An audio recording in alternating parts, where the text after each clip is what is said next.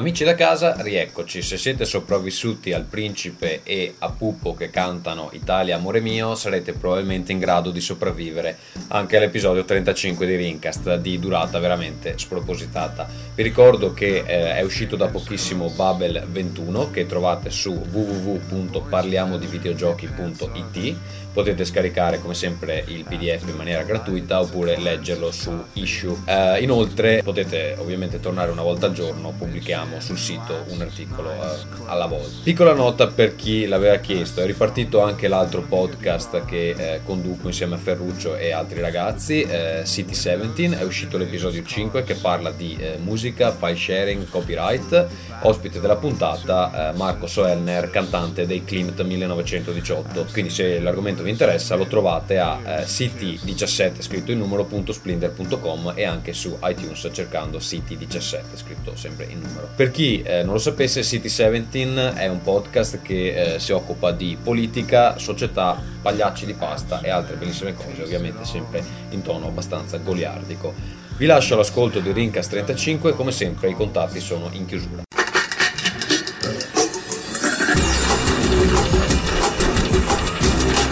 Rincast presenta Nerdcore.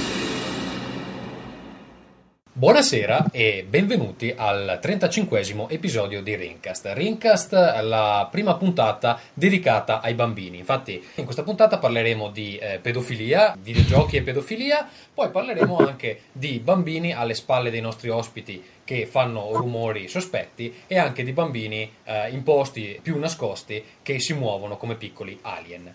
E con me, come, come sempre, abbiamo il grande dottor Vito Vivara. Salve a tutti. Poi con, con della gente che ti urla dietro delle, delle bestemmie, ho sentito. Poi abbiamo. eh, No, non era, non era da me. eh. Un eh, fantastico e splendido Ferruccio Cinque Mani Eh, buonasera amici. che ci ha detto presto avrà un esame medico molto molto eh, eccitante. Vero Ferruccio? Sì, eh, eh, sì, credo di darò via la mia verginità. Ale. Esatto, e poi con noi eh, un grande ospite a richiesta popolare, eh, Tommaso Collini H. Musta. Ciao ciao, dubito che la richiesta sia popolare, ma A tal proposito, però, vorrei fare i complimenti a Fulgenzio, visto che dopo la puntata 34 non avete fatto altro. Noi vi siamo tutti molto grati, visto che a noi non ci si inculate mai, non vi inculate mai. Sì, e allora, a Fulgenzio avete solo detto cose belle per, per giorni. Fulgenzio, Fulgenzio è il miglior ospite di sempre, eh, questo è stato decretato dai nostri ascoltatori. Musta, quindi tu vieni dopo il miglior ospite di sempre, preparati a, a ricevere dei, dei pomodori. Eh, No, scusa, Musta, Musta, cosa, stai, cosa hai preparato per poter battere il miglior ospite di sempre? Ti sei allenato. Ultime settimane, non è vero? una roba intensissima. Ecco, partiamo male perché non si è sentito una. Sento uno scazzo eh, generalizzato. Allora, eh, Musta è con noi questa sera in quanto eh, vecchio, anche lui, eh, ma soprattutto, sopra- soprattutto, presentazione meravigliosa. no, soprattutto come Non potrei che arrivare primo dopo tutta questa grazia. Eh, vecchio e un ve- e vecchio padre, vero Musta? Sì, vecchio, per non scherzare troppo, che ci arriverai molto Oh, dom- presto. domani, domani è il mio compleanno, eh, comunque. volevo- Ecco, ne farei 5 in un anno solo, direi. E, e padre, sì, padre da sei mesi e mezzo più o meno, direi. Quindi tu Ah, sei padre qui, fresco. se- sei qui con noi per parlare eh, come vive un videogiocatore eh, padre, quali sono diciamo, gli achievement che deve sbloccare e gli orari in cui può eh, giocare ai videogiochi. Va bene, allora abbiamo un sacco di argomenti oggi, ci sono una marea di email e abbiamo finalmente aperto eh, la wave, anche gli ascoltatori, ci sono stati un sacco di commenti, quindi eh, dopo cercheremo di andare eh, a leggere almeno i più interessanti. Direi di partire ringraziando chi ha donato dopo la scorsa puntata, ringraziamo Stefano Orso, Efisio Pinna, Flame, Salvatore Borgia, Pacetto, che sembra un po' il nome di un conte vampiro, però evidentemente. Se Eh, volete donare a Fulgenzio, vi daremo l'indirizzo a fine, a fine puntata. Poi abbiamo il 10% sulle donazioni a Fulgenzio. Eh, vi ringraziamo in anticipo per tutti i soldi che ci manderete. Invece ehm, partirei con il primo argomento, il videogioco della terza età. Questo è stato un argomento proposto dal nostro ospite Musta, ovvero cosa rimane dei videogiochi una volta diventati grandi.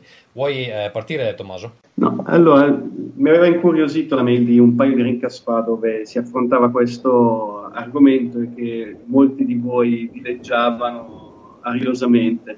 In realtà mi sono reso conto di prima mano che è un argomento che superato una certa età, se non eh, anagrafica di, di, scelte di vita, ti tocca fare. Secondo me l'ascoltatore di cui mi dispiace ma non ricordo assolutamente il nome coglieva un punto efficace di come... Eh, Vuoi fare un riassunto perché eh, non mi ricordo esattamente quali erano le sue parole? La sua parola cioè che alla fine giocava molto poco perché doveva stare dietro a, al pargoletto e anche quando... Sì, era l'ascoltatore che portava il figlio al supermercato e questo vedeva Wii dappertutto, giusto? Esatto, ma soprattutto che non poteva più giocare a GTA perché col bambino non se la sentiva di fargli vedere certe cose e alla quale, se non ricordo male, Vito diceva: Ma va, tanto a due anni non capisce una fava di quello che. No, credo di averlo detto. Lo dice Ferrucci. Io sono addirittura, sono proprio assolutamente per i bambini a, a difesa dei genitori, quindi è solo Ferrucci. e allora Ferruccio diceva tutto questo. In realtà sono tutti problemi che effettivamente si pongono, nel senso che.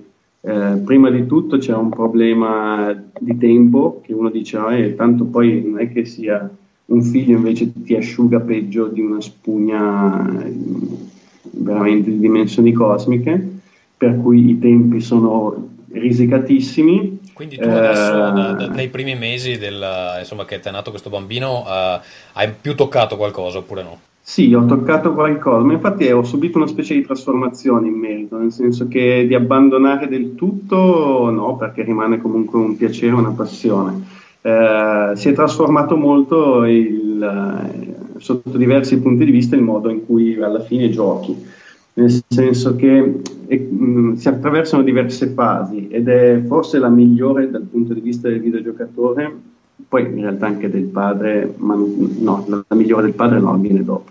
Sicuramente dal punto di vista del videogiocatore la, la parte migliore è fin tanto che rimane dentro la pancia, quindi in forma di arte perché la mamma, man mano che si avvicina il momento. momento della nascita, no, la madre inizia a dormire come un orso, per cui lascia un sacco di tempo per destreggiarti tra ma tu mettevi, scusa, tu mettevi la madre davanti al 40 pollici eh, per far sentire al bambino i rumori delle locuste che esplodono di Gears of War?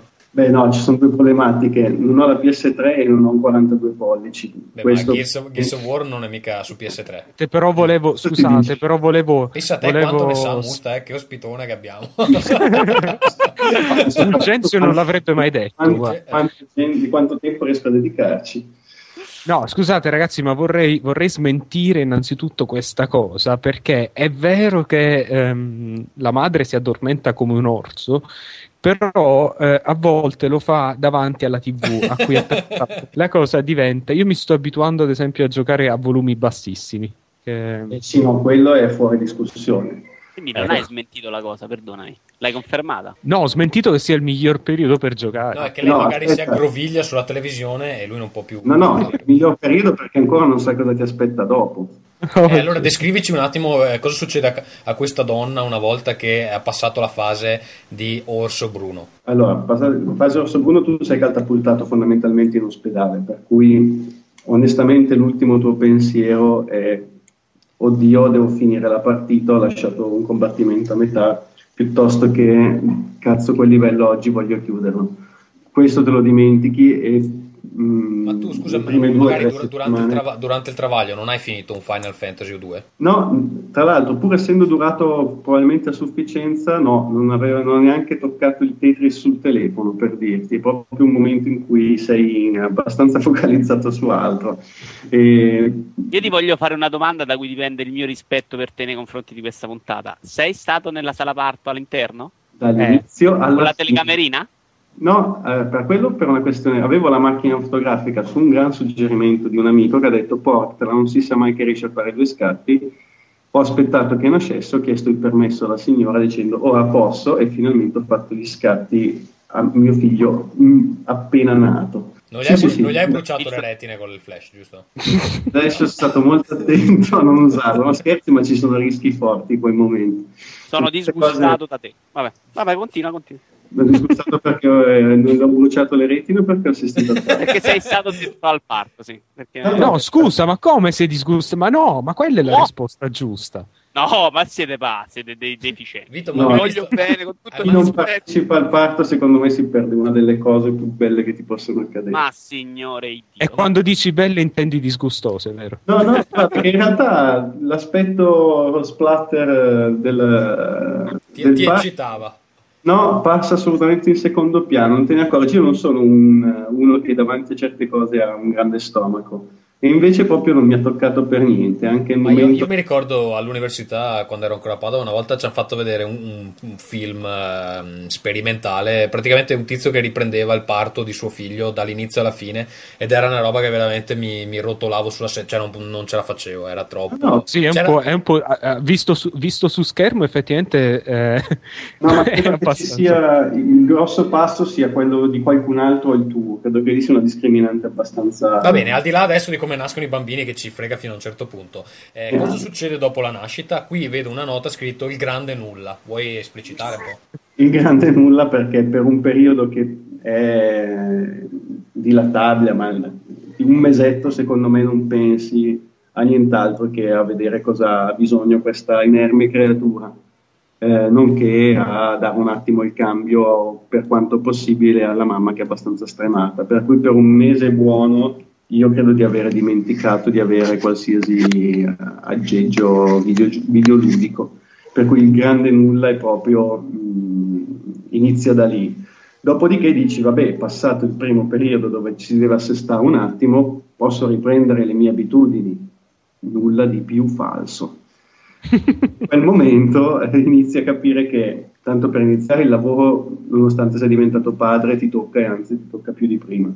Ah, ah, torni a casa tendenzialmente abbastanza devastata, almeno per quanto mi riguarda, e dici, oh, finalmente a casa faccio quello che voglio. Mai cosa più falsa. Arrivi a casa e normalmente c'è la mamma con i denti a sciabola, perché ha passato una giornata col mostro, eh, che appena possibile ti molla il pupo e di cui tu sei tendenzialmente felice come cosa, perché poi alla fine lo vedi molto poco, quantomeno sveglio.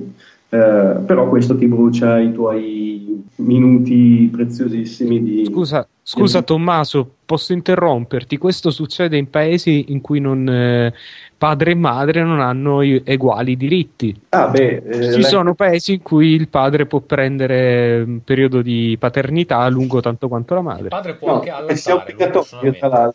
In Norvegia è obbligatorio che il padre pigli la paternità per Eh, in Svezia, in Svezia se, se prendi esattamente lo stesso periodo ti danno dei soldi. Eh, visto, mentre invece in, in Italia... eh, Però cioè, devi fare coloscopie a raffica. Eh?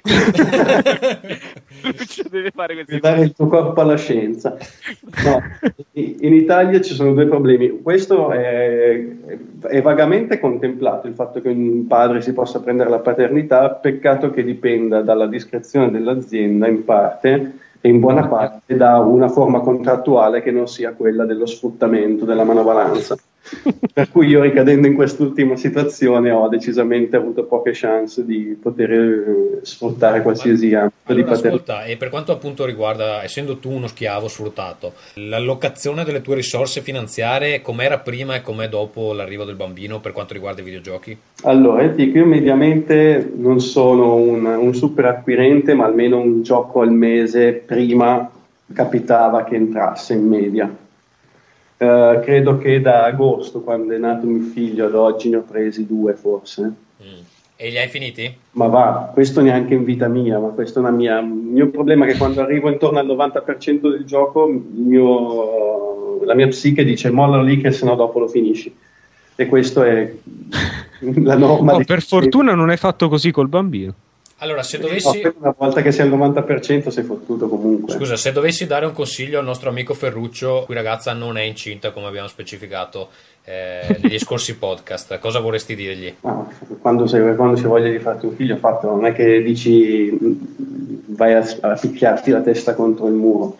In realtà poi ti dico, eh, scopri delle cose da questa situazione. Uno che eh, i videogiochi sono una droga, nel senso che smetti di informarti perché tanto non puoi prendere. E uscendo dal turbinio del, delle news, dell'hype, delle- dei comunicati, delle demo, dei, qualsiasi cosa che riguardi il pre-uscita del gioco, ridimensioni molto tutto quanto, per cui questa è una specie di disintossicazione. Ma sì, infatti in realtà Ferruccio l'ha sperimentato sulla sua pelle, basta stare una settimana credo senza andare in un forum di videogiochi e già tutto inizia un po' a, a, a diventare... essere alieno. Sì, a un, a un certo punto dici ma che cazzo facevo tutto quel tempo sui forum, ma, ma, con chi parlavo? Perché perdevo il mio tempo? Eh, funziona così, eh. Cioè, anche, sì. anche, internet sembra una roba irrinunciabile, ma se riesci a stare una settimana, dieci giorni eh, senza... quando uno va in vacanza poi dopo, se ne dimentica. Sì, dopo fai, fai, fatica a ricominciare, non è...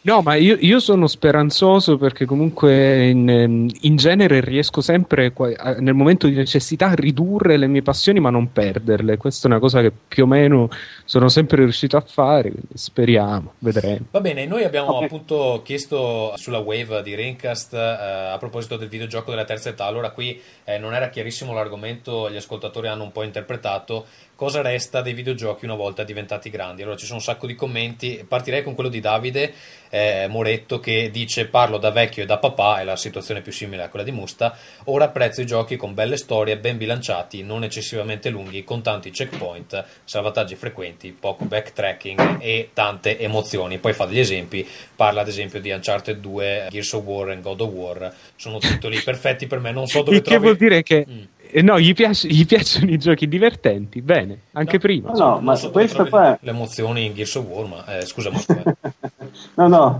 è un aspetto verissimo, cioè adesso per dirti l'ultimo gioco che tra l'altro ho preso dicendo ma se piace a Gazzo probabilmente a me fa cagare, però lo prendo perché non sapevo cos'altro prendere e avevo bisogno di sfogo, Dragon Age Origins. Che, eh, mi dispiace dico, di aver... eh, ma in realtà ti dico, me lo sto godendo perché mi sembra fondamentalmente una storia, lo tengo normalmente a normale perché ho provato a partire da difficile, dopo un po' i miei tempi non permettevano una strategia che riuscisse a superare nulla quella difficoltà, per cui ho detto io vado avanti a normale, mi godo la storia, tanto di grandi scelte non ce ne sono, è un po' come leggere una specie di libro diventa, però è vero che l'aspetto narrativo assume sicuramente un aspetto più importante rispetto ad altri che ti ruberebbero mm troppa energia, cioè di farmi il multiplayer. In sì, multi- infatti anche um, alcuni degli ascoltatori, per esempio Ezan dice, se invece eh, stiamo parlando sul come cambia l'approccio, meno tempo a disposizione, sottinteso, Ah. eh, per me deve tradursi in miglior tempo passato a giocare. Stop ai giochi che chiedono al giocatore di dimostrare qualcosa, cioè quanto è bravo, quanto è paziente, eccetera. Ma appunto preferisce giochi che gli permettono di vivere un'esperienza e di emozionarsi nel breve tempo che gli può dedicare. Diciamo che più che altro tutti eh, i, i, più vecchi che hanno risposto parlano appunto del meno tempo per giocare come l'elemento principale. E eh, per esempio Slavix dice se un gioco mi annoia tendo ad abbandonarlo senza troppi scrupoli, eh, cosa che 10-15 eh, anni fa non avrei fatto. Penso, penso, sia anche la tua situazione. Se un gioco non ti piace da subito eh, no non ho ben capito se perché da, da quello che scrivono le persone sembra la differenza che c'è quando uno comincia a lavorare più che altro ma in, in, alcuni versi sì, io ti dico, io rispetto a quanto e come giocavo prima ho riscoperto, eh, ho riscoperto, ho scoperto per alcuni versi un sacco di roba indie che è gratis, per cui dici non metto lì 50 rotti euro per una cosa che non so quanto ci giocherò, durano poco e tendenzialmente sono anche fatti bene. Eh, così come anche, ad esempio, cagata, però i giochi sul cellulare inizi a apprezzarne alcuni. Tipo facci due nomi, poi c'è qualcuno che chiede tu, tu hai un cellulare Android se non sbaglio, c'è della gente che ci chiede un in-depth su Android, magari ne parliamo meglio dopo. Sì, sì. E, ehm, Vito, invece tu sei uno che ha sempre sostenuto che nel momento in cui ti farai una famiglia inizierai a giocare sui giochi eh, su DVD, no? Beh, proprio su DVD no, però il senso sì è quello, insomma, non riesco a considerare di giocare quanto gioco adesso e seguo adesso eh, avendo altri impegni, ecco. Vabbè, scusa Vito, tu sei uno psicopatico, sappiamo tutti che giochi mh, mm, 26 giochi al mese. Quindi... No, ma la parte divertente per me è quella, cioè essere informato di tutto e giocare la schizofrenia videoludica. quindi... È sindrome ossessivo compulsiva. Cioè... Ma probabilmente sì, in parte, ma se dovessi giocarne uno su 18 ne trarrei meno soddisfazione. Eh. Quindi immagino che con poco tempo dedicherei mia attenzione a telefilm, a altre cose, insomma, a libri. Anche perché ne, canali in questo momento ne ottengo maggiori soddisfazione. Poi da qui a dieci anni vediamo, insomma, in questo momento i videogiochi sono una cosa che faccio perché ho tempo, ma che nella stragrande maggioranza dei casi non mi soddisfano al 100%. Sei Sì. veramente un uomo senza gioia Cioè, di quindi vivere. tu ci stai dicendo praticamente quando arriverà il porno in 3D che esce dalla televisione, eh, sostanzialmente i videogiochi perderanno il loro motivo. Il di- porno in 3D, quel momento- già detto, vergini e cavalli insieme hanno già vinto la No, guerra. ma scusate ragazzi, quando arriverà il porno in 3D che esce dalla TV, la società cro- crollerà. Cioè, perché Tutti a nessuno- casa, non eh, esce nessuno esce di casa, le relazioni si già detto che, sta, lo stanno lavorando Ma era porno Tin- è, 3D. Ti- è Tinto Brass che ha, che ha proposto questa Esatto. cosa di Chiavatar, un cavallo di battaglia eh, interessante. Terrificante. Eh, no, ma è- tra l'altro è stranissimo che sia riuscito, cioè che se ne sia venuto fuori Tinto Brass per primo piuttosto che l'industria del porno, tipo Brazzers o roba del genere. Invece Tinto Brass che tra l'altro fa dei film orribili. eh. Scusa, Braz, hai detto? Le, Tinto le- Bra- le bambole? Tinto Braz. Ma perché cosa fai uscire in 3D? Giusto un attrezzo per dire. Io non voglio andare a vedere un film porno con un attrezzo sulla Eh no, spalla. scusa, guarda il filmato che- di cui narrava Tommy sulla nascita di un bimbo. Tu immaginati una ripresa del Oh, sì. c'è tutto il 3D che vuoi. Io vi odio per questa cosa, ma ti vi odio fortemente. Eh. No, tu che l'hai fatto e lui che lo farà. No, se ti immagini John Holmes in 3D che, che ti tocca con il Di suo... schifo. No, Tanto- quello lì però sull'etichetta del, del DVD 3D di John Holmes c'è scritto alme- hai bisogno di almeno un uh, soggiorno di 6 metri. Infatti, se no, se no rischi contatti ravvicinati. Va bene, allora direi di passare al secondo argomento. Eh, secondo argomento, eh, iPad e videogiochi. Ferruccio lo sento già sbuffare, quindi lui lo facciamo parlare per ultimo. Eh, No, no, ma fai parlare proprio lui perché io bene, era dai, per. Allora, visto che l'iPad, l'iPad adesso è dichiaratamente un, un iPhoneone, volevo farvi riflettere un attimo su un- il titolo di un post che ho visto mh, su un blog a caso oggi pomeriggio che definiva l'iPad come il Wii, anzi la Wii dei laptop, che è una definizione secondo me che beh, è abbastanza intelligente di per sé, però evoca degli spettri orribili. Ehm, No, in realtà da quanto ho capito ci sarà eh, una compatibilità assoluta con le applicazioni dell'iPhone, sì. Eh, quindi non mi spiego perché qualcuno dovrebbe voler rinunciare alla base installata pazzesca dell'iPhone e sviluppare qualcosa appositamente per iPad. Ma perché credo, non fare... credo che, eh, per esempio, eh, gli sviluppatori che inizieranno a fare applicazioni native per iPad già dall'inizio probabilmente saranno quelli che eh, faranno più soldi, nel senso che eh, quando è uscita PlayStation 2 c'era il gioco dei fuochi d'artificio, faceva cagare e l'hanno comprato tutti perché c'era solo quello. Quindi, Sì, però si parla di, di, di cioè, 3-4 numeri prodotti. No, però attenzione, il, da che ne so io su queste robe qua, anche un po' per, per mestiere sto seguendo il sistema operativo che gira su iPad è di fatto il sistema operativo che gira su iPhone, per cui non vedo mh, che cosa in più possano dare Ma al eh, momento. scusa Musta, quanto sono intanto, intanto, eh, se vuoi dire un attimo che lavoro fai perché... eh, che- io mi abbiamo occupo di web in generale, una fattispecie in questo momento seguendo eh, l'area web di una società di eventi turistici. Eh, no, per quanto riguarda le applicazioni native per iPad, eh, semplicemente hanno senso perché al di là dell'alta definizione che, che avranno rispetto a quelle per iPhone, sono pensate per uno schermo grande e eh, le applicazioni per iPhone non sono pensate per uno schermo grande. La differenza è abbastanza Ma sostanziale. per un grande schermo. No, no, la differenza è abbastanza sostanziale se parliamo di videogiochi, per esempio, perché lasciamo stare tutte le altre applicazioni, se no non finiamo più, e essendo questo un podcast di videogiochi, limitiamoci eh, a quelli. Ma A- ai pensa- parti. No, per- Vediamoci ai parti alle coloscopie. sì, sì, dire. eh, parti, Ma- colonoscopie e videogiochi. Anche uomini che ti inseguono di notte e, e Esatto. fumatori, robot, eccetera. Eh, no, pensa a un RTS, eh, come funziona su iPhone e come può funzionare su uno schermo che è Sì. eh, molto più grande. Cioè, Sì, secondo me- occhio però, no, è molto più grande di dimensioni, la risoluzione non è che sia fantasmagorica, eh, stiamo parlando a livello di No, ho netbook. capito, non però, so se cioè- mai provato a giocare un RTS sul netbook, è abbastanza inquietante, fidati.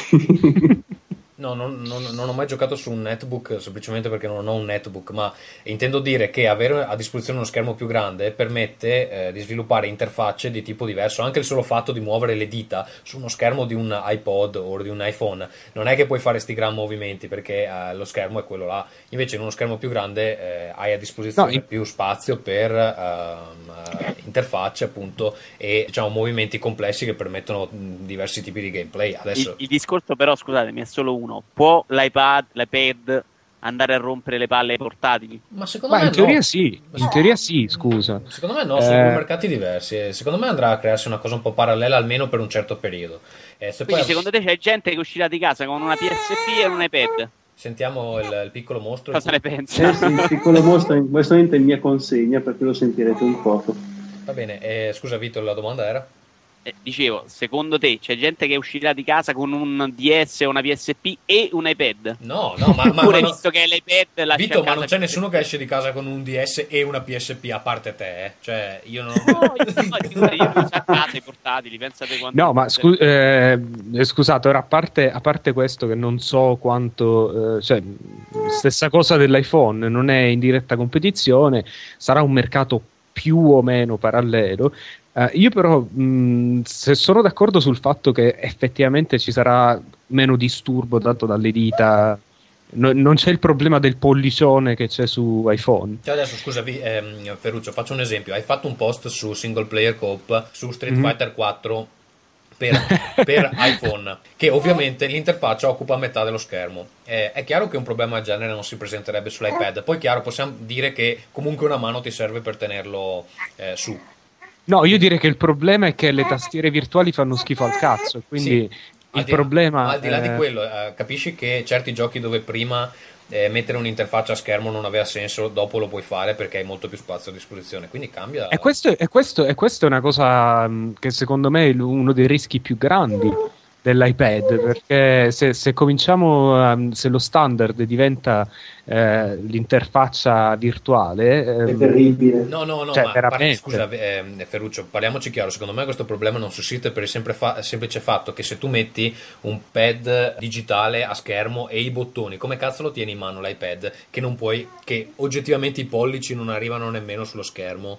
Per, per- no, ma credo che arrivino sullo No, schermo. no, su quello non è Credo- un problema. Secondo me il problema, non so, l'iPad lo vedo un po' come la mecca di GameTap per intenderci. Tutti i giochi casual che abbiamo visto in questi anni finiranno tutti lì dentro. Secondo me non Eh, andrà impugnato come un controller, eh, come il controller del NES per intenderci, perché non ha senso, è troppo grosso per essere impugnato. Sì, però scusa, allora a quel punto è ancora più, ehm, ancora peggio come interfaccia perché puoi usare solo una mano.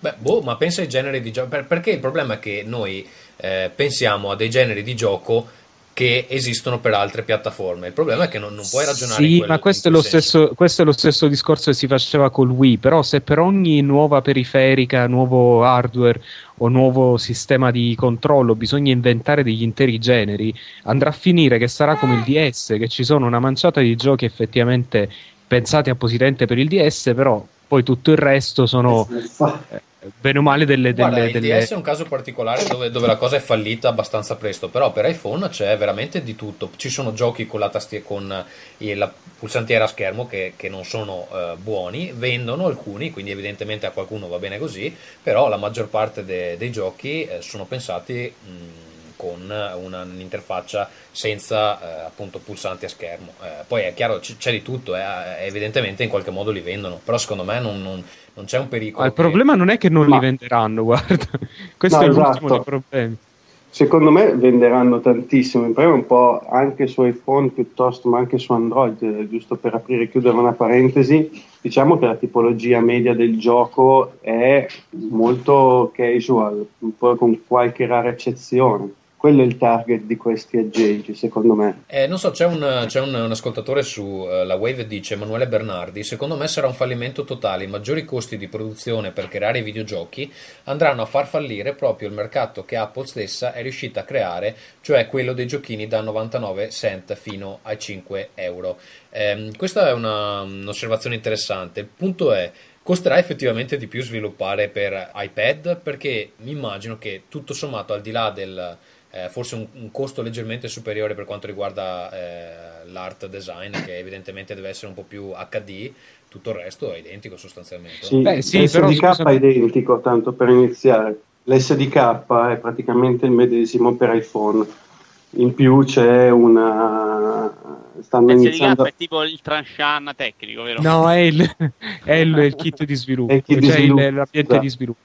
È molto simile, cioè un, po' come è già successo per altre piattaforme, di fatto se il sistema operativo è il medesimo, eh, inseriscono nelle, nel, nell'SDK delle sottostrutture che servono fondamentalmente a dire ok, tu fai un gioco, poi io ci penso a fargli lo schermo per uh, l'iPad, lo schermo per l'iPhone, lo schermo per uh, quello che vuoi.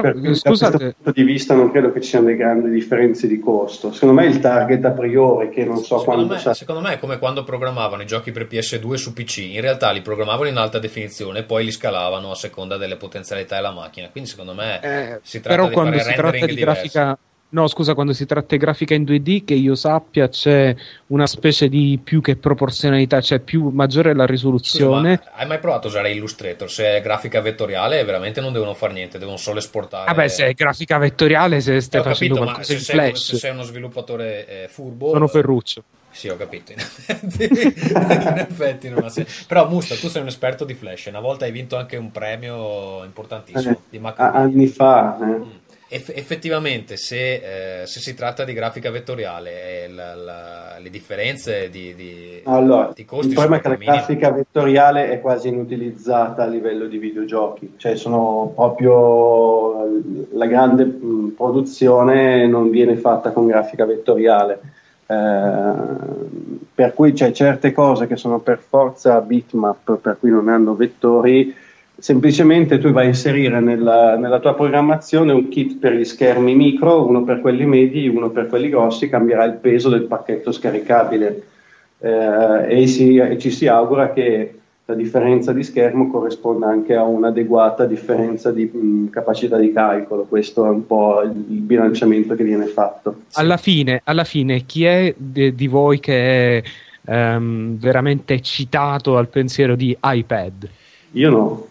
Ma eccitato no, perché comunque sono convinto che... Ma non... tu zitto che lo compreresti, no, lo no, comprerai. No, è, è, un dispositivo, è, un dispositivo, che eh, già da qui si vede che può migliorare, però secondo me come concept... Eh, allora io vedo qui c'è, c'è un certo pessimismo fra i nostri ascoltatori, eh, sono quasi tutti... Allora Peppe Scaletta dice non rivoluzionerà ma cambierà estendendo le potenzialità dei giochi che interessano i frittori di iPhone. Lui fa esempi di giochi da tavolo che effettivamente potrebbero funzionare abbastanza bene su uno schermo così grande.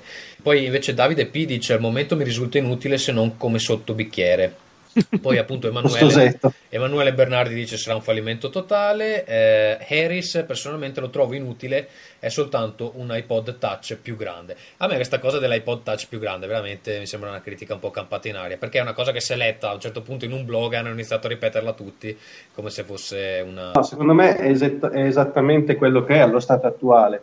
Io ti dico, io in giro se ne erano visti di tablet, era ora che venissero fuori rispetto a quello che si è visto alle varie fiere e o prototipi già viaggianti anche in tempi antecedenti alla presentazione dell'iPad, secondo me non è rivoluzionario, è effettivamente un iPod Touch al momento cresciutello, eh, sicuramente stravenderà perché la potenza di marketing di Apple eh, è quella che è. E di conseguenza probabilmente tanti sviluppatori passeranno anche da quelle parti definirlo nuovo, rivoluzionario o geniale, onestamente no. Abbiamo un commento a favore, Ezan dice iPad è il prototipo del computer dei nostri nipoti, apre la porta ad una fruizione più casuale e sparsa nel tempo e nello spazio di qualsiasi contenuto, videogiochi compresi. Lo schermo più ampio permetterà finalmente di studiare sistemi di controllo touch dove il cilicio non sia di rigore e alcuni generi, lui fa l'esempio di RTS, puzzle e avventure grafiche eh, in testa, ne trarranno un beneficio immediato. Uh, effettivamente, secondo me, per alcuni generi è perfetto come, come, dispositivo. Poi dipenderà anche dal peso. Chiaramente pare che la prima versione pesi un po' troppo. Eh, tenerlo in mano per un periodo prolungato sarà da vedere insomma, quanto fattibile è. Però, boh, io veramente per un'avventura grafica, secondo me è il, il, sistema di controllo perfetto, no? Sì, ma mm, secondo me si tratta un po' di un hardware che dà una risposta a un problema non esistente. Cioè, non, no, non capisco, si, eh, anche se, se, fosse potente quanto un computer, se fosse possibile usarlo in tutto e per tutto come un computer, magari sarebbe diverso. Così com'è, mi sembra un gadget eh, molto spettacolari. No, so, perché no, guarda, me, secondo... me, scusa, metà delle, delle, cose tecnologiche che abbiamo noi rispondono a problemi che non esistevano. Cioè, veramente, chi se ne incula, no. chi se ne incula di guardare i, i Blu-ray? Oggettivamente nessuno. Però se ce li hai, te li guardi. Eh beh, oddio, ah, se c'è una però... TV Full HD un po'. Però attenzione, secondo me c'è un'altra cosa, che non è eh, dire che il computer dei nostri nipoti, secondo me, eh, da un certo punto di vista è riduttivo.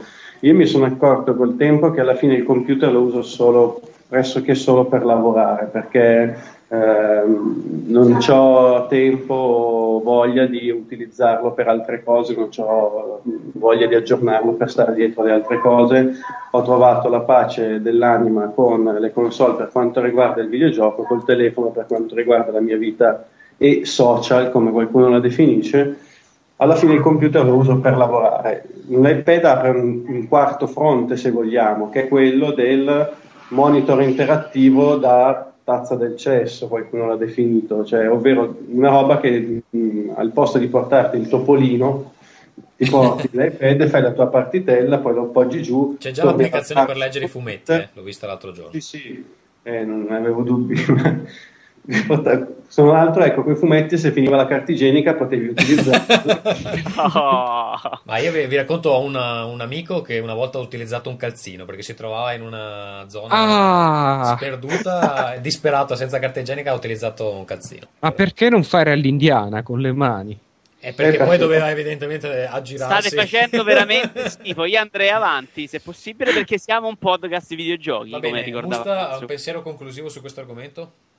Ma eh, io ribadisco, probabilmente aprirà dei nuovi mercati soprattutto per la forza commerciale. Non è innovativo perché altri hanno già percorso questa strada tempo fa. Vedremo cosa saranno le prossime versioni. La prima secondo me non vale la pena prendere. So, secondo me allora a quel punto non era innovativo neanche l'iPod perché c'era già il Creative, però in realtà poi alla fine si è visto com'è andata. Comunque vabbè, eh, ne, ne, riparleremo eh, meglio quando... Sei veramente, marketing, veramente un fottuto seguace servo di, io, io, devo dire che non sono nemmeno così convinto che sia un mercato parallelo a quello dei portatili. Comunque. Perché se riescono a passare tot pezzi, ovvero successo simile iPhone, eh, PSP e DS ne soffriranno. Sì, questo è sicuro, questo è sicuro, ma perché c'è una spesa, secondo me c'è un budget che tutti possono affrontare all'anno che o va di qua o va di là.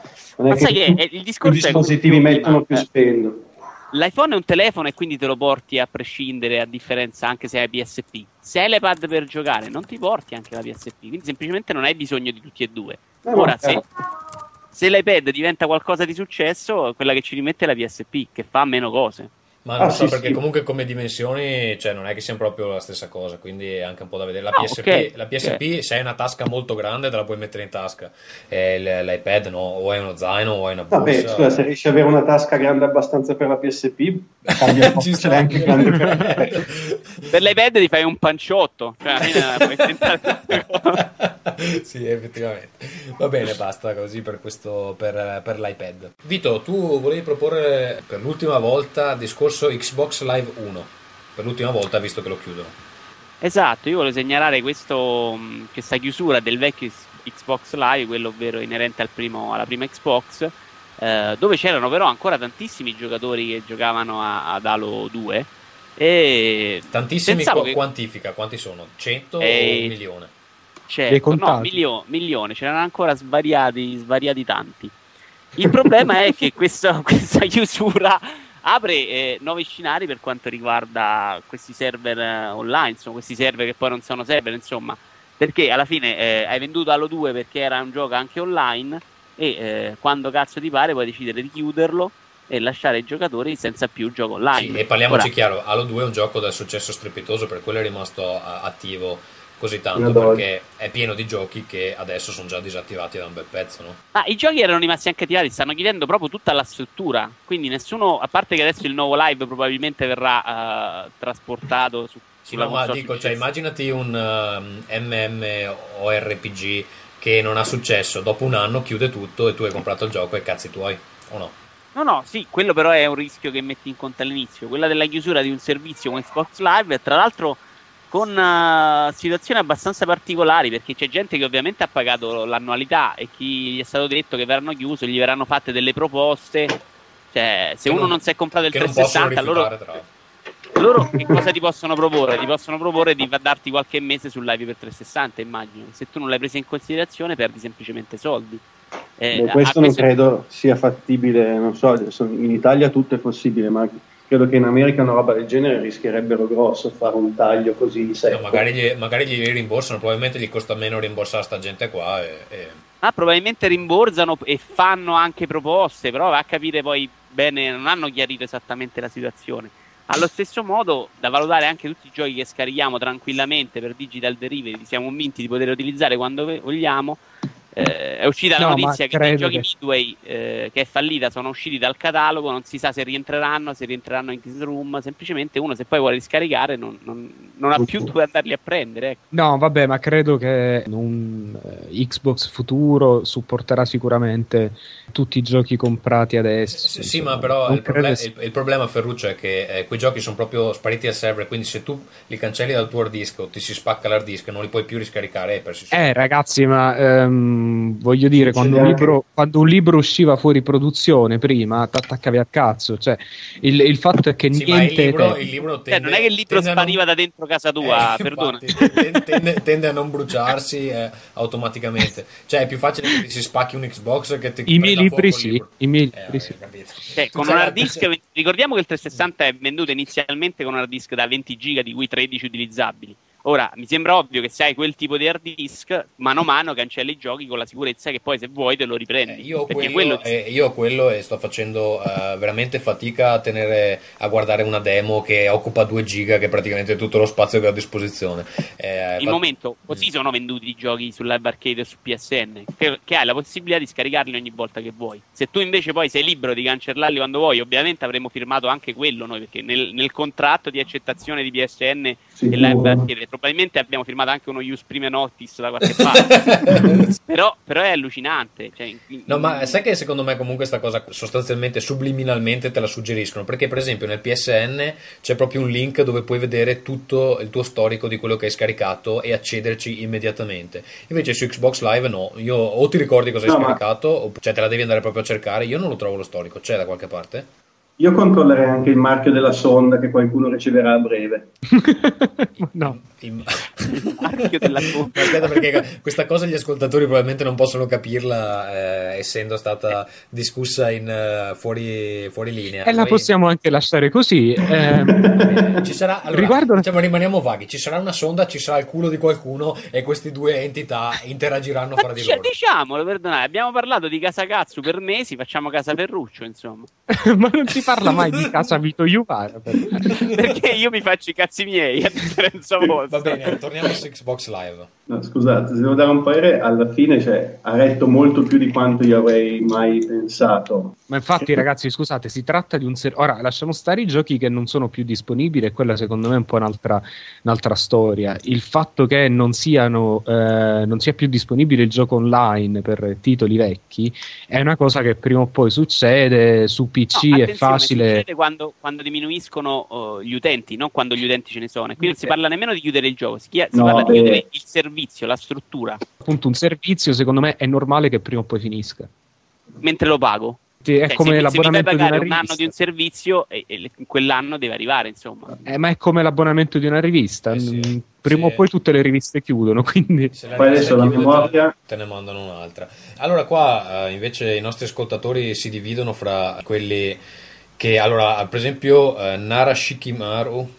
Nara Shikamaru, ma che cazzo di nomi avete, ascoltatori? Vabbè, eh, dice: Considerando che Halo 2 è uno dei primi titoli che abbia supportato una forte componente multiplayer online, fa sì che la realtà chiusura non sia così giustificata, però è ovvio che per loro è un costo che probabilmente gli fruttava ben poco. Poi eh, più avanti, sempre eh, Nara Shikamaru dice che questo, eh, insomma, almeno per riconoscenza dovrebbero lasciare un server di Halo 2 eh, aperto. Allora non so se effettivamente a Microsoft interessi molto eh, della ric- riconoscenza. Sentivo, sentivo oggi su ehm, Giant Bomb qualcuno, cos'è, co- cos'è quel rumore, ragazzi? qualcuno proponeva di eh, dare via il codice in maniera che un utente potesse installarsi un server Xbox Live a casa e continuare a far giocare chi vuole, insomma, con, con un server non Microsoft. Però il problema credo che sia che buona parte del codice di Xbox Live, quello attuale per 360, è lo stesso del- di quello vecchio, quindi probabilmente se danno via il codice eh, eh, poi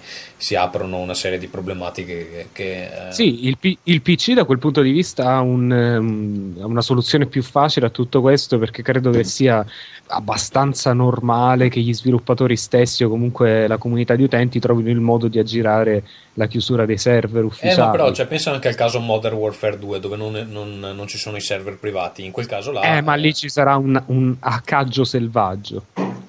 Ma là non, non, so mica come si possa girare la cosa non essendo utente PC. Comunque credo che eh, appunto Modern Warfare 2 fra un tot di anni sarà eh, un gioco non, non, più utilizzabile. Il che soprattutto in ambito PC se pensi a quanta gente gioca ancora a Counter Strike che è uscito quanti anni fa. 10. Eh vabbè sì è uscito dieci anni fa però è un caso eccezionale. Va bene direi che abbiamo finito di rammaricarci per l'Xbox Live. Vito vuoi tirare una bestemmia finale? No, ma non sono nemmeno infastidito, ovviamente. Io ho già fatto il passaggio a 360, però mi sembra uh, particolare che non abbiamo nulla per le mani, ecco. Eh, che è una metafora della vita. Mm. È una eh? metafora della vita. no, tu probabilmente hai sempre qualcosa tra le mani, Ferruccio. Adesso non so se, se un cavallo o un altro, però. No. però è un problema, secondo me, va tenuto in considerazione anche perché, eh, soprattutto questa cosa dei giochi che sono spariti dai server, probabilmente eh, rispunteranno anche fuori. Però insomma le software house chiudono. Scusate, eh, posso chiudere con, con, un attimo poetico? Sì, se riesci a fare un bel rutto sì. lungo almeno 10 secondi. Se riesci a fare poetico quanto l'ultima canzone di Povia, guarda, veramente. per favore, anche, non, anche non quella di Emanuele Filiberto di Savoia non è male. Oh, per favore, da così lontano volete persino seguire il festival, ragazzi, siete proprio messi male. no, ma ne, ce, ce l'hanno, ci hanno costretto. Sì. No, ma a parte tutto, volevo dire, si sta come d'autunno sugli alberi le foglie. Un garetto. Eh sì, era la prima poi tutto diventa marrone. Sì, esatto, ecco. è un po' come la morale di Avatar che se torni dalla tua donna con un uccello più grosso, lei tornerà da te. Senti, allaccio anche il discorso successivo che più o meno ha... No, non è vero che è simile, però ci si riallaccia bene, insomma. Ed era quella relativa ai seguiti. Ora io mi chiedo, siccome Ubisoft l'altro giorno mh, parlava dei, dei suoi seguiti, dei giochi, e diceva non ha senso uh, realizzare seguiti che dopo ogni due anni il modello vincente è quello di Activision che fa un Call of Duty ogni anno e riesce a ottimizzare i guadagni. Che cazzo ti vedi, Ferruccio? No, perché veramente mi sembra una cosa tipo mh, facciamo un gioco ogni sei mesi. Chi se ne frega se sono tutti uguali. Cioè, prendere eh, no. come esempio Activision è sempre male. Ma in realtà il loro livello, eh, quello che diceva anche Ubisoft, hanno comunque mantenuto un livello più o meno. Eh, Ferruccio, non fare, non fare il tranchant e fai finire vita. Esatto, non rompere il, il tranchant. il, punto, il, punto, è eh, il momento in cui il digital delivery sarà diventato uh, di uso comune probabilmente avrà più senso non realizzare il seguito come lo intendiamo oggi, ovvero un seguito ritoccato con qualche miglioria, ma piuttosto vari seguiti come, intesi come DLC eh, corposi e più costosi che ti costano meno, devi sponsorizzare meno, hai già un pubblico a cui hai venduto e cui puoi rivendere eh, eh, questi sai, DLC. A me, a me non, scusa Vito, non sembra un problema perché se pensi un po' a quello che è successo con GTA 4, che eh, diciamo così è un po' un pioniere di, di questa cosa, da, da, quello che capisco. Esatto, ma io quello intendo. Sì, scusate ragazzi, però il, l'esperimento di. Scusa, io ho bloccato eh, Vito per dire qualcosa, tu blocchi me e nessuno dice un cazzo. Eh no, ma perché. No, no, adesso ti scusa, fermi tutti. Ci blocca anche lui adesso. allora, è stato qualcun altro che mi bloccava. Vai, io farei andare Gatsu sì, così. Scusa, poi, poi, dici te, Ferruccio, poi tocca a Musta. Allora, quello che volevo dire è che ehm, quello che hanno fatto, hanno fatto uscire un gioco principale e due DLC eh, molto corposi che comunque sono un po' delle espansioni a parte. Eh, dopodiché basta perché insomma la gente si è rotta le palle di giocare nella stessa ambientazione di GTA 4, la tecnologia è sempre la stessa, non puoi continuare sempre a far uscire lo stesso gioco. Eh, e questo se ne sono resi conto in Rockstar ed è per quello che ad un certo punto ci sarà un GTA 5 quindi secondo me il problema è relativo. Al massimo spariscono un po' appunto quei seguiti che non avevano senso di esistere perché erano non hai capito? Io quello ti dico esattamente quello. Cioè invece di fare uscire cartonato il GTA 4 eh, seguito dopo un anno che poi GTA è proprio una serie che magari non rende bene perché non l'hanno mai fatto loro hanno fatto sempre giochi a distanza di anni però fai uscire vari DLC. Adesso, se fai uscire prima di GTA 5, che minimo ci vorranno altri due anni, altri due DLC di GTA 4, nessuno ti rompe le palle. E puoi permettere, ad esempio, di far uscire un Assassin's Creed dopo un anno con DLC corposo in cui metti nuove città, ma non hai bisogno per forza di inserire novità per far Ma non lo so, perché dipende anche un po'. Cioè, i DLC vanno a, la vendita di DLC va, va, a scendere nel tempo. Cioè, secondo me, più DLC metti fuori, meno vendono. Comunque, Ferruccio, sì, c'è un, c'è un, eh, come si dice, un, um, certo punto un return of investment che non è più tanto conveniente.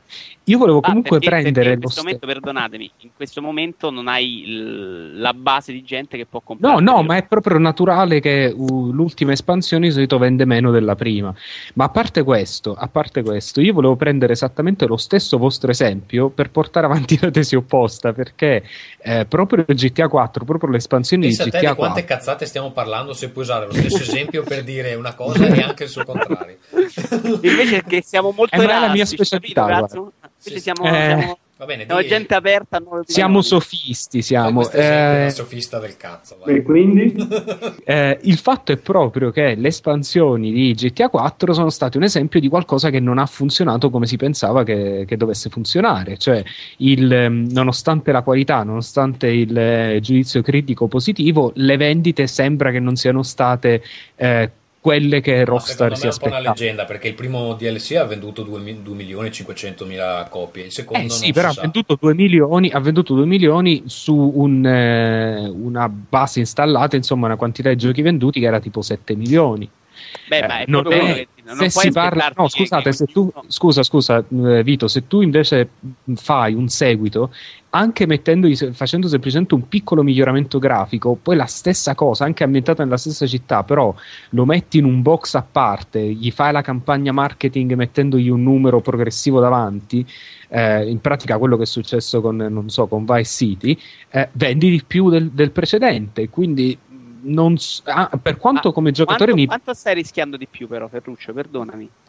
Cioè, Eh, con un quanto DLC stai- come quelli so, di GTA 4 i rischi sono, sono minimizzati. Nel momento in cui non hai sette copie, ma hai un installato più grande, insomma, in cui puoi vendere il gioco direttamente a tutti senza, aver, senza solo quelli che hanno in mano GTA 4, per dire.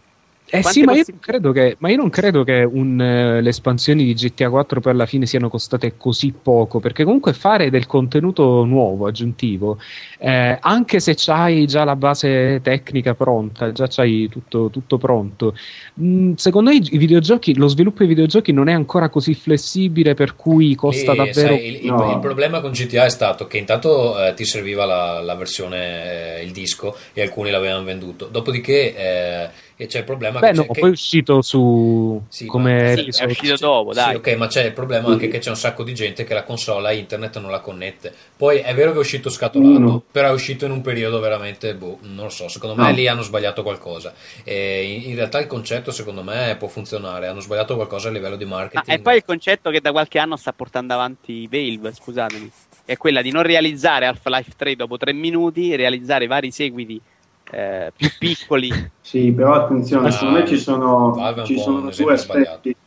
Secondo me ci sono diversi aspetti, cioè tipo un, un GTA 4 che alla fine tu puoi aggiungere quanto vuoi, dato per scontato che ballare in un club omosessuale non è un- un'attività che piace a tutti. Infatti, Eh. infatti, secondo me, uno dei motivi per cui Gay Tony ha venduto meno dell'altro è perché c'è la parola gay nel titolo, sono sicuro. Sì, sì, sicuro, questo anch'io, però al di là di questo secondo me c'è una problematica di fondo. Eh, forse nel caso di GTA 4 cos'è che uno si diverte a fare con GTA 4? Il fatto che tu vai in giro in auto, spari chi ti pare per una, due, tre episodi che sono mh, tre storie, ma dove quanto è importante la storia per l'utenza media di GTA 4? Ma secondo me inizia a essere abbastanza importante perché potevi Secondo me un, il discorso di DLC può funzionare benissimo per tutti i giochi che sono basati su una narrazione perché aggiunge un capitolo al libro fondamentalmente. Su altre dove l'azione è già tutta espressa e cambi solamente il contesto, mh, non trovo tutto questo interesse. Non lo so, perché comunque la saga di GTA si sta evolvendo in quel senso, cioè veramente adesso c'è una narrazione di ottima qualità, quindi se ti piace solo andare a investire vecchie, forse puoi rimanere anche a Vice City. Secondo me o è l'utenza che non si è evoluta o Eh. i Rockstar stanno sbagliando pesantemente perché comunque la saga si sta evolvendo in quella direzione, quindi boh. Ma scusate, Sì. posso farvi una domanda a bruciapelo? Ma voi preferite l'idea che c'è adesso, cioè di un Assassin's Creed, di un seguito di Assassin's Creed 2 che dovrebbe essere basato su stessi personaggi e più o meno stessa ambientazione del 2? O avreste preferito un Assassin's, un Assassin's Creed 3 magari un anno dopo in eh, totalmente nuovo? Io sinceramente spererei in un qualcosa che non sia un ennesimo Assassin's Creed, per iniziare. Cioè, il io- ce ne stati solo mi due. lascia un po' perplesso, sono pochi i casi in cui dico valeva la pena. Secondo me è anche un po' una- un adagiarsi sugli allori di un titolo dove con questo abbiamo venduto, facciamo il 2, un po' come i film, insomma. Ma se ne è parlato veramente di sta cosa di un Assassin's Creed 2 e mezzo? Sì, sì, No, eh, è stato uscirà, annunciato. Eh, e fra l'altro Roma, sembra, tra che sia, sì, sì, sembra che sia basato sul multiplayer, che è un'idea Mm. che sulla carta No, è ma pessima. l'ambientazione Roma è quella che praticamente a mio avviso hanno tolto da Assassin's Creed 2 perché nella Sì. parte finale, vabbè, non spoileriamo. Comunque, No, però c'era- ci c'era sono gli ultimi qualcosa di 10 fatto. minuti a Roma. Sì. Eh, non lo so, perché secondo me, tra l'altro, quella è una saga che veramente potrebbero continuare a stravolgere e, No, e- sì, e- a me è e sempre avere giochi Assassin's diversi. Creed. Io piuttosto che aspettare due anni, quando devo rimparare di nuovo il sistema di controllo, rimettiti dentro a un gioco del tutto nuovo, dopo due anni te lo sei dimenticato, se hai giocato altre cose. Un- vari episodi di Assassin's Creed 1 li preferisco nel contempo, in quell'anno, in quei due anni di vuoto. Sì, ma preferisco la, la gente, la gente a un certo punto ha bisogno di cambiare. Io in genere cerco sempre di giocare due giochi eh, consecutivi che non siano dello stesso genere, perché se sono dello stesso genere mi spacco le palle con il Idem, secondo. sicuramente. idem. Cioè, se, Beh, gioco, questo- se gioco un FPS, quello dopo magari è uno strategico o un'avventura o qualcosa. Perché se mi, mi gioco tre FPS di, di fila, arrivo al terzo che veramente ho le palle Sì, sotto i piedi. Però attenzione, vedi, Grazio, tu stai parlando di un seguito mh, che, non, cioè, che è proprio un altro titolo quasi, mentre in realtà un download content dici oh, ho, ho chiuso il capitolo di questa cosa, ma mi scarico il capitolo dopo. Cioè, è una, secondo me è un'accezione un po' diversa quella in cui può vincere il digital delivery con il download content, perché non è un titolo versione successiva, è un eh, continuati la tua storia, capisci? Ma perdonami, è proprio il modo per impedire che dopo 12 mesi ti ritrovi Assassin's Creed 2 con la stessa ambientazione e stesso personaggio. Assassin's Creed 2, 3, voglio dire. Ma- Perché se nel frattempo eh, hai modo di guadagnare facendo questi episodi solamente scaricabili, puoi lasciare ai programmatori due anni per scaricare un vero seguito. Sì, sì, infatti Sì. questo sono convinto. Quest- questa via di mezzo eh, punisce poi l'innovazione. Perché adesso Sì, questa Ubisoft sarebbe, dice- scusami, Beh, no, secondo me ti dà anche un attimo il, il respiro per dire un download content mi costa sicuramente meno che rifare un gioco ex no, Esatto, cioè una, però, un'avventura ah, ex no. Attenzione, c'è, Però c'è un utente. periodo riesco a, a fare dei, dei soldi da un download content che ha un costo relativamente basso e dedicare le mie risorse a qualcosa di nuovo. Questo è quello con cui io spererei No, venisse. no, ma è quella esattamente la mia idea. Il Eh. punto è che invece, se non hai questa possibilità, poi sei costretto a far passare Assassin's Creed 2 da 24 mesi a 12-18 perché hai bisogno di guadagnare più soldi e- e- e far rientrare prima gli investimenti. Eh, se Vito- se metti 12 mesi invece di 24, e- evidentemente non puoi fare un gioco all'altezza. Vito, eh, c'è un utente che chiede nella Wave, eh, non lo vedo uno scenario probabile, soprattutto con l'inevitabile diffusione del digital delivery. Perché vendere un DLC a prezzo ridotto quando puoi vendere un seguito a prezzo pieno?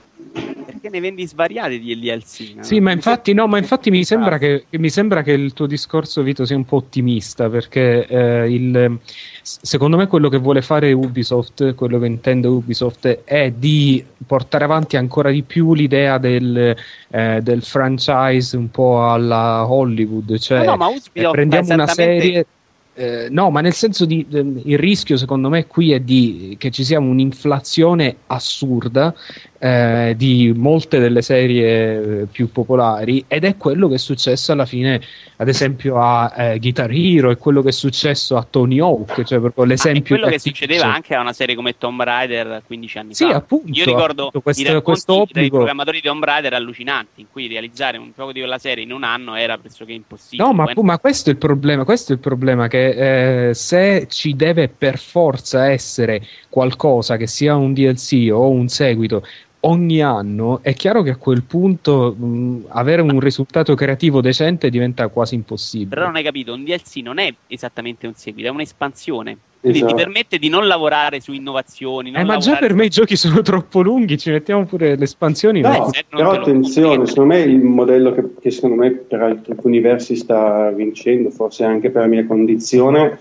è fare un gioco che non ti dura 25 ore, ne fai uno da 12, sparo cifre a caso perché sennò qua parte la polemica, però dico un, un gioco che dura 12 ore e poi hai uno, due, tre download aggiuntivi che se io voglio mi gioco.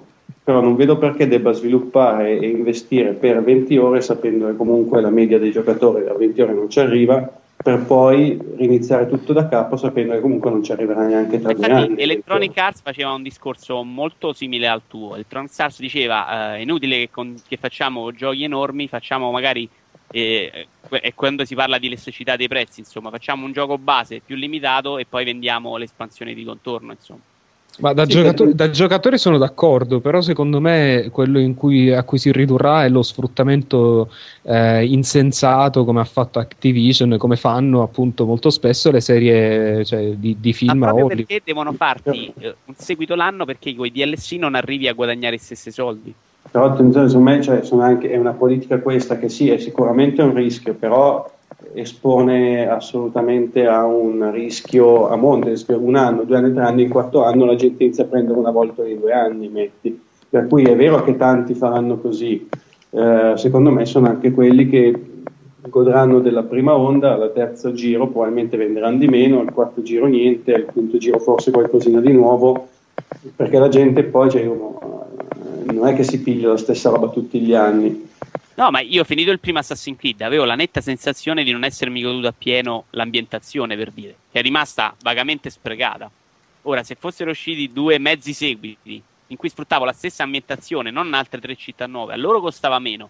Io mi sarei comunque divertito con quell'ambientazione e loro in quel tempo avrebbero potuto magari metterci altri sei mesi in più per fare una Beh, Ma non è uscito su PSP un, una roba del genere, non quel capitolo 1.5 come si no, chiama? Alte, eh, Blood Chronicles, come, come la Dai, PSP Non so cosa su PSP ti godi l'ambientazione di Assassin's Creed. No, dai, seriamente, è una tutt'altra roba. Ah, Alta Airs Chronicle, come si chiama? Non mi ricordo. Vabbè. Eh, Bloodlines? Bloodlines, no? forse. Bloodlines, sì, no, sì comunque era una Blood, Bloodlines non è, non è, il film. Cosa tre... stai dicendo? Sì, Buttiamo sono... in mezzo a cose che non sappiamo. Vabbè, dai, è inutile che ne parliamo. Siamo degli incompetenti, invece, come ci dicono tutti. Parliamo di quello che sappiamo, cioè di pedofili. Ferruccio, eh, prossimo argomento. È, Ma scusa, è, è, dedicato, è dedicato a te. Allora, io intanto, intanto, guarda, da compagno di una donna più vecchia di me, non posso che eh, veramente essere contro questo, queste tue insinuazioni. Ehm, dunque, Puoi parlare da vittima. Esatto. Io, io, ero lì all'angolo della strada, è arrivata Come questa succede? donna sì, con, aspetta, con, un lecca-lecca in mano, mi ha detto ti piacciono le caramelle, ma ha caricato sulla sua macchina. ma no, aspetta, allora, perché con... Musta, Musta, tu lo sai che la ragazza di Ferruccio ha gli occhi radioattivi e può eh, distruggerti le console in ogni momento, probabilmente può anche sollevarti per la gola a distanza, tipo Darth Vader, no? Se sì, succede certo. qualcosa di questo tipo sarete gli, primi a saperlo in questo momento. Come entra in casa ti si rompono tutte le console ecco appunto. Eh, allora, console terreno fertile per i pedofili? Papà. Allora, un, il sito Sun Sentinel che sembra veramente. la news, Ferruccio, perdonami. Sì. e poi te la racconto io eh, se non l'hai letta. No, vabbè, cioè quello che voglio dire contesto, è che. Diamo un contesto, Vito. Lui è un giornalista, no. deve, deve, raccontare. Eh, Eh, prima si racconta la storia, poi si commenta. Prima si questo... fa una, una, coloscopia, dopo si racconta la storia. Dai, si può anche fare durante, come sto facendo io. Allora, il sito Sun Sentinel praticamente ha mh, pubblicato questa storia ehm, dicendo che una certa Erika McWhorter, che sembra un nome falso, probabilmente lo è, ha ricevuto dei messaggi su Xbox Live da un individuo poco raccom- raccomandabile dal nick Romantic Devil che chiedeva se era una ragazza di quanti anni e se fosse dotata di webcam. C'è cioè, scritto M o F, non, non so, insomma, sai, quel frasario da da MSN. le domande che fai appena vai in una chat quando hai 18 anni. Tra esatto, esatto, e sei arrapato. E quindi dice: Mi sono resa conto di quanto possa essere pericoloso l'Xbox per un bambino. Ha dichiarato la donna. Il sito incoraggia i genitori a segnalare qualunque episodio sospetto alle autorità locali perché ci sono modi di rintracciare criminali attraverso gli spazi virtuali. Eh, ora, la notizia in sé mi sembra un po' una cosa come dire che il telefono può essere usato. No, ma infatti la, la notizia era solo di partenza. Eh il discorso è in realtà se, se avete giocato online vi siete trovati sicuramente a giocare con dei bambini, ovvio. E anche l'uso del linguaggio eh, è un po' particolare, insomma. Sì, ma no? adesso poi Vabbè, scusa, quando giochi con i bambini sul, tipo sul live su PSN, cioè li devi insultare No, ma, infatti, dei ma poi tra l'altro cioè adesso fanno passare sto Sun eh, Sentinel, come si chiama? E fa passare i bambini come degli esseri innocenti e eh, che, che sono lì, poverini, Ok. e tu sei, tu sei il maniaco, ma se hai mai giocato, che ne so, a Team Fortress 2, s- sai che i bambini di 14 anni sono de- delle tempeste di insulti e, No, e- però io devo ammettere che violenza. par- Beh, per guarda, come lo uso io in live, lo uso con gente che conosco, quindi in modo piuttosto amichevole, non sto lì a fare online competitivo. Però mi è capitato di trovarmi in imbarazzo in una stanza con dei bambini. Ecco, non Sì. so se E voi Sì, sì, sì, parlavano? no, no, è vero. cosa parlavano? Dei, dei, dei Pokémon? No, Ma no, guarda- non parlano di poco, ma è quello che parli tu che è importante, non quello che dicono loro. Magari Eh, ti senti un po' a disagio a sparare un bestemmione se sai che c'è un bambino che ascolta. E Insomma, cosa- non è. io- cosa, io gli non lo dicevi? so. Cosa gli dicevi? Ciao. Io non dicevo niente allora, bello. io stavo attento a dire ragazzi, non so se parlare di, di figa con i miei amici è pedofilia. Non, bisogna stare- lo fa. Ma È La mia diverso. Esperienza in merito è stata l'unica, tipo, non so come si chiamino su Xbox Live, quando, sei- se- quando vieni segnalato per gioco scorretto, Mm. ed è capitato durante una partita a Burnout Revenge e questo ragazzino americano di 8 anni si è spazientito perché continuava a sportellarlo fuori strada. allora, tu sei una specie di bullo del scolastico, no? Sì, poi appunto con Burnout Revenge mi faceva un po' ridere, infatti la cosa è, è diventata buffa perché ho aperto una segnalazione al servizio clienti di, di Microsoft perché volevo capire chi fosse stato. Poi quando mi hanno detto è venuto perché insomma lei ha giocato scorrettamente, gli ho spiegato la situazione, c'è stato un silenzio abbastanza imbarazzato e credo che sia rientrata subito la nota in merito, ma è stata buffa come cosa. Diciamo che il mobbing è più facile subirlo, poi che questo ti possa diventare uno strumento per i malintenzionati, come vengono definiti. Quando, quando tuo figlio sarà grande, gli dirai: Guarda, io quando ero giovane prendevo a sportellate i bambini di 8 anni. No, no, lo farò quando avrà anche meno di 8 anni. Fa, prenderai a, giochiamo a sporte- Burnout a Revenge, sportellate lui. io sportellate, ho giocato con mio nipote l'altro giorno a FIFA eh, e, e non sapendo che lui fosse diventato un giocatore di FIFA perché fino a due giorni prima non era capace. E eh, all'89 ho- sono uscito a pareggiare due partite al novantesimo, ma ho giocato veramente con la rabbia nel corpo. Guarda, per trovare il pareggio per non fargliela vincere, che mi vergognavo tantissimo. Con Quindi quanti rossi hai finito? Sta- è sta- finita vincendo io, tipo ai rigori, esultandogli in faccia. Però. Sto bambino è traumatizzato per l'eternità. No, gli ho insegnato, gli ho insegnato a vivere, insomma, sembra importante. Però mi ricordo che stavo lì al novantesimo a dire non è possibile, che poi FIFA è particolare come gioco, quindi non è con i controlli, capito, tutti settati in, in mezzo automatico, mezzo manuale. eh. No, però scusa- scusate, il- secondo me il rischio è alla fine di, il rischio insomma, di questi servizi online è minore di altri strumenti, ris- Eh. ma, non per- ma non perché il rischio in sé Esatto, non perché il rischio in sé sia minore, ma perché il contesto non è altrettanto intimo. Eh, e secondo me, non so, Abbiamo un- MSN c'è- c'è- forse? C'è un parere, c'è- infatti c'è Slavix dice terreno fertile come può essere un parco giochi, Federico eh, parla di PSN, Xbox Live, Facebook, MSN, insomma tutto quanto eh, fa Facebook brodo. Sì, parco giochi meno, però sì. Beh, insomma, se ti avvicini a un bambino, gli tocchi i capelli, poi lo nascondi dentro a un sacchetto di plastica e corri via molto Eh, ho forte. capito, non è, non è esattamente guarda che i bambini non sono alti 10 centimetri, eh. No, Cioè, Insomma, bambini- adesso, me- adesso, se poco poco ti avvicini a un parco, eh, penso che i genitori chiamano Spa. i carabinieri i pompieri. Ma Dai. ascolta, invece eh, Simone Tagliaferri ci dà un parere molto autorevole e dice i pedofili eh, vanno dove ci sono i bambini, evidentemente lui lo sa,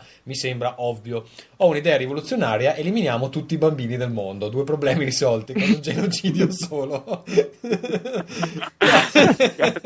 Era tutto così facile, porca miseria, che ci vuole? Eh, Simone dopo Ecco. aver ucciso un'intera tribù di scoiattoli adesso vuole uccidere anche tutti i bambini. Simone Erode di cognome. Va bene.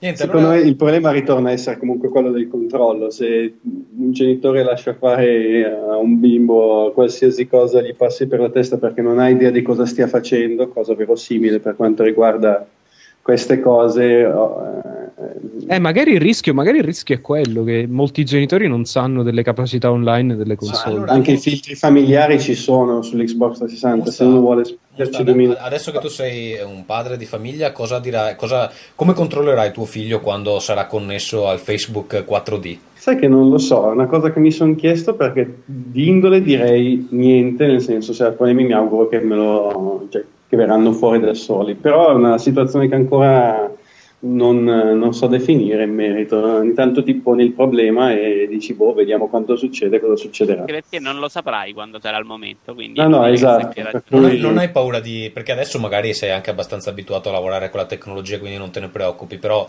che ne so, quando lui avrà 16 anni, 15 anni, 16 anni, magari tu non sarai più sulla cresta dell'onda eh, non so, sulla crosta, nemmeno sulla crosta, tra l'altro. Esattamente.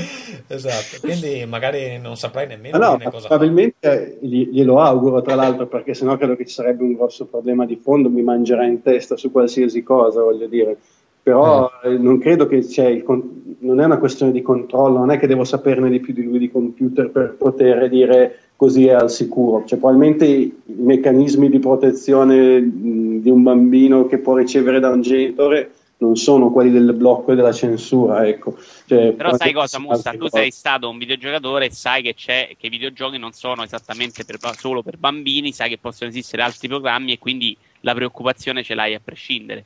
Eh, un ah. genitore di oggi, eh, o perlomeno i genitori de- della mia, cioè i miei genitori, non, non, non, hanno nemmeno quello in considerazione. Ecco perché delle volte no, non possono controllare. Sì, però cioè, attenzione. Il rischio non è che tu non, sia in grado di proteggerlo dai videogiochi, il rischio è che tu non sia in grado di proteggerlo da un'altra cosa, che ne so, i Lego pornografici. E che no, no, chiaro. però attenzione, la protezione non vuol dire, secondo me in questo caso, ma come in tutti questi sono delle relazioni sociali, cioè non è che lo proteggi dicendo ti vieto di correre dei rischi, lo proteggi dicendo guarda che ci sono dei rischi, tientene alla larga, però non puoi dire eh, no, siccome andare al parco giochi poi trovi Ferruccio che ti Ma no! perché, cioè, che ti porta dai cavalli. Lo chiudi in casa, non ha senso. Cosa fai? Siccome Facebook eh, c'è quello che ti, fa, che ti manda la foto del pisello, allora cosa fai? Stacchi la spina al computer. Oppure neghi cioè, l'esistenza del pisello, magari. Eh, esatto. No, no, Scusa, no, Musta, è, io... è, ragionissimo sulla carta, ma trovo che non sia poi così facile. No, no, che sia facile è una balla, però eh, d'altronde non, cioè, la, se l'alternativa è quella di dire no, questo è pericoloso per cui nulla, quest'altro è pericoloso per cui nulla, finisci in un grande nulla davvero. E, eh, Scusa Musta, io vorrei fare adesso la, una domanda veramente importante e credo che ti riempirà d'angoscia. Eh, come reagirai? Hai fatto una coloscopia? No, ah, okay, come scusa. reagirai quando scoprirai, eh, magari guardando nella, insomma, nella, nella storia del, del, del browser, ehm, come reagirai quando scoprirai che tuo figlio guarda i siti porno? Gay, Ma...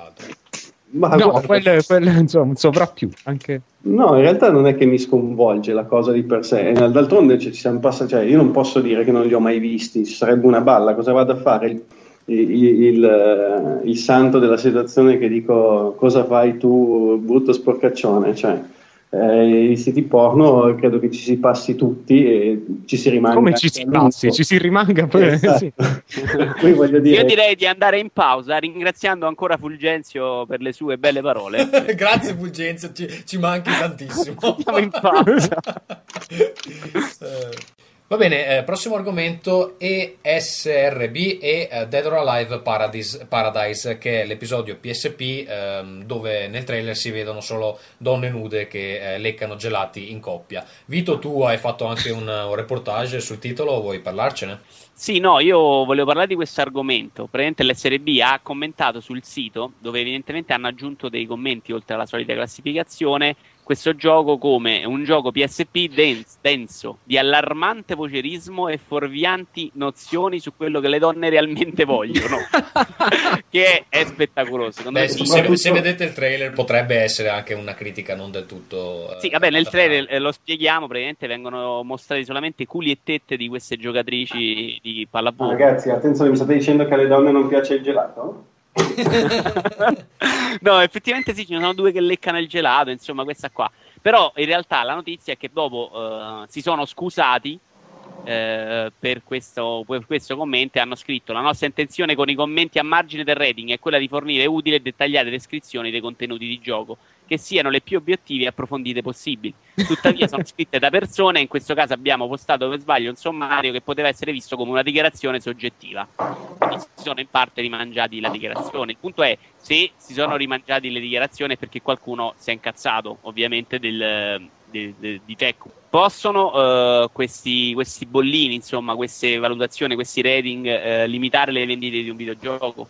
No, andiamo avanti. No, infatti, credo che la domanda la risposta um, secondo te perché qualcuno si è incazzato in Tecmo? E questo è il ma secondo me se perché... loro hanno ritrattato eh, scusa è perché chi- chiaramente quel, eh, quel, tipo di um, vabbè il, il, trailer è osceno insomma basta vederlo per, per capire che, che, sostanzialmente non stanno vendendo un gioco stanno vendendo un prodotto da utilizzare in bagno. Infatti come diceva Musta nell'edizione speciale ti regalano anche la carta igienica. Ma ehm, che schifo. Evidentemente chi ha scritto il commento, sicuramente, guarda, mi ci gioco un braccio che è una donna che è rimasta offesa no. da, da, vedere, da, vedere, sì perché insomma se lo vedi se non offendi le donne in ogni episodio no, no ma io mica sto, sto, dicendo una donna che è rimasta offesa dal contenuto del video quindi secondo me no ma pure a me offendono questi compre... video scusami perché sono veramente demenziali ma a parte donna, Ferruccio, L'al- l'altra questione che probabilmente è più interessante è quella del sesso e dei videogiochi di cui abbiamo già parlato qualche volta il punto è che quando se ne parla, purtroppo, essendo, essendo casi molto rari, si, si, crede sempre che si voglia cercare lo scandalo. Parliamo di giochi ovviamente più importanti di Dead or Alive Paradise che eh, di fatto non fa altro. Eh, Ferruccio, vuoi dire qualcosa? Sì, mi, mi, ha colpito questa notizia secondo cui il grande David Cage, eh, anzi d'ora in poi chiamiamolo solo David Cage, eh, alla francese, giusto per sottolineare quanto sia Dopo che, sì, cara, dopo che Gazzo ha letto Paradise, secondo me si può fare qualsiasi cosa. no, ma per sottolineare la tipica arroganza sì, oh, francese. Poi ha appena parlato quello no, che sa cinque lingue e le parla fluentemente. Vabbè, non litigate, non litigate. Quindi, insomma, il grande David Cage si è sentito in, in dovere di specificare che sì, ci sono dei contenuti sessuali, insomma, ci sono dei riferimenti sessuali nel Heavy Rain. Ma lui non ne sapeva non... niente. No, ma non si tratta di pornografia. la cosa è, è, veramente. Cioè, voi immaginatevi che so, eh, in un film, eh, in un thriller, per esempio, c'è una scena in cui il protagonista si strombazza la propria ragazza eh, e, e, il regista si sente in dovere di dire eh, sì, c'è una scena di sesso, ma non è porno. La cosa secondo io, me... Se devo no, essere sincero, darei... svelerò anche in parte la mia età, ma era una delle primissime discussioni che mi ricordo generò un discreto uh, seguito su Ring ancora, che era proprio il discorso di smettiamola di pensare soprattutto alle nostre, alle nostre latitudini che i videogiochi siano solo per bambini sotto i 16 anni. Sì, no, ma a parte, a parte questo, eh, che, che, ormai io, io mh, almeno nel mio comportamento quotidiano, eh, mh, lo prendo come un dato di fatto, poi se il resto del mondo ancora rompe i maroni, mh, insomma, cazzi loro.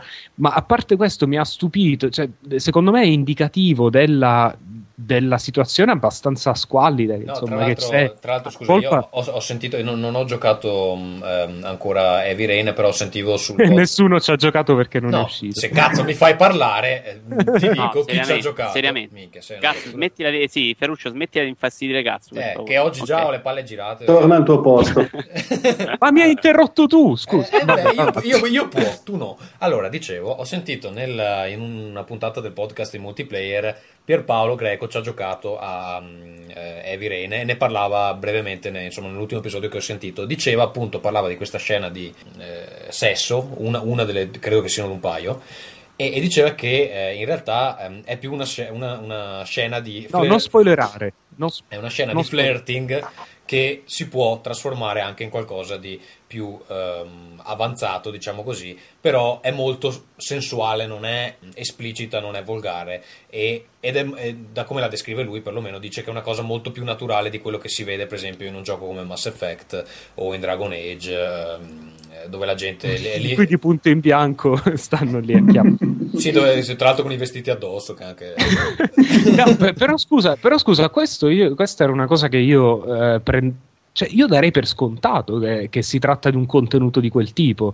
Cioè, non è che se a me dicono che in un gioco che insomma ambientazione thriller, se ci sono delle scene sensuali, eh, la, la, mia prima idea non è che di punto in bianco vedi due che chiavano. No, ma cioè, il punto è, è perché cioè, quella parte là de- deve essere necessariamente interattiva, deve essere un gioco perché nel momento in cui la fai diventare interattiva diventa anche un po' pruriginosa, no? Secondo me. Vabbè, no, ma p- perché? Perché? Non, non, ci vedo niente di male nel fatto perché, di. Cioè, perché tu sostanzialmente co- comandi qualcuno proiettando i tuoi desideri sessuali su questo avatar digitale e dici. E eh vabbè, ma è la stessa cosa dai, quando, vedi, quando leggi in un libro una scena, insomma, o, o, guardi in un film una scena di sesso, se c'è immedesimazione nel personaggio, c'è quell'aspetto lì. Non, non mi sembra una cosa. Mh, insomma, per tagliarsi una, l'uccello.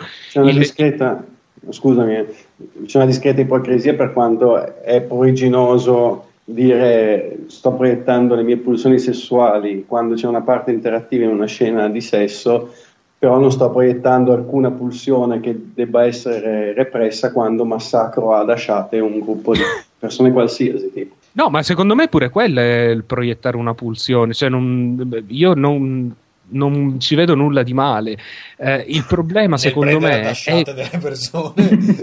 no, nel, nell'immedesimarsi, nello scaricare le proprie. La, la, violenza è insita in tutti noi. C'è chi la scarica nei videogiochi, c'è chi va eh, in ufficio con un fucile a pompa. Però eh, quello, secondo me, che. bambini al parco. No, scusate, quello che.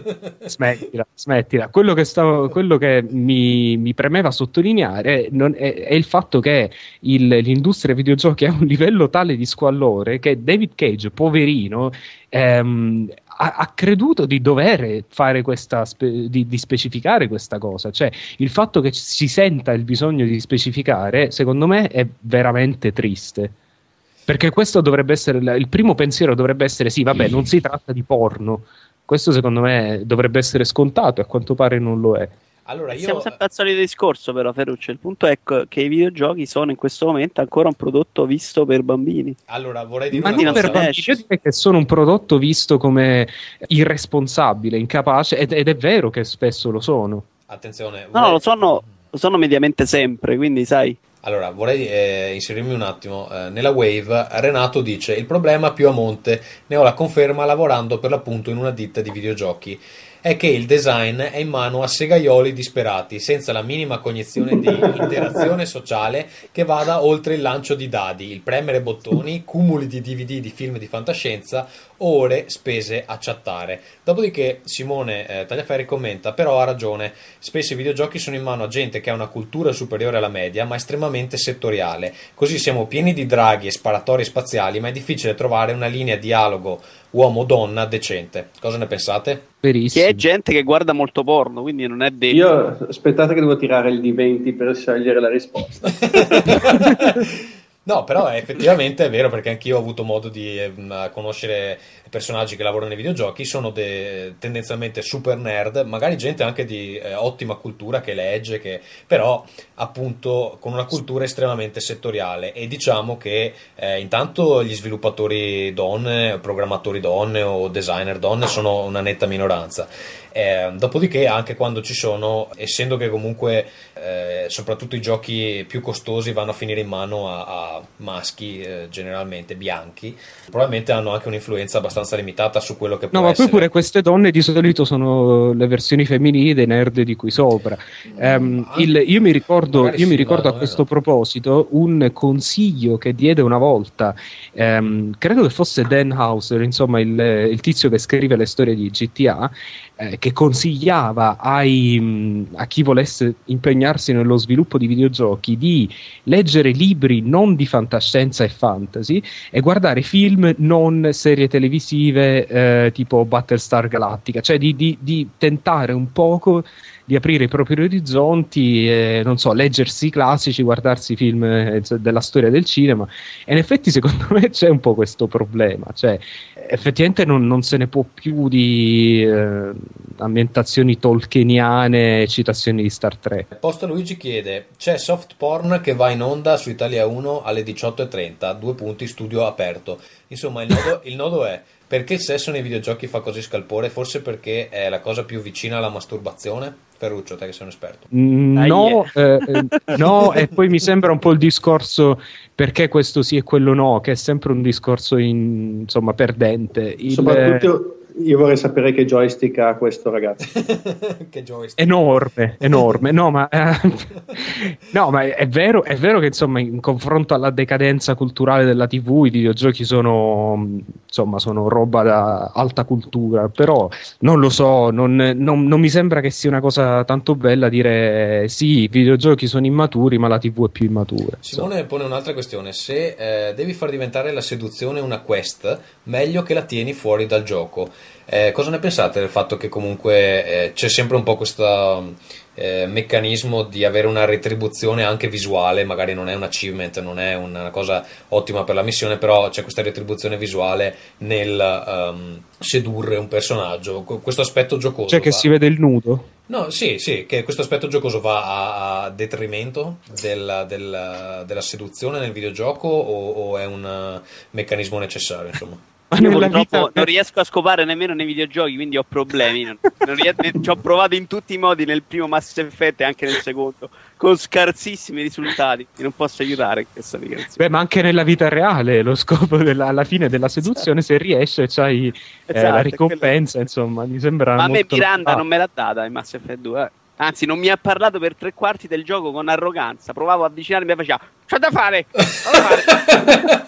Per- perché ho preso una decisione. Una decisione. Sono andato a morire per lei su un cazzo di pianeta maledetto per la sorella infame. Ho preso una decisione che a lei non piaceva e non mi ha parlato per tutto il gioco. Scusate, è- ragazzi, è sta emergendo, sta emergendo che i videogiochi sono molto realistici. Infatti. Specchio della realtà proprio. Va bene, prossimo argomento, vediamo cosa c'è rimasto. Prima dell'argomento di Ferruccio c'è polemiche sui giochi maturi per Wii. Questa è una cosa che ha aggiunto eh, Vito Iuvara. Eh, Sì, no, io sono- senza discutere sulla qualità, perché è tornato molto in voga in questi ultimi giorni. Insomma, Capcom ha detto che i giochi non vendono, si è unita anche Ubisoft, ha detto non faranno più giochi maturi. Lasciamo perdere la qualità, insomma, che in linea di massima quelli che non hanno venduto molto spesso è perché non sono di qualità, ma ce ne sono stati anche di qualità che non possono raggiungere numeri importanti su Wii per via del pubblico che si è creato. La domanda è, eh, vabbè, l'idea Nintendo in questo momento in Giappone è fare le custodie nere, che mi chiedo proprio che senso possa avere eh, fare delle custodie che non fanno capire neanche che è per Wii. Come li vendete voi i giochi maturi su Wii? Cioè, esiste un modo per vendere in questo momento, nel mercato attuale, con l'utenza attuale del Wii, dei giochi maturi per Wii? Esatto. Scusa Vito, se io sapessi la, la risposta a questa domanda avrei un lavoro in qualche azienda di marketing. Eh, vabbè, eh, tu non capisci neanche un cazzo di niente e ti chiediamo il parere anche su altri argomenti sui videogiochi. quindi prova. Non è detto che ci riesci e fai, fai del tuo meglio, su. Io, io- io mi- chiedo se questa sia una necessità più di trovare uno sbocco a dei giochi, cioè trovare, la domanda è, dobbiamo trovare un nuovo mercato per cui vediamo se possono andare i giochi maturi per Wii o è una, una richiesta? No, ma più che altro, cioè, a chi è il Secondo target? me- Scusa, chi è il target di queste custodie nere? Perché l'appassionato di videogiochi, eh, i giochi hardcore eh, li, li sa perché li segue su un forum, su internet, sulle riviste. Eh, la, la nonnina eh, probabilmente scambia le custodie nere per eh, giochi per un'altra console. Quindi non, Per non il Piau. Non si capisce esattamente a chi è puntata. Eh, ma poi scusate, cosa vuol dire esattamente giochi maturi? Perché il mese scorso uno dei giochi che ha venduto di più in assoluto è stato, ehm, come si chiama, Let's Dance per Wii, che è palesemente un Maturo. gioco comprato, eh, eh, sì, è un gioco comprato da, da- da donne sulla Trentina, cioè il- hanno fatto la, la pubblicità probabilmente No, su parla qualche talk show. insomma.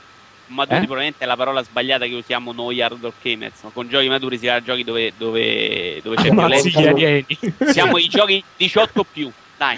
18 Ok. più. In questo momento puoi venderli su Wii, puoi fare numeri su Wii. No. Ma se- secondo me in questo momento no, Eh, potevano, farci- potevano farcela all'inizio supportando la console in maniera diversa, però non, eh, in questo Guarda, momento... forse se, ma forse se ci fosse un gioco proprio dalla qualità che ti scoperchia il cervello, eh, forse riuscirebbe a vendere comunque. Quindi No, non è un secondo problema me di no. come viene venduto, è un problema di Secondo qualità. me- no, secondo me ha ragione Gazzo. Non, hanno- non c'è- non è mai stato creato un mercato di quel tipo su quella console, ormai è fuori tempo massimo.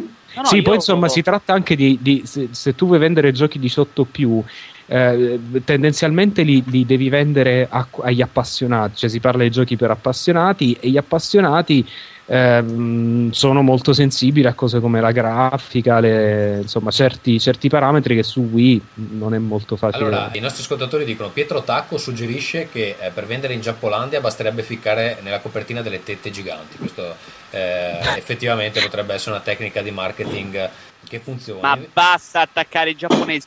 Invece, No, scrivania. Nara, Nara Shikimaru, Shikamaru dice dall'alto del suo master in marketing la soluzione sarebbe un'ottima pubblicità spacciando il gioco casual quando invece in realtà è per hardcore gamer così sostanzialmente li stai fregando Volete e- rubare. così torneranno a comprare Manuale milioni- del marketing, ragazzi. Un'altra, un'altra mossa è prendere 60 euro dalla borsa eh, mentre stanno davanti alle vetrine.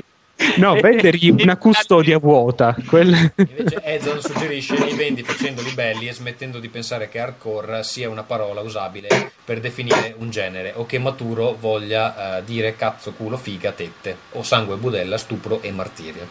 Non sono convintissimo di questa cosa perché comunque giochi belli per il Wii eh, che non hanno venduto ce ne sono. Vito magari eh, è più informato di me, anche Ferruccio.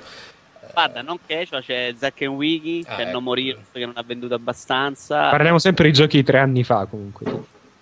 Eh, vabbè, che, che, Eh, non- è che siano limitati e che non, sia- non abbiano investito tantissimo, questo ormai è un dato di fatto. Insomma, non è che vogliamo dire che sono usciti miliardi di giochi belli e non hanno venduto. Effettivamente sul, sul Wii il marketing ha un, un peso molto diverso rispetto alle altre console. Sulle altre console giochi belli, magari non spinti tantissimo, comunque vendono.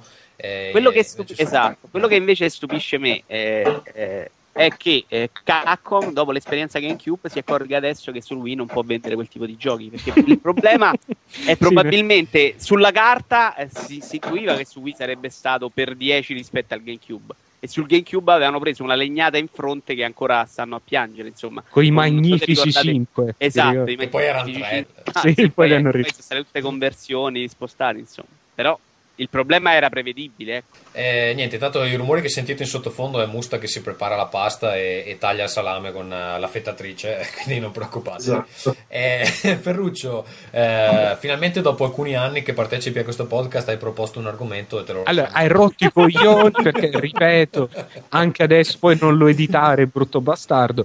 Eh, io propongo almeno un argomento di questo. Guarda, Al- c'è, c'è a- anche a- un commento con, eh, di uno degli ascoltatori che dice questo mi era sfuggito, c'è neanche gli ascoltatori li vedono i tuoi argomenti. Ecco, vaffanculo. Allora, il- l'argomento Io è il secondo che ricordo che hai segnalato tu, però va Va bene. bene, già, Eh, già eh, più, più di uno. Vai, vai Ferruccio. Siamo- Allora, siete due bastardi. No, no, Comunque, io, no, io andrei avanti. Guarda, ci sono podcast che mi apprezzerebbero ben di più. Allora, Io intanto sto guardando, per, per farti un piacere, sto guardando in questo momento Single Player Coop da cui è tratto lo spunto Com. questo articolo. E devo dire che la grafica è veramente molto bella. Dai, scusami allora, no, io veramente io ra- scrivo a quelli di multiplayer, vediamo se mi pigliano. Allora, la domanda era quanta della vostra Dopo, scusa, immaginazione dopo il casino che hai fatto con Bayonetta, no, però. e poi quando parliamo del gioco, fra l'altro, mi, mi rimangerò parte di quello che ho detto. Allora, eh, quanta della vostra immaginazione usate quando giocate? Eh, il, il punto è, non sto qua a parlare insomma del post da cui ho preso spunto. L'unica cosa è che mi sono accorto, giocando in particolare a Fallout 3, che il mio coinvolgimento emotivo faceva sì che la storia in sé magari non era poi co- così interessante, eppure nella mia Ah, mente... te ne sei accorto dopo un paio d'anni, ok. Eh, vaffanculo. Quando, quando stavo giocando, però, ehm, aggiungevo io delle cose alla storia. Cioè, me ne vergogno a dirlo, però ho giocato un po'.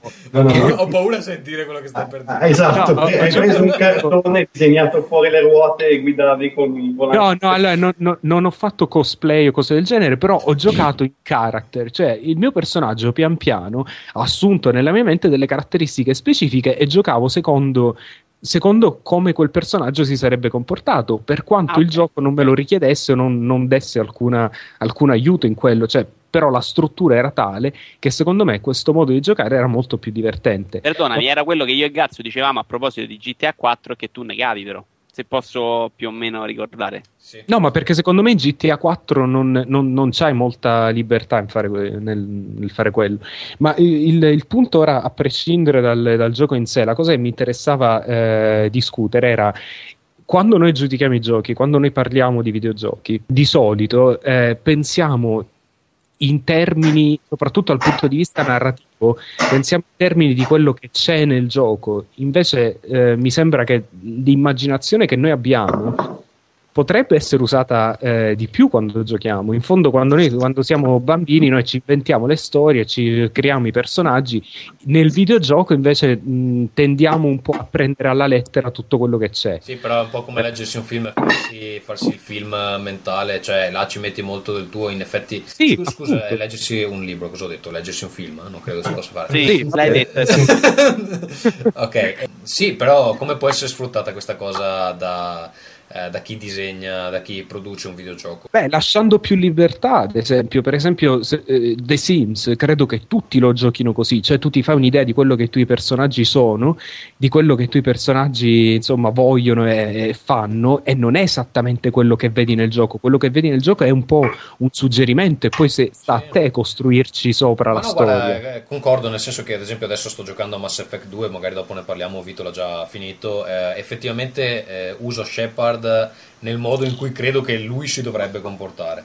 Quindi ho deciso eh, che ma... Shepard è buono, però molto severo, e quindi in genere eh, scelgo sempre dei dialoghi eh, che siano coerenti con questa linea. Mi è capitato un paio di volte di provare a scegliere un dialogo particolarmente provocante, eh, tipo ammazzare un personaggio anche se in realtà non l'avrei fatto, solo per vedere Provocatorio. Provocatorio, scusa, non provocante.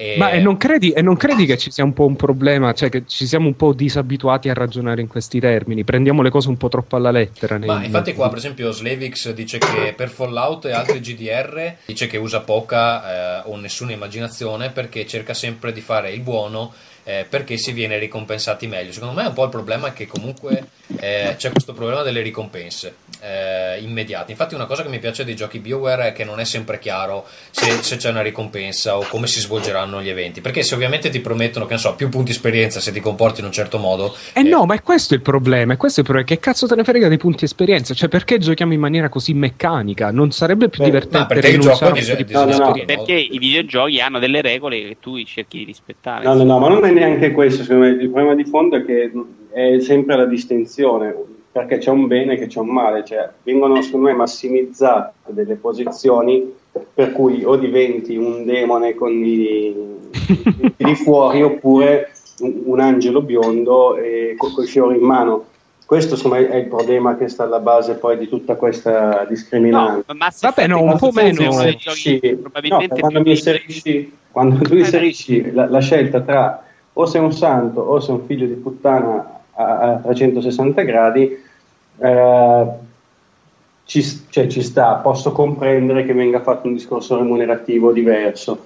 Il problema è proprio questo, se tu invece di mettere per forza la scelta tra due estremi così, perché poi raramente sono riscontrabili, allora puoi mm, ricalibrare tutto il sistema di... Mm, sì, scusa, scusa Must, però questo io a parte Infamous non mi, viene in mente, non mi vengono in mente molti esempi che, di giochi che hanno fatto lo stesso errore così grossolano, cioè di eh, spara in fronte al bambino o salva il cagnolino. A me invece sembra che il 99% dei giochi sia così e qualcuno mm. si salva tra questi ci metto GTA 4 e Mass Effect 1 e 2, il resto esatto. non viene in mente grande. Anche a me altri non ne ho in mente che si salvino da questa dicotomia poi. Eh, un, un Army Two il quarantesimo giorno più, cioè, ha delle decisioni morali che sono più o meno quelle. Insomma. Vabbè, ma quel gioco, scusa, ma, ma, non, ma, non, prenderlo mai come esempio di niente. Ma sono quelli i giochi il medio, dimmene un altro. Infatti, però, adesso però, no, pensavo appunto Fallout, molti cosa, giochi. Eh, GTA ha un problema rispetto a Mass Effect che comunque tu ti puoi comportare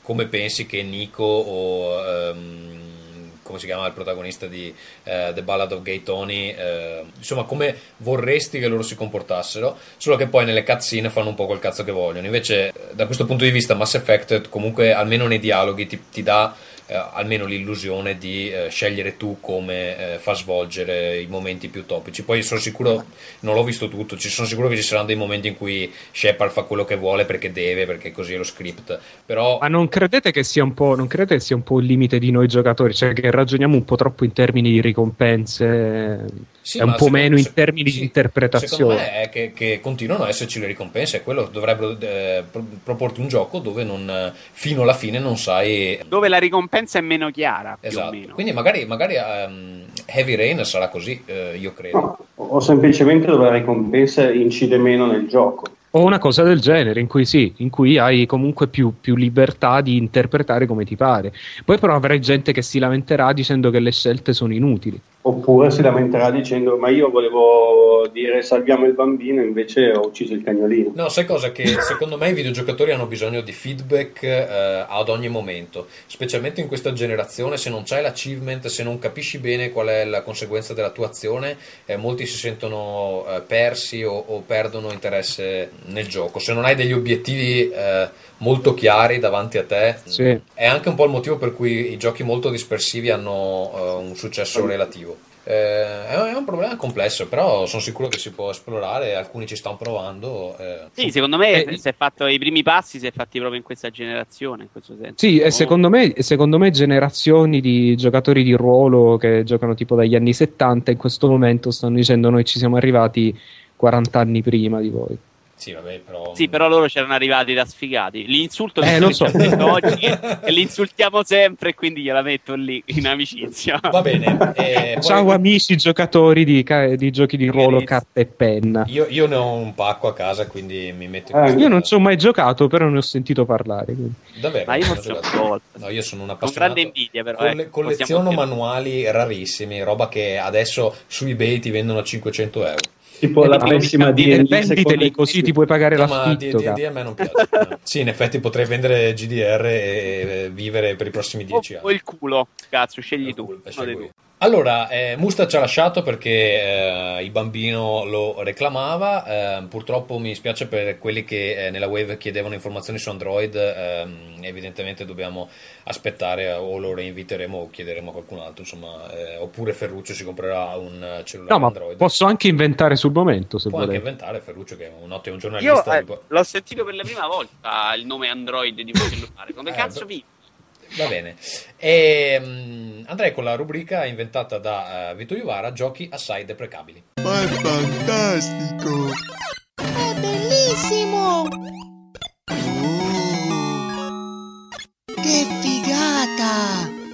no, è un gioco assai deprecabile.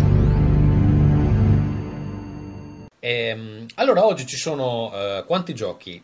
Cinque giochi. Ehm, parto io con un gioco meraviglioso segnalato dal dottor Manhattan ehm, al secolo eh, Alessandro Apreda. Il gioco si chiama eh, Robot Unicorn Attack e ehm, è un gioco meraviglioso dove eh, in uno stile vagamente gaio eh, si controlla un unicorno ehm, che saltella fra panorami eh, pieni di arcobaleni. Eh, la cosa fantastica è che in sottofondo c'è una eh, musica angelica, eh, in realtà è una canzone degli Erasure che eh, poi vi canterò eh, più che volentieri, si chiama Always e eh, è un gioco in flash, lo, Dio, lo trovate aspetta, gratuitamente. aspetta, Cosa? No, ma è partita una finestra con la canzone mentre al gioco. Una canzone molto gaia, tra l'altro. Sì, sì, è una canzone la gaghissima perché io ce l'ho su Lips eh, e la canto eh, nel mio tempo libero quando non so cosa fare. Se vedi il video della canzone è fantastico. Insomma, Eh, niente, no. al controllo di questo unicorno si, scorreggia, eh, si scorreggiano de- degli ottimi Arcobaleni. arcobaleni.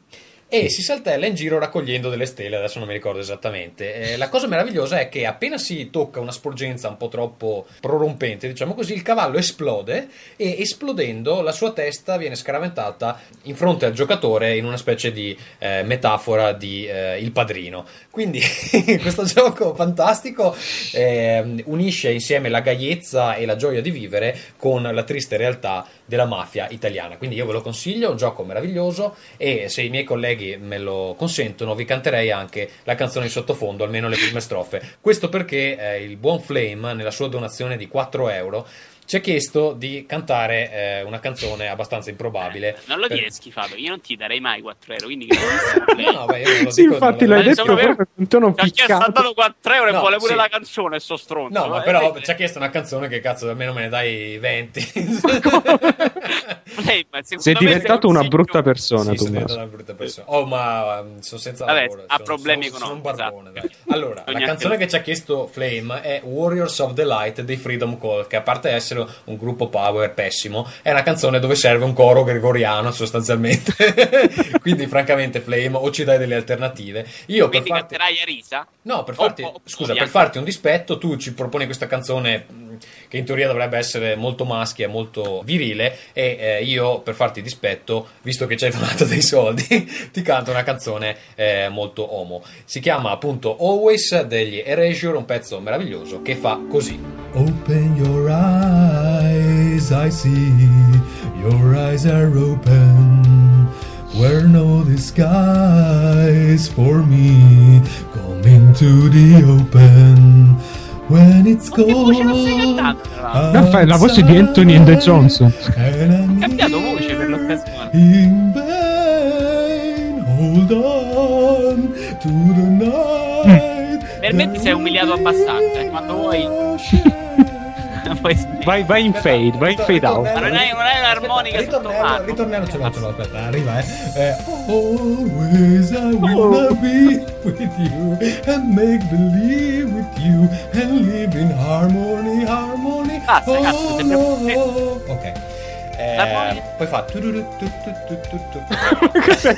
ve la lascio ascoltare Eh, ringraziamo Flame per aver donato soldi per questa meravigliosa interpretazione di Always degli Erasure e eh, continuerei con eh, un gioco che ci segnala il nostro eh, simpatico Vito Scusa, io volevo cantare la canzone di Emanuele Filiberto e e Pupo. poi- poi la cantiamo alla Ma guarda che la canterei sul seno, ma sono preparato. Ma secondo me spaccavamo a cantare quella canzone.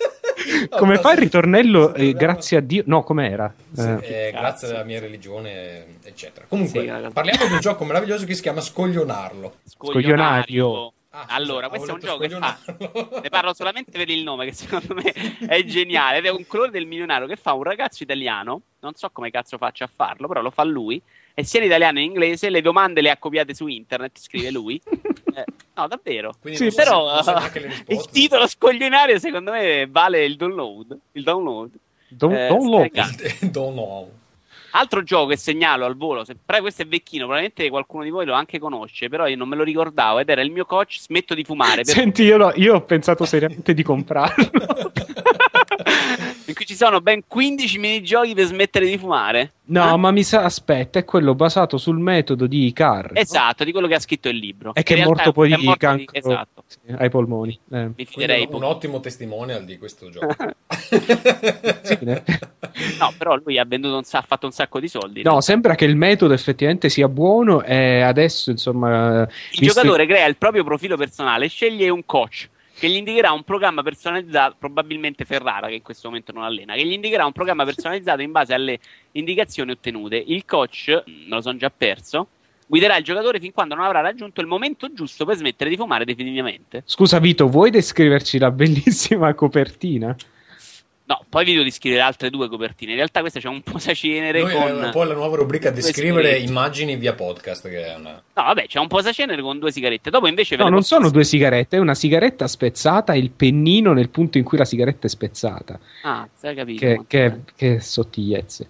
E aspetta perché il fumo esce dalla parte dove c'è dove Esatto, esce dalla parte senso. spenta. È un, è un- è un- sì, è un, un errore incredibile del grafico che ha prodotto questa copertina. No, probabilmente- dalla parte sbagliata. Vai, eh, vai con il prossimo tuo, per Sì. favore, carissimo cazzo. Vai, musica! Posso farti il resto del... di- Dirige il maestro Tommaso De Benet. Allora, l'altro gioco che voglio eh, proporvi questa sera è Extreme Hangman DSI. Per chi non sa cos'è il gioco dell'Hangman, è sostanzialmente il gioco dell'impiccato. Quel gioco meraviglioso dove uno deve indovinare la parola, ogni volta che sbagli una lettera disegni un pezzettino della- del- Ah, ok. dell'omino impiccato. Però questo è per DSI Extreme. è il motivo insomma, per cui vi siete comprati un meraviglioso eh, Nintendo DSi a 200 e passa euro e questo soprattutto è Extreme. Cosa vuol dire Extreme? Che invece di solo impiccare l'omino gli si può anche sparare e farlo esplodere e cose del genere. Quindi catevi al più presto nei vostri negozi di fiducia perché Extreme Hangman DSi è il gioco che fa per voi. Eh, vorrei anche citarvi un meraviglioso commento, eh, chiaramente falso, sotto ehm, eh, la pagina di YouTube dove c'è il video, il trailer di questo gioco, che sembra tra l'altro non c'entrare assolutamente niente con il gioco. Dice, traduco al volo, eh, grafica assolutamente meravigliosa, gameplay altrettanto eccitante, eh, never ending fun, come lo tradurresti Ferruccio? Eh, divertimento senza infinito. Fine, senza Sì. fine, esatto, che vi farà dimenticare eh, la vostra ragazza. Poi milioni di pistole e grandi esplosioni, poi laser, ninja e pirati. che Poi, poi, attenzione, poi c'è, non c'è eh, gap di livello e fino a 160 giocatori eh, nel versus mod. Poi su un location- DS Ambientazioni, ambientazioni fantastiche e armature uniche che faranno piangere Blizzard. Blizzard. Io andrò sicuramente a comprare questo gioco. Non si capisce esattamente come mai questa descrizione sia sotto al gioco di Extreme. Vabbè, dai, Credo che ci fosse un lievissimo sarcasmo, mi sembra. Dici? Secondo me invece no, era l'autore Ah, del sì, gioco che l'ha messo sotto. ma eh, No, guarda, io non ragazzi, sottovaluterei la stupidità della gente. Comunque, eh, vuoi andare tu con il gioco con le copertine più belle del mondo? Sì, non ha, non ha le copertine più belle del mondo. Io ho trovato questo gioco, questa serie, tra l'altro, con, questa, con queste copertine bruttissime, ho cercato informazioni. Non ne ho trovate zero proprio. C'è solo Sì, modo per eh, scaricare no- questo. non ne hai trovate zero, Scusa. vuol dire che ne hai trovate qualcuna. Scusa Che Vito, qual è trovate- il titolo del gioco? Allora, il titolo è Giolda Spirò Svigiorga Scusa, scusa, aspetta, aspetta, ripeti. Geolda Pirio Young Sugeo 1000 DS e Geolda Pirio Young, eh, Young Sugeo 1900 DS. Allora, vi spiego la copertina. Nel primo, ovvero il 1000 DS, c'è uh, una stanza con un parquet, forse è un terrazzo perché vedo aperto, con del parquet a terra. È parquet o mattonelle secondo voi? No, sono gli stelli, sono gli stelli di Due legno. larghe stanze. Stabili legno. Se- Sembra che Diciamo, perché vendere... c'è una sedia sulla sinistra con sopra un cesso con della biancheria. Fine. Questa è la copertina. Nella, questo è il 1000. Poi c'è il 1900 che probabilmente è più potente.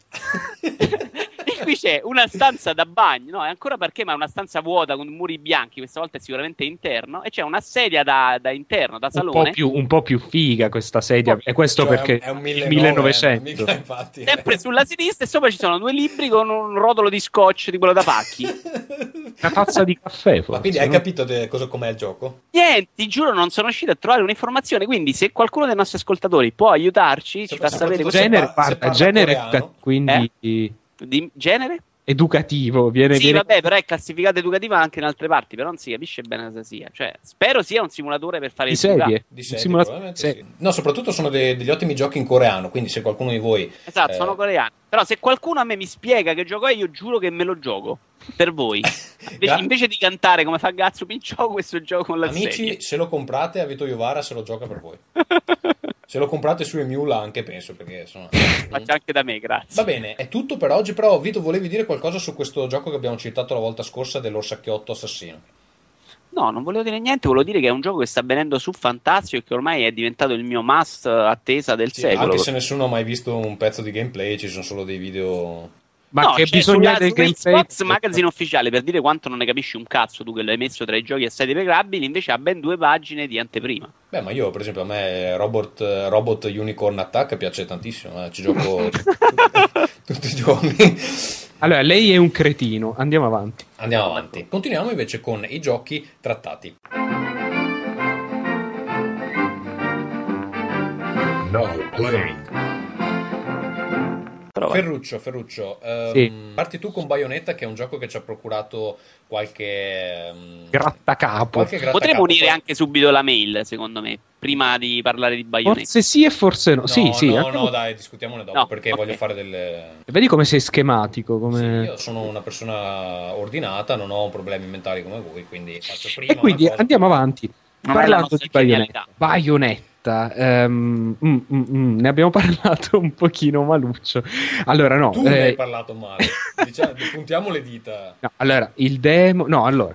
partiamo dall'inizio. Partiamo dall'inizio. Bayonetta continua a essere un gioco dal gusto estetico quantomeno opinabile, con una protagonista che è effettivamente un poco. Zoccola. mm, no, è un poco stupido, cioè è tutto un po' stupido in questo gioco. Però Ok, devo rimangiare. abbiamo detto in realtà, non è che abbiamo detto molto. No, lo so, lo so, però devo rimangiarmi una cosa, il fatto che il gioco sia sessista. Eh, o meglio, il gioco, com- come ha detto la mia ragazza, ho avuto una bellissima discussione con la mia ragazza su questo gioco. Ha giocato anche lei o ti ha visto giocare? No, ma ha visto giocare, ha detto questo gioco non è che sia sessista, eh, nel senso che è, diciamo, mh, umiliante per le donne, eh, perché anche gli uomini sono tutti dei cretini in questo gioco, quindi è sessista in entrambi i sensi, e, e quindi è un gioco per... Eh, ma è esattamente il mio punto quando mi dicono che il porno è sessista, nel senso gli uomini nel, po- gli uomini- gli uomini nel porno sono dei gorilla, ma gli uomini non sono così, quindi, Sì, sì. quindi No, infatti- che, che le femministe rompano i coglioni, sì o no? No, ma in effetti Bayonetta è Però gli uomini vorrebbero essere come quelli del porno. Sì, Ma parla sì. Per te. Eh, Bayonetta è un gioco che. Basta. Vabbè, è vero, eh, comunque. Vabbè, eh, Bayonetta è un gioco offensivo più o meno per chiunque. No, a parte tutto, non è effettivamente non è mh, poi così sessista, o meglio, ci sono giochi che sono più sessisti eh, per il semplice fatto che comunque Bayonetta come personaggio è effettivamente una donna che sceglie insomma il cazzo che le pare, è un personaggio molto forte, è l'unica che non appare una, una deficiente, tutti gli altri personaggi più o meno eh, ci fanno un po' la figura dei cretini.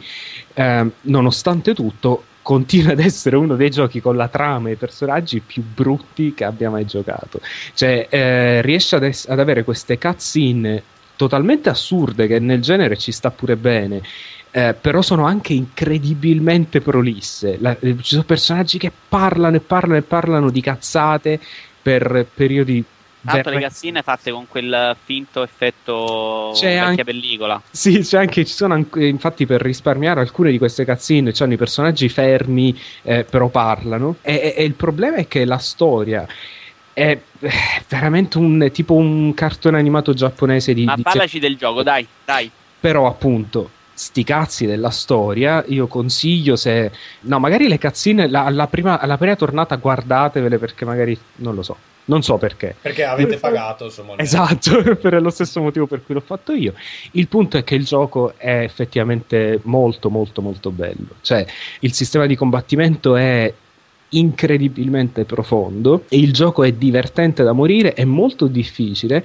L'unico difetto veramente grosso che questo gioco ha è che praticamente la metà degli, degli incontri, degli scontri sono contro dei boss, cioè eh, questo gioco è ipertrofico, ci sono boss ovunque in continuazione, ci sono sequenze tot- che non c'entrano un cazzo in, in- ogni tre minuti, ci sono, non lo so, c'è una sezione che è ispirata, mh, come si chiama? Oddio, Eh, quel gioco di Sega Space Harrier. Sì. Eh, insomma, ci sono queste variazioni continue, anche un po' troppo. A volte sarebbe bello così avere, insomma, combattere contro dei nemici normali, giusto per godersi il sistema di, di combattimento. Comunque è uh, C'è anche la passerella con tutti i boss alla fine. Sì, che è sem- 80. veramente una cosa bella. Sono 15 anni che hanno rotto il cazzo queste cose e, e- e continuano. Quindi, sì, è un gioco molto giapponese in questo. Non ha eh, quelle.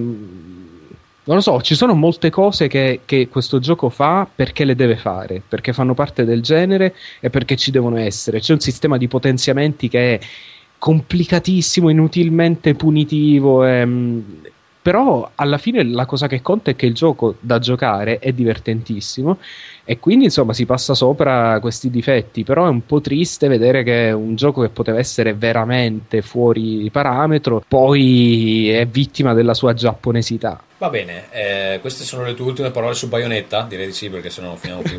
Eh, volevo solo dire che lei sembra molto porca. Sembra, ma la tua ragazza cosa pensa? Che, che lo è o che non lo è? No, lei dice le- la, la- la cosa che ha notato è che testa piccola che ha. Perché in effetti. Sì, in effetti. Va bene, Vito, tu con cosa vuoi partire? Allora, parto con uno molto veloce che è Tatsunoko vs Capcom, che è un giochino, un picchiaduro 2D fondamentalmente, anche se poi i personaggi sono fatti in tre dimensioni. È una mezza merda, veramente ha tre mosse speciali, cose così, però ha i personaggi più belli della storia dei picchiaduro del mondo. Trio, trio Dronio che fanno mosse speciali, a un certo punto entra Yatta Khan, c'è Yatta Man, ci sono... c'è un po' di tutto insomma. Come si chiamavano quelli col casco a forma di becco d'aquila? Eh, no, non erano tutti a becco d'aquila, ognuno era un uccello diverso. Ok, a sono- becco ci sono anche quelli. Come si chiamano? Eh sì, certo. Che Io da bambino mi cartone. piaceva così tanto sto cartone. Sì, anche io me lo ricordo all'inizio c'era Ah, l'aquila, eh, il cigno, cose così. Così. no, ma c'è anche, per esempio, Faithful Joe, c'è il protagonista di Dead Rising. eh, dai, i personaggi spaccano, sono fatti anche molto belli, sono belli da vedere. Ma dici che a provato- livello di sistema di meccanica non Ah. è buono. L'ho provato con degli amici, insomma, c'ha delle mosse speciali, schiacci quattro bottoni, è veramente un gioco basilare. ecco. Comunque è tipo dalle parti di mm, Mar- Marvel. Marvel vs Capcom. Non l'ho mai provato. Ah, non È, è è un Però se- gioco in cui. gioco Secondo me quelli sono già più profondi e questo No, invece no, è guarda. No, guarda, in Marvel vs. Capcom premi i tasti e cose colorate succedono sullo schermo. Sì, anche le, anche le- le- entra- le mosse erano molto semplificate in quello. Sì. Questo entra la qualsiasi dentro lo scenario, veramente eh, mosse speciali a non finire. Quindi Cioè, non, da vedere è anche simpatico da non giocare. c'è, non c'è spazio per tecnicismi, non c'è nessuna No, eh, no. pa- paragone da fare con Street Fighter 4 o roba genere. Assolutamente no. Un gioco molto più semplice, ma vince per i personaggi e basta. Tra l'altro ero convintissimo ci fossero i Fantastici 9, ovvero i Cyborg, perché nella copertina sulla destra c'è un tizio che somiglia molto a quello dei Fantastici 9, invece ho sbagliato. Eh, sono rimasto malissimo quando... a Va bene, Ah. lo consigli a chi ha un Wii? nessuno, a A nessuno, nessuno. proprio. Va bene. No, però eh, sì, si trova già pochissimo. Insomma, se vi piacciono i personaggi lo mettete lì. Allora, io mh, direi due parole su Darksiders. Allora, è un gioco molto interessante a cui va dato un po' di tempo per ingranare. So che metteranno una demo, credo sia sul PSN sia sul live ehm, a breve. E è una demo molto lunga, credo un'ora e mezza. E fanno bene perché il gioco all'inizio, diciamo, imbroglia, nel senso che eh, non si capisce esattamente dove voglia andare a parare eh, fin dalle prime battute. E il gioco è sostanzialmente eh, The Legend of Zelda con una skin diversa. Quindi in realtà tutti i paragoni che sono stati fatti con altri giochi, Bayonetta, eh, Dante, Dante's Inferno, eh, God of War, sono abbastanza fuorvianti. Nel senso che è vero, ci sono delle cose che ricordano un po' questi giochi, per esempio. ehm, gli scrigni sono esattamente quelli di God of War, proprio gli stessi colori, succedono le stesse cose quando si aprono. Eh, però in, in generale il gioco prende da praticamente tutti i giochi più importanti degli ultimi dieci anni. Quindi c'è il cavallo come in Shadow of the Colossus, c'è il, il mondo delle ombre che ricorda un po' eh, Soul River, c'è appunto i dungeon sono esattamente dei dungeon di Zelda, tra l'altro nemmeno brutti, diciamo da- da- dalle parti di uno Zelda di medio livello, non come i migliori, però mh, elaboratissimi, eh, molto più di quanto sarebbe lecito aspettarsi. Poi sì, c'è un sistema di combattimento che effettivamente ricorda God of War, ehm, però non lo fa rimpiangere. Questo è un po' il eh, filo rosso che lega tutte queste esperienze diverse che il gioco riesce a- in qualche modo a, eh, ad amalgamare. Prende il meglio di molti giochi e lo mette insieme. Non sempre fa un lavoro esagerato, nel senso che manca effettivamente un po' di carisma eh, personale perché il design è molto bello, è molto Warhammer eh, e anche Warhammer 40.000 perché è anche un po' tecnologico. Eh, Il design è di Madureira, Sì, il disegnatore, quello che era nella Marvel negli anni 90. poi- Esatto, lui è mm, diventato famoso credo per aver fatto delle cose con Spider-Man, non sono sicurissimo, comunque non- vabbè è uno che, che io non conoscevo, comunque ha fatto un buon lavoro, eh, è molto maschio il design, però colora- molto colorato anche, non è tutto marrone diciamo così. Eh, il problema è che il gioco eh, si prende mm, molto molto sul serio, quindi c'ha ste battute che veramente mm, scritte con un livello di scrittura molto basso. Avre- probabilmente sarebbero funzionate se... ehm, se ci fosse stato un po' di humor, però non, non c'è, quindi il gioco mh, in alcuni frangenti è anche un po' patetico. Però a livello di gameplay, eh, magari non è rifinitissimo, ma è un'assoluta sorpresa. Un gioco veramente di qualità, dura un sacco di tempo, tra l'altro. Presenta anche una sfida notevole. delle- No, si, si fa, però non, non è facile. Cioè, io non consiglio di iniziare, di iniziare Ti sta difficile. ridendo in faccia, non so se hai notato. No, No, no. ma perché ogni volta dici la stessa cosa? Vabbè, comunque eh, puoi provarlo, insomma. No, non essere così ostile, guarda, poi peraltro in questi giorni uscirà il demo, quindi gli darò un'occhiata, No, tra anche se l'altro- secondo tra me... l'altro È successa una cosa strana perché il primo boss mi ha dato molto più filo da torcere de- per dire il secondo. Quindi o ho sbagliato io l- l'approccio oppure. eh, C'è il qualche livello- problema. O, o se sei arrivato tu al livello successivo, sei passato da pippa a giocatore quasi normale. Eh, no, magari il livello di difficoltà non è, non è calibrato benissimo, però non so, magari ho approcciato male il, il boss. Una cosa che, che non funziona è che il gioco sostanzialmente ti dà gli item con la, stessa, con la stessa cadenza di uno Zelda. Quindi proprio nel primo dungeon prendi il boomerang e ammazzi dei pipistrelli fiammeggianti, è, proprio uguale. Addirittura proprio. Sì, sì, sì, sì, e fai- c'è, gli- c'è gli enigmi dove devi stivali, quelli, quelli pesanti. sì, sì, c'è tipo il guanto per spaccare le rocce, cioè proprio così. Ma mh, il problema è che, eh, essendo, avendo anche delle parti di, di avventura, insomma, di, di puzzle, diciamo è un po' più diluito di un God of War come, come ritmo e ci mette 6-7 ore prima che eh, il personaggio diventi veramente un figo della Madonna. Perché prima di avere tu- a, disposizione quasi tutti gli strumenti che gli servono, passano diverse ore. Eh, si chiama la sindrome di Metroid questo. Sì, che secondo me invece cioè, ci sono altri giochi, per esempio, non so, prendi Uncharted, tu parti all'inizio così e arrivi alla fine che sei sempre uguale. E non so, sono due approcci diversi, però È un po' me, vecchia scuola questo. secondo me funziona meglio in uno Zelda, semplicemente perché in uno Zelda non hai il combattimento così centrale come in questo, quindi in questo si combatte molto di più. Eh, però capita anche di farsi un'ora intera senza, senza grandi scontri, eh, senza affrontare grandi scontri. Comunque è un bel, bel gioco, eh, so che anche che è sceso di prezzo eh, perché credo che abbia venduto un po' meno di quello che si aspettassero. Ve lo consiglio, date un'occhiata al demo, però tenete presente che appunto più si va avanti più migliora, quindi insomma valutate bene. Scusate, io volevo, volevo consigliare un ottimo articolo che trovate su The Escapist eh, di ehm, quello che fa Zero Punctuation, oddio, Yazzi mm, Sì. qualcosa, eh, in cui c'è una, un'analisi del mm, character design di- del protagonista di Darksider che effettivamente fa ehm, abbastanza ridere perché insomma diciamo che non, non gli è piaciuto tantissimo perché è il tipico esempio di eh, design da fumetto anni 90 un po' un po' inutile, pieno di orpelli inutili, però A mi me, ricorda, a me ricorda- a me ricorda un po' The Darkness, eh, quel fumetto da cui hanno fatto anche il videogioco. Eh, Che è appunto un fumetto degli anni 90. Sì, non so, non so se si è concluso, non l'ho mai seguito, eh, però comunque ho presente un po' come è disegnato e, e design abbastanza simile. Eh, no, più che altro è che, che c'è questo personaggio principale proprio privo di carisma, secondo me, non, eh, non esprime nessun... È uno dei cavalieri dell'Apocalisse. Sì, ma non, non lo so, boh, non, non me ne frega un cazzo di, di, di comandarlo. Dell'Apocalisse. Dell'Apocalisse, sì, boh, non lo so, lui è un po', un po' insipido, sì. Però comunque il gioco è bello, dategli un'occhiata. E Ferruccio, prossimo gioco tuo? No, ma... eh, ah no, vabbè, sì. Torniamo, andiamo a giro. Ma sì, mi sparo la cartuccia grossa, poi ne parliamo assieme, eh, assieme a voi due. Entrambi avete, abbiamo tutti e tre giocato il demo di Heavy Rain. Eh, prima però di entrare nel- nello specifico del demo Vuoi di Heavy parlare Rain, un po' di Toby Plant? Sì, voglio parlare un po' di, eh, di questo gioco mh, sviluppato da uno dei, dei tizi di Molle Industria, eh, da Paolo Pedercini, che eh, è stato, avuto un buon successo nel, nel circolo indie ed è stato sviluppato in eh, tipo sei giorni. Sì, anche perché si gioca in 5 minuti. Si gioca in 5 minuti, si chiama Everyday the Same Dream. Eh, su singleplayercoop.com trovate una breve recensione e un'intervista all'autore del, del gioco.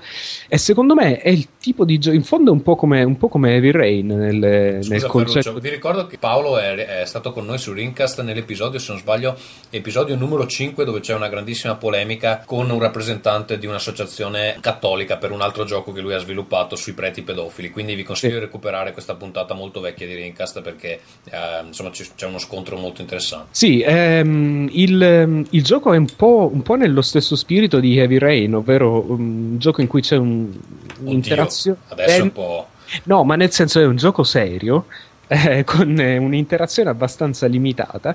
Eh, comunque, no, mi premeva parlarne perché non voglio mh, spiegare troppo. Perché secondo me si perde un po' l'impatto se sai di cosa si parla. Però è un eh, giochino in flash che giocate veramente in 10 minuti, ma che mi ha colpito in maniera incredibile. Mm, mi ha toccato molto personalmente. Ehm, Sì, diciamo, ha un messaggio molto interessante. sì, ed è, ed è molto, eh, molto aperto, molto ambiguo. L'hai trovato Eh, il barbone? Sì, sì, sì, l'ho completato, ho visto tutto. È molto, molto bello, molto, come dire, sensibile. Sì. Ok. Eh, ehm, andiamo adesso invece alle, alle demo di Heavy Rain. Come parlarne? Io non vorrei, non vorrei dire troppo perché poi probabilmente quando ci ascoltano eh, gli ascoltatori allora facciamo parlare Vito che, a cui non frega un cazzo. Vito, parla Ecco. tu. No, sì, io l'ho provato e come ho detto da tempo è uno dei giochi che aspetto molto di più perché fa parte di quella, di quella categoria di giochi che sogno da una vita, ovvero giochi in cui gioco meno e, e ho una storia più o meno interattiva. ecco. Visto la demo in cui si, si hanno due sezioni distinte, in una si impersona un vecchio asmatica, nell'altra un giovane drogato. Non ho ben capito in realtà quella del giovane se si- che cosa ha in mano all'inizio, se è una droga o una È una medicina. fialetta, sembra una fialetta di crack. tipo. Ah, ma sai che adesso che me lo dici me la ricordo, ma eh, durante il gioco l'ho vista e poi l'ho dimenticata immediatamente. Va bene. No, perché invece- non ci sono, non- non- nel demo non se ne parla. Eh, Esatto, perché questa cosa dell'handicap in realtà dell'asmatico è una cosa che torna molto per il coinvolgimento, perché tu hai questo personaggio grasso, molliccio e vecchio. È un investigatore tanto- privato, sostanzialmente. Esatto, che ogni tanto soffre e tu devi aiutarlo con delle mossette. Grasso, molliccio e vecchio, vedremo, vedremo come sarai tu a 55 No, ma lui anni. è, lui è già così adesso, senza... Non ha 55 anni. No, eh, l'interfaccia mi è piaciuta molto, non invadente seppure presente in ogni secondo, però eh, ben nascosta insomma nello scenario. Eh, la trama, beh, si è visto pochissimo in questi due spezzoni Ti è di demo. fare queste mosse che non servono a niente? Perché, per esempio, quando fai la parte dell'investigatore vecchio, che si può. Che parte, tra, tra le due è sicuramente la parte migliore. Sì, anche a me è piaciuto di più. Si può, si può appoggiare al letto, oppure si può appoggiare alla sedia. Si può anche si lasciare può dei soldi alla Sì. signorina lì. No, eh, però mh, adesso, adesso che ne parliamo così, mi viene in mente che forse Heavy Rain è proprio uno dei giochi che mh, peggio ehm, si mostra in un demo, perché tutte le conseguenze delle azioni, se ci saranno, non, non abbiamo modo di vederle. I piccoli... Però le- te le fa intuire, Ferruccio. so- Soprattutto se Eh, lo per esempio, io- È speranza al la momento. demo l'ho vista in volte diverse, con persone diverse che lo giocavano a casa mia, insomma, e, e il combattimento, le conseguenze del combattimento Eh, cambiano. insomma. sì, c'è qualche Se- cambiamento. poi il- il finale porta sempre allo stesso punto, questo ormai è chiaro. Insomma, tu fai il combattimento con Sì. i buttiche e il finale è sempre lo stesso. Ma Però scusa, seconda Vito, di- ti chiedo una cosa perché ehm, c'è que- descrivendo brevemente la scena, c'è questo investigatore che va a parlare No, con ma una- non spoilerare. Dai, non vabbè, mm, Vabbè, brevemente. è un demo. insomma. Pa- Eh. Parla con questa prostituta, poi se ne va. Eh, in realtà poi si sentono dei rumori all'interno della stanza e lui può tornare, però eh, può anche andare via, perché io sono tornato, però non ho provato ad andarmene senza... Sì, te ne puoi andare. Ah, Il, ma il punto, il punto è che non sappiamo se ci sono conseguenze a seconda di come giochi questa sezione. Alla stessa maniera, tutte queste piccole azioni ehm, che aumentano il coinvolgimento. ehm, io suppongo che giocando per più tempo il coinvolgimento sia maggiore perché al momento è una cosa che vedi, ok, Io ho visto, carina, però adesso non so se è una fobia mia, insomma, se è vero, però io ho notato che nella mia, in cui ho sbagliato solamente un, eh, una mossa, eh, lui aveva solamente un graffietto sulla fronte. Nell'altra, sì, c'è un eh, cambiamento, sì. esatto, c'era un cambiamento, lui se ne va tipo zoppicando perché eh, quello che lo giocava a casa mia aveva probabilmente sbagliato la qualsiasi. Ovviamente alla fine vince sempre lui, però cambiano queste finezze all'interno della trama, insomma. Sì, è quello che voglio dire è che in un Quindi è demo un gioco magari- che cazzo finirà senza essere frustrante, credo. Guarda che io comunque il combattimento l'ho fatto tutto giusto, quindi sono più bravo di te. No, ma il, il fatto è che queste cose, ehm, anche l'impatto emotivo di quello che succede in un demo naturalmente è limitato. Quindi Eh, insomma, spero, spero che. Eh, Speriamo nella. No, invece Eh, cosa, ne parte- pens- cosa ne pensate del sistema di controllo? Perché eh, io non ho capito dal demo, non si capisce se questo, soprattutto per camminare, dico, eh, Ah. tenere premuto l'R2 e la levetta destra ha un senso in termini di gameplay. No, sinistra. sinistra. Ehm, sì, sì, scusa, la, la levetta sinistra e l'R2 mm, premuto. Eh, cioè, ha un senso o è solo per complicarti la vita, per farti un- dare un senso di eh, difficoltà nel, nel No, ma- muoverti? Perché eh, cioè, il problema è che era tutto bellissimo, però comandare il personaggio mi andava a sbattere su per il muro perché comunque non la trovavo molto comodo. Come... Sì, non è molto il sistema di controllo non- nel movimento è veramente No, bruttino. non riesco a capire se c'è un motivo e non l'ho Eh, capito. il motivo, oppure- secondo me, è che è una soluzione un po' goffa al eh, problema del, mm, dello screen relative o character relative, cioè siccome ci sono dei cambi di inquadrature fisse, Sì. eh, se tu vai, per esempio, se, se- se in un'inquadratura tu vai verso lo schermo e in quella successiva vai ehm, in direzione opposta, Sì. c'è il rischio che se il personaggio si muove nella direzione in cui eh, muovi la levetta, poi fa avanti e indietro. In realtà questo, in realtà questo problema l'aveva risolto già Devil May Cry. eh, insomma Sì, che- 6-7 che se, anni se fa mantiene la levetta premuta in una direzione continua per qualche secondo continua ad andare eh, in avanti invece di no infatti non, non neanche io ho capito No, perché non capisco qual è il senso di tenere premuto il bottone, cioè perché ho l'impressione che comunque muovendo solo la levetta lui muova la testa, però non, Sì. non mi è chiarissimo se, se Sì, non ho capito o- neanch'io. no, sì, eh, sì, ma non ho capito neanch'io a cosa serve muovere solo la levetta. Cioè.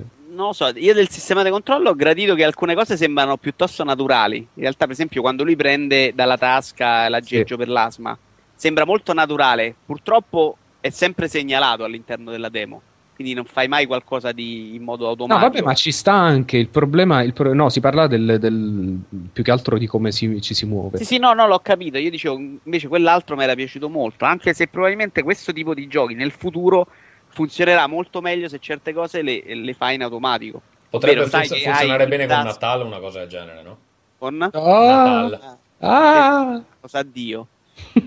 E invece, eh, diciamo, la seconda parte della demo mi ha convinto già molto meno perché la parte investigativa ha, ha dei limiti veramente evidenti. Bella atmosfera, però. L'atmosfera sì, però è tutto molto teleguidato. A Cioè, me non- sì, ha un po' annoiato quella parte là, però mi è piaciuto molto eh, le, pioggia. le combinazioni di bottoni da premere se si prova a salire nella Vero, scarpata coi fanghi, perché praticamente ti fa grovigliare sul controller in un modo che nessun altro gioco ha mai provato, perché ovviamente sono delle posizioni scomodissime, ti fa premere, che ne so, prima il cerchio, poi il- l'L2, poi insomma alla fine devi praticamente... eh, Contorcerti. contorcerti sopra, sopra questo controller che comunque dà, dà questa sensazione di difficoltà dell'azione che, che Di equilibrio, sì, no, Io, io spero però che le indagini che si fanno in questa cosa poi, cioè, poi ci sia un modo di usare queste prove, cioè che, che- che in qualche modo. que- non lo so Perché perché, dalle voci sai, sai cosa? Non so se voi avete preso la demo facendo il giochino sul sito della Sony o l'avete Sì. solo scaricato. No, Sì, io, sì. io l'ho presa Il Il quando- giochino della Sony, per esempio, lasciava intravedere qualcosa a livello investigativo. Ovviamente noi l'abbiamo preso con le risposte già fatte. Sì. Io e Ferruccio, figurati.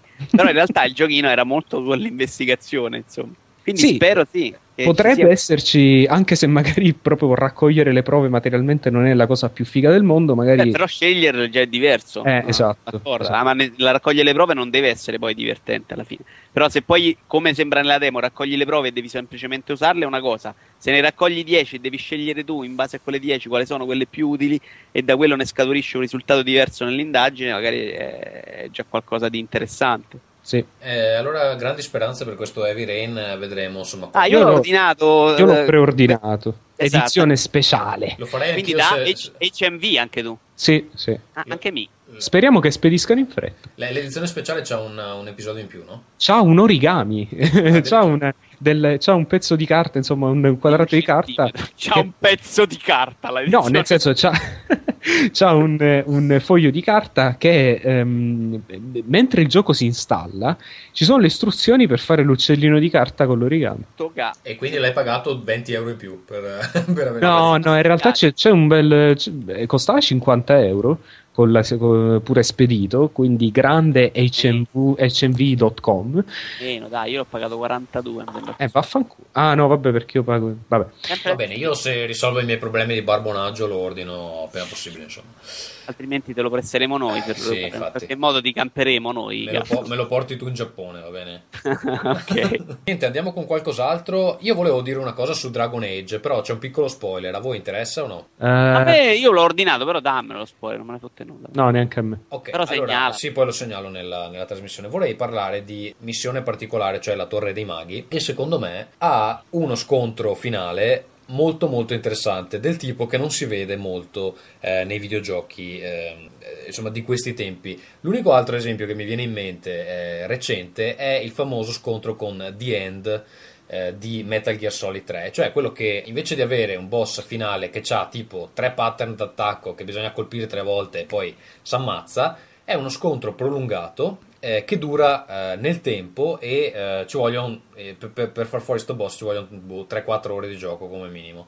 Fu- funziona così, non è che è tutto in una stanza, quindi è una rottura di palle. Funziona così: sostanzialmente i personaggi arrivano di fronte a questo boss, è un demone della pigrizia. eh, credo che in it- non so come l'abbiano tradotto in italiano, in inglese è slot, cre- forse è accidia in italiano, non so come l'abbiano Sì. ehm, localizzato. Comunque, questo demone della pigrizia fa addormentare il party e sostanzialmente li fa vivere in una specie di sogno. Per sconfiggerlo ci sono sostanzialmente questo mondo di eh, eh, sogno che nel, nel gioco si chiama Fade, ci sono delle isole, ogni isola è una specie di piccolo mondo eh, separato e i personaggi, anzi il personaggio principale eh, deve eh, attraversare queste isole e risolvere delle questioni che, che, ci sono in queste isole per arrivare all'isola centrale che è quella dove appunto questo eh, demone si rifugia e insomma le, le isole che lo, ehm, lo attorniano sostanzialmente lo proteggono. Il che insomma mi, mi ha fatto pensare che eh, siamo un po' troppo abituati ad avere questa forma di boss che appunto è sostanzialmente un nemico normale più grosso con eh, più pattern d'attacco, quando in realtà si potrebbero fare delle cose eh, molto interessanti. Allora, non è che nel gioco sia realizzato particolarmente bene, però come concept è veramente una figata perché sostanzialmente... Scusa, ma mm. mi, mi sembra di ricordare una quest molto simile in Oblivion che io non tu stai giocato. pensando a quella del pittore, scommetto. Non ho eh, giocato, ce n'era una in cui bisogna andare nel mondo dei sogni, non mi ricordo esatto. Era dentro un quadro entravi. Eh, eh. Come, com- come funzionava eh? No, semplicemente entravi in una, in una quest con un pittore, eh, lui si era smarrito all'interno di un quadro, entravi dentro, c'era tutta questa grafica che diventava un po' pastellosa, molto bella da vedere graficamente. Sì, anche qua, non- tra l'altro, qua mettono in questo mondo dei sogni mettono un filtro blur che già il gioco fa cagare di suo con il blur. veramente sembra che il monitor abbia un problema. Comunque è un limite. No, quella invece veniva molto carina. All'interno era veramente tosta perché c'erano solo orchi della Madonna e quindi bisognava stare molto attenti. No, qui la, la cosa interessante è che comunque in, ogni, in ognuna di queste isole si sbloccano delle abilità particolari e poi bisogna rivisitare le altre isole per, per risolvere gli enigmi che ci sono. Però mi è piaciuto molto perché appunto non è uno scontro diretto, non, non si mena nessuno, bisogna sostanzialmente eh, risolvere delle mini quest e alla fine indebolire questo boss per, per poi poterlo affrontare eh, in maniera finale. È un concept interessante che non, non mi sarei aspettato e niente, mi, mi dispiace solo che eh, più giochi non, non provino a fare i boss in maniera diversa perché insomma non l'ha detto nessuno che eh, debbono essere sti tizi da colpire tre volte con i punti luminosi in evidenza eccetera. Bene, andiamo a Mass Effect 2, a che, siamo, a che parliamo di eh, RPGs. Parlatene voi due. Eh? No, eh, parliamone dopo, visto che Gazzu poi ha altri due giochi. Magari ne parla Gazzu e io mi unisco. Invece vi parlo di Bioshock 2. Mm. Visto che l'ho semplicemente iniziato, insomma, ho fatto le prime due o tre ore di gioco. Ho sentito molto criticarlo per quanto sia uguale al precedente e per quanto abbia perso un po' d'atmosfera. In realtà, oddio, eh, non sono molto attendibile su questo gioco perché per prepararmi al 2 sono andato a cercarmi su Wikipedia la storia del primo Ah, per tu non l'hai, non l'hai giocato il primo? Sì, sì, no, l'ho giocato, poi sono andato a ripassare, perché ormai sono passati due anni, io purtroppo i giochi li dimentico dopo 20 minuti, e ho scoperto invece di non averlo proprio capito il gioco più... uh, Ma te non è la prima volta che non capisci le trame di... un cazzo. Ma lo sai perché? Il mio problema è quando la narrazione passa attraverso questi, questi diari acustici. Eh, sono un po' è difficile un po' concentrarsi sulla storia. Esatto, io tendo ad andarmene a quel paese, a perdere la- Infatti io non avevo capito niente di tutti i colpi di scena, di tutta la storia. E Bioshock a me è un gioco che non era piaciuto fondamentalmente. Eh beh, se, livello se non capisci la trama un po' perde, eh, perché... È Quindi adesso ce l'ho in inglese, sto lì ad ascoltarmeli e, Ma li e capisci? già... Li capisci? Sì, no, sì, c'ha- come ho messo i sottotitoli sotto, capisco benissimo l'inglese. No, il problema è. No, che, che però ascoltando questi e non avendo ascoltato quelli, questo mi sembra decisamente migliore. Probabilmente non lo è. Però è piaciuto anche l'inizio, insomma. Poi questo lo sto giocando con l'audio finalmente decente. È tornato l'amplificatore dopo il fulmine, dopo quattro mesi e qualche bestemmia. Così vi do una notizia anche di casa Vito Ma era Iovara. suscitato da solo o... No, è stato quattro mesi nel centro assistenza. Minchia, che cazzo dovevano cambiare? L'hanno ricostruito. No, no, l'ho, l'ho L'hanno pagato tipo riprogettato. 100 euro meno del nuovo per Eh. dire, perché anche dopo questi quattro mesi, però vabbè, sono cose che capitano. Grazie al Fulmine e grazie a Fulgenzio che è stato con noi. Eh, no, a me sembra, sembra carino, insomma, ho ordinato anche delle action figures di Bioshock 2 oh, Gesù. perché l'ambientazione continua a piacermi. Hai veramente un gusto Ascolta, estetico. gra- graficamente ho sentito che c'erano dei problemi con le texture, è vero o sono speculazioni da forum? ma, eh, diciamo che questa cosa l'ha detto tale Cristiano Bonora che è tipo un pazzo, e quindi non, non te lo so dire, io noto molto meno. Eh, però mi è piaciuto molto l'audio di questo gioco. E, e segnaliamo anche la grandissima limited edition di questo gioco che esce eh, con un vinile. Sì. Che tu, non puoi suon- che tu non puoi suonare, immagino. No, no, però ci sto pensando ad attrezzarmi, in realtà mi piace molto. Pensavo uscisse con un trapano enorme da Ok, mettere. allora, eh, due domande, Vito. Una sul single player, cioè... Il multi non l'ho provato, quindi fammi Ah, solo quella ok, sul single non, player. non, non hai ancora provato il multi, ok. Eh, il single player, allora so che adesso si, possono, si può andare in giro sostanzialmente con due armi, una è la trivella e una eh, è, Smith. i plasmidi oppure anche le pistole, non so. Sì, sì, no, vabbè, la trivella che Ecco. praticamente può E come, come cambia il gameplay? Perché ho sentito in giro che è più veloce rispetto al primo. Beh, sì, è molto più veloce e mi sembrano i nemici più deboli rispetto al primo. Io ricordo di aver provato aver Forse, fatto forse perché tu, tu sei un Big Daddy, no? Magari li hanno fatti un po' più. Ma non è con gli umani, tu in realtà hai da combattere con- anche con delle Big Sister che sono parecchio potenti, insomma, però sì, hai più possibilità da subito adesso. Eh, che prima non avevi. Vediamo. Ma ascolta, gli altri Big Daddy come sono? Ma non ne ho ancora incontrati, sono più o meno a tre ore di gioco, insomma, mi sembra di non averne incontrati ancora. Tu però sei una- un Big Daddy molto vecchio, quindi non sei esattamente il Big Daddy che avevi visto nel primo episodio. Eh, la cosa dei, dei- dei plasmidi è rimasta più o meno simile, insomma, però C'è, c'è un, po di, un po' più di tatticismo con, con l'uso dei eh, plasmidi, adesso che si possono usare armi e plasmidi insieme o no? Sai qual è il problema di questo gioco? È che se non togli le camere della vita, eh, puoi mettere tutto il tatticismo che vuoi, ma non serve.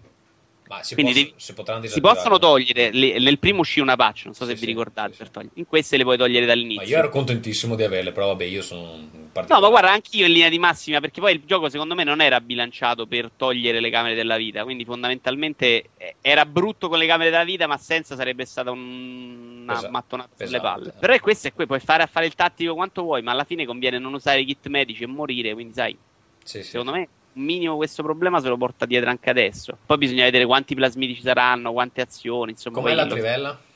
da vedere do- La trivella spacca, mi è piaciuta parecchio. Sì, anche perché stai lì trivelli direttamente. Prima li, li secchi con l'elettricità, poi li trivelli, insomma, c'è un po' di possibilità. Eh, ovviamente Ok. sfrutti le pozzacchere a terra con l'elettricità, puoi fare tante cose. Le dai. pozzachere? Pozzanghere. La, la marana. Allora, eh, Mass Effect 2, io in realtà ehm, ci ho giocato 10 ore più o meno, eh, un po' di più, 10 e mezza credo, e eh, sono, sto reclutando ancora parte del team, adesso non credo che sia un grande spoiler parlare del team, ho reclutato, l'ultimo che ho reclutato è Jack, un personaggio interessante. Jack magari non lo dire perché No, sì, no, è no, uno no, spoiler. non lo dico. Ho reclutato, il, ho reclutato Grant, ho reclutato Zaid, che è il personaggio che ti danno tramite il Cerberus Network.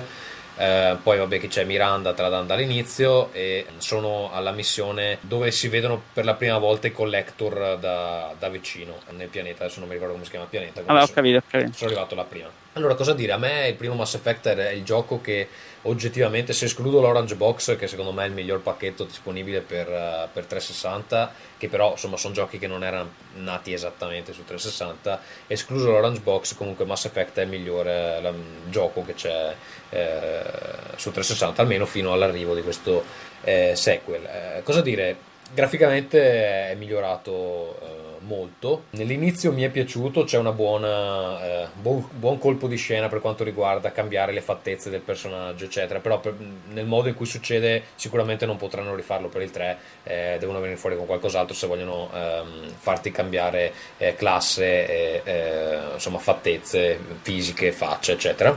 Si è parlato molto di questa cosa della semplificazione un po' del, del suo aspetto RPG. Eh, allora, intanto io sono felicissimo che non ci sia più da gestire l'inventario perché eh, sicuramente la cosa che mi dà più fastidio in Dragon Age e nel primo a un certo punto iniziavo a trasformare tutto in Omnigel perché non, eh, non ce la facevo proprio.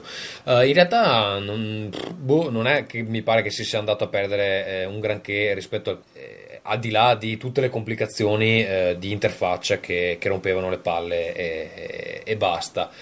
C'è da dire che effettivamente adesso ehm, buona parte del, ehm, del gameplay vero e proprio è appunto uno shooter e perlomeno fino a dove sono arrivato io è bello, ma non è bello come uno shooter eh, vero e proprio come potrebbe essere Gears of War o eh, Uncharted. E chiaramente bisogna considerare il, gioco nel, nel suo eh, globale e, e quindi eh, a me piace soprattutto la parte dei dialoghi, è la parte che mi interessa di più, la- l'ambientazione mi piace tantissimo, e, mm, trovo che anche ci sia, si- sia pieno di dettagli, c'è un codex dettagliatissimo che francamente devo ancora iniziare a esplorare perché ogni volta che fai una minima azione ti danno 10 entrate del codex che veramente non, eh, non esci più se inizi a leggere tutto.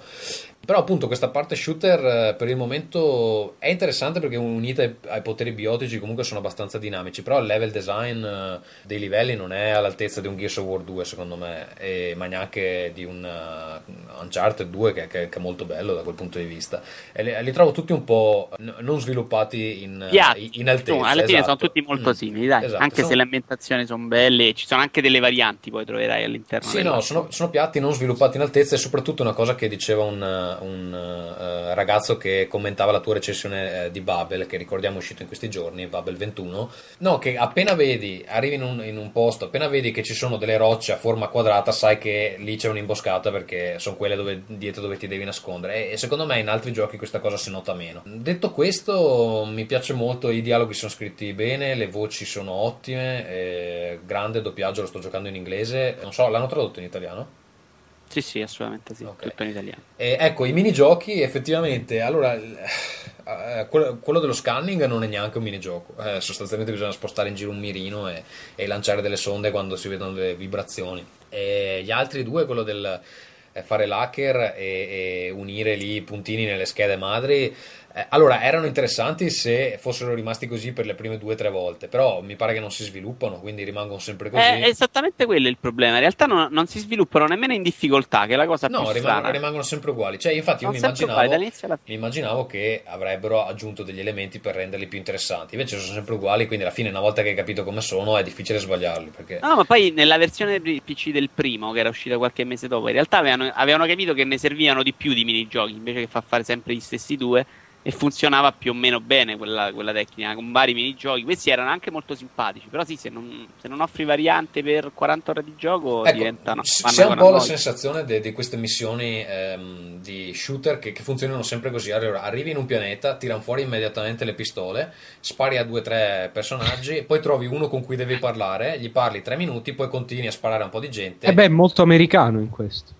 È molto gioco normale, in realtà non è che tutti gli altri giochi io vedo queste grandi differenze. Il problema è che lui te le schiaffa in un ambiente molto chiuso e molto lineare e quindi magari... No, è che mi pare che si riproponga sempre nello stesso modo, almeno le missioni che ho fatto fino adesso sono così. la, par- la parte sparatoria di... Cioè, sparatoria o un dialogo Quello. abbastanza che si protrae per un po' di tempo, eh, interessante, anche molto bello. Dopodiché si ricomincia a sparare, magari c'è un altro dialogo, poi spari al boss e torni nell'astronave. Più o meno. Ehm, scusate ragazzi, perché finora l'unica cosa che mi ha mh, frenato dal, dal giocare Mass Effect 2, a parte il fatto che dovrei andare un attimo a vedere se la mia scheda grafica lo fa girare, ma a parte questo è... Ah sì, credo proprio di sì, è ottimizzato benissimo il PC. Ah, ottimo. Eh, il- il- il- la cosa un po' mi ha frenato è il- che ho quest'idea, eh, un po' come era avvenuto per Dragon Age, sia uno di quei giochi mastodontici che... No, assolutamente. Guarda- Guarda, io l'ho giocato. La prima, la prima l'ho giocato su PC grazie a Wii Magazine Giochi. Diciamolo ogni tanto, facciamo pubblicità visto che mi fanno lavorare questa gente. L'ho finito. eh, Questa ovviamente- gente ti fanno lavorare. Bene. sì, lo dicevo in modo molto amichevole. Grazie, amici. Eh, in 25 ore ho fatto tutta la missione principale e pa- gran parte delle subquest secondarie. Insomma, No, ma quindi- poi tra l'altro è un gioco di quelli che giochi e non, e non noti che sta passando il tempo. Io ho fatto 10 ore, ma e non vedo, No, poi non magari vedo l'ora sì, di venire a casa a giocare. E non mi Secondo me spesso. il tetto massimo è 40 ore, ma proprio a esagerare. insomma. No, invece una cosa che volevo dire eh, per quanto riguarda le scelte morali, allora a me sta cosa piace molto perché comunque cerco sempre di creare dei personaggi interessanti scegliendo dei dialoghi, eh, insomma come penso che dovrebbe essere io il comandante di, di una eh, nave da guerra, mi, mi ispiro a Battlestar Galactica per, eh, per le scelte morali di Shepard. Eh, devo dire che ogni tanto provo a fare delle scelte perché in genere lo faccio abbastanza, come dicevo, buono ma severo, però ogni tanto tipo nella missione di Zaid ho fatto delle scelte abbastanza da bastardo per vedere cosa Vabbè, succedeva. insopportabile Zaid, diciamolo. L'ho odiato a morte. Sì, ci volete anche dire No, il finale? No, no, no, no, vabbè, insomma, non, non- Ah, non sto dicendo niente, però c'è un è un minimo spoiler, non, non- non rovina niente. C'è una, una situazione dove eh, si può decidere se salvare dei civili o no. Ho detto, vabbè, no, per una volta provo a non salvarli e vedere cosa succede. E si continua ovviamente nella, nella missione che ehm, ha la priorità, però per tutto il livello si sentono i civili morire, si sentono le urla, si sente la, la gente che, che viene presa ammazzata, che esplode, che, che brucia, eccetera. Il che è abbastanza interessante perché comunque tu fai la tua scelta e quello che succede è che eh, non hai delle conseguenze dirette, però eh, ti fanno pesare sta scelta che hai fatto, ti fanno sentire le urla di sta gente che muore che tu avresti potuto salvare.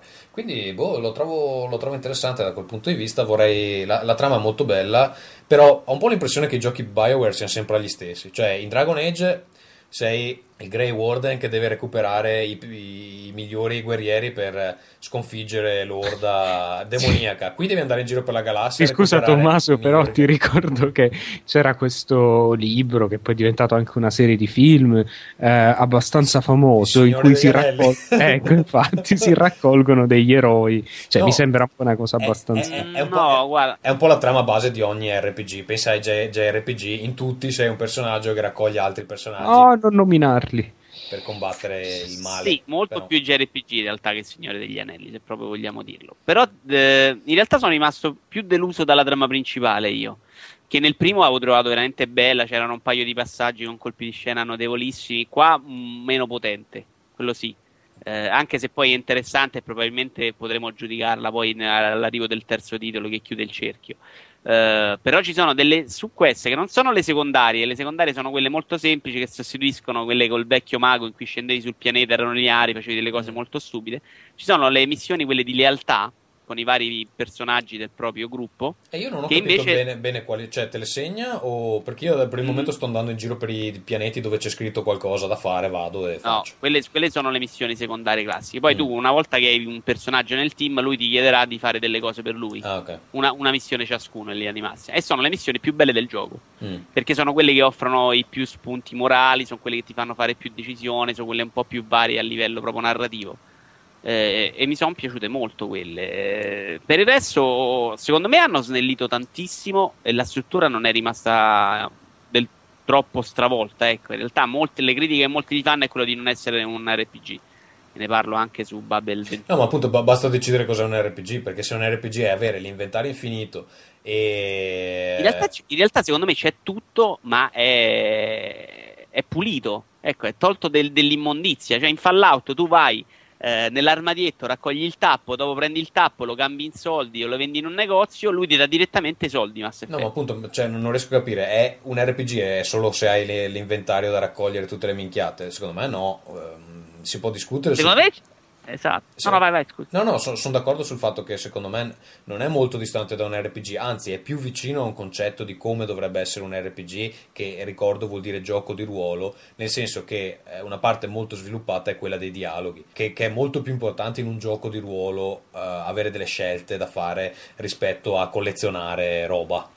Eh, o distribuire Sì. punti. Poi questo distribuire Sì, punti. io per esempio in mm, Fallout ne parlava prima Ferruccio, diceva che c'era questa cosa delle scelte morali, io non ricordo grandissime scelte in Fallout. Poi magari io non Beh, ho oddio, tantissime queste. Megaton, cioè... Oddio, no, dai. No, però qua, Parliamo- qua, parliamo- qua parliamo Ferruccio- di scelte molto No, ma di scelte morali anche piccole, necessariamente senza grosse Qua è, conseguenze. è ogni dialogo, eh, comunque ti devi schierare da una parte o dall'altra, o- cioè non è. Sì, hai questa tanto. possibilità di interrompere dei dialoghi scegliendo se magari fare un'azione buona o cattiva. Hanno inserito un paio di cosette che... In realtà il primo aveva delle decisioni proprio all'interno della trama che secondo me erano, erano più potenti, ecco, facevano... Boh, vedrò questo, per il momento mi sta piacendo, però sì, come dico... Però è, è proprio la storia di questo secondo in linea di massima, è proprio eh, com'è, com'è strutturata che non mi ha fatto impazzire, perché è veramente ricerca dei vari personaggi, finisci il gioco. Mm. quello è. Però, però insomma, vediamo al terzo come si sviluppa la storia. Perché in realtà, sì, all'interno della trama complessiva non dice granché questo secondo episodio. Ok. Anche se c'è questo personaggio molto enigmatico che Non so vedremo perché poi. co- comunque anche nel primo alla fine bisognava andare in giro a recuperare la gente, però forse era fatto un po' meglio perché si partiva subito diventando uno spettro. Dai, era molto meno diluito. Insomma, poi c'era questo ritorno alla cittadella che in realtà aveva un suo perché. Ah, io non sono ancora andato nella cittadella, eh, aspetto di arrivare lì con tutto il team, tipo vado a spaccare i culi alla cittadella. Eh, ragazzi, non facciamo come Rebel FM che ha fatto due ore di podcast solo su Mass, Mass Effect. Effect, va bene. Guarda, è un gioco che a me ha strappato quasi il 10 dalle mani. In realtà, se non avessi avuto No, piccoli- secondo me, da quello che ho visto fino adesso, secondo me no. Cioè, ha dei momenti che comunque dovrebbero essere molto carichi di pathos e non lo sono. Cioè, tipo, dico anche quello iniziale, eh, di cui non, non- non descrivo niente perché è abbastanza importante. Doveva essere una cosa comunque molto pesante. Forse un po' perché me l'avevano anticipato vagamente, non mi avevano detto i dettagli, ma me l'avevano anticipato, ma non mi ha fatto l'impressione che avrebbe dovuto fare. È bello, eh, comunque, ma non, sì, non No, la migliore te, apertura. Fondamentalmente è tutti. proprio dal punto di vista narrativo che perde qualcosina. Però poi a livello di gioco invece è, secondo me è, è do- è migliorato dove doveva migliorare. Ok, va bene, comunque molto bello, continuerò a giocarci, poi vi darò le opinioni finali. Ehm, qualcosa Ferruccio, tu hai finito? Sì, ho finito, ho finito Ratchet and Clank, A Crack in Time, che in italiano dovrebbe essere a spasso nel tempo. Non so se ne ho parlato la volta scorsa, scusatemi, ma c'è un attimo un vuoto di memoria. Te lo possiamo dire subito. In realtà, però, tu parti. Mi è, mi è piaciuto. me sì, però... vabbè. No, ma non so se l'avevo finito la volta scorsa. Comunque mi è piaciuto tantissimo. No, eh, non ne hai parlato la volta scorsa. Ah, ok. vai. Allora, il- il- l'inclusione del livello di difficoltà eh, più alto, perché adesso c'è la, possibili- la possibilità di giocare a difficile, secondo me ha, ehm, lo rende il titolo migliore della serie. Mm, a me è sempre piaciuto più o meno Ratchet and Clank, ma questo mi sembra. Cosa cambia a livello di difficoltà più alto? Eh, il fatto che ad esempio adesso cominciano a cioè le armi effettivamente mh, ti finiscono le munizioni, capita che ti finiscano le munizioni e quindi devi variare le armi per forza. Però le armi a me sono sembrate molto meno disperate che in altri Sì, eh, non molto meno, un po' direi, ah, ma eh, mi sembra anche fisiologico, insomma sarà il quinto titolo della serie, è logico che... No, saranno di più probabilmente, ne sono usciti già tre per PlayStation 3 o sbaglio? Eh, due, eh, sì, u- 3 due- e 4, il 4 erano arrivati su PlayStation 2, quindi sai. Sì, insomma, un sacco di giochi, eh, ma nonostante tutto, secondo me è il primo in cui effettivamente si deve usare più tattica nei combattimenti. E poi un gioco, secondo me, che è così rifinito, cioè ha un, un così bel ritmo che scorre via e, e- diverte tantissimo. Dai, la, la parte però quando ti muovi con la navicella è insopportabile. La pare sì, quello è veramente, quello è Ah, chiaramente un compromesso, c'è il fatto che sia su un piano in 2D. eh. Io Però, continuo a non trovarlo bellissimo graficamente la serie di recente. no, neanch'io, Non ma per, eh, in questo qua secondo me c'è questo problema terribile proprio dell'aliasing che non so perché si sono voluti incaponire a fare 60 frame per secondo ma non, secondo me non era necessario e quindi Invece raccontaci della parte più bella del gioco. la parte più bella Quella con Clank? Ah, la parte, sì, la parte con Clank, gli enigmi sono, e qua eh, attenzione, adesso trema un po' il pavimento, sono un, un po' a li- quasi a livello di Braid. L'ho detto. Più o meno l'idea è quella. Sì, Adesso, ehm, a cari sì. ascoltatori potete mandargli delle lettere di insulti. eh. sì, infatti no, No, no, no, no, ma no, detto- stranamente non dice minchiate perché in realtà sì. E soprattutto quelli più avanzati, quelli quel- opzionali, sono davvero degli ottimi puzzle, eh, insomma, de- degli ottimi puzzle.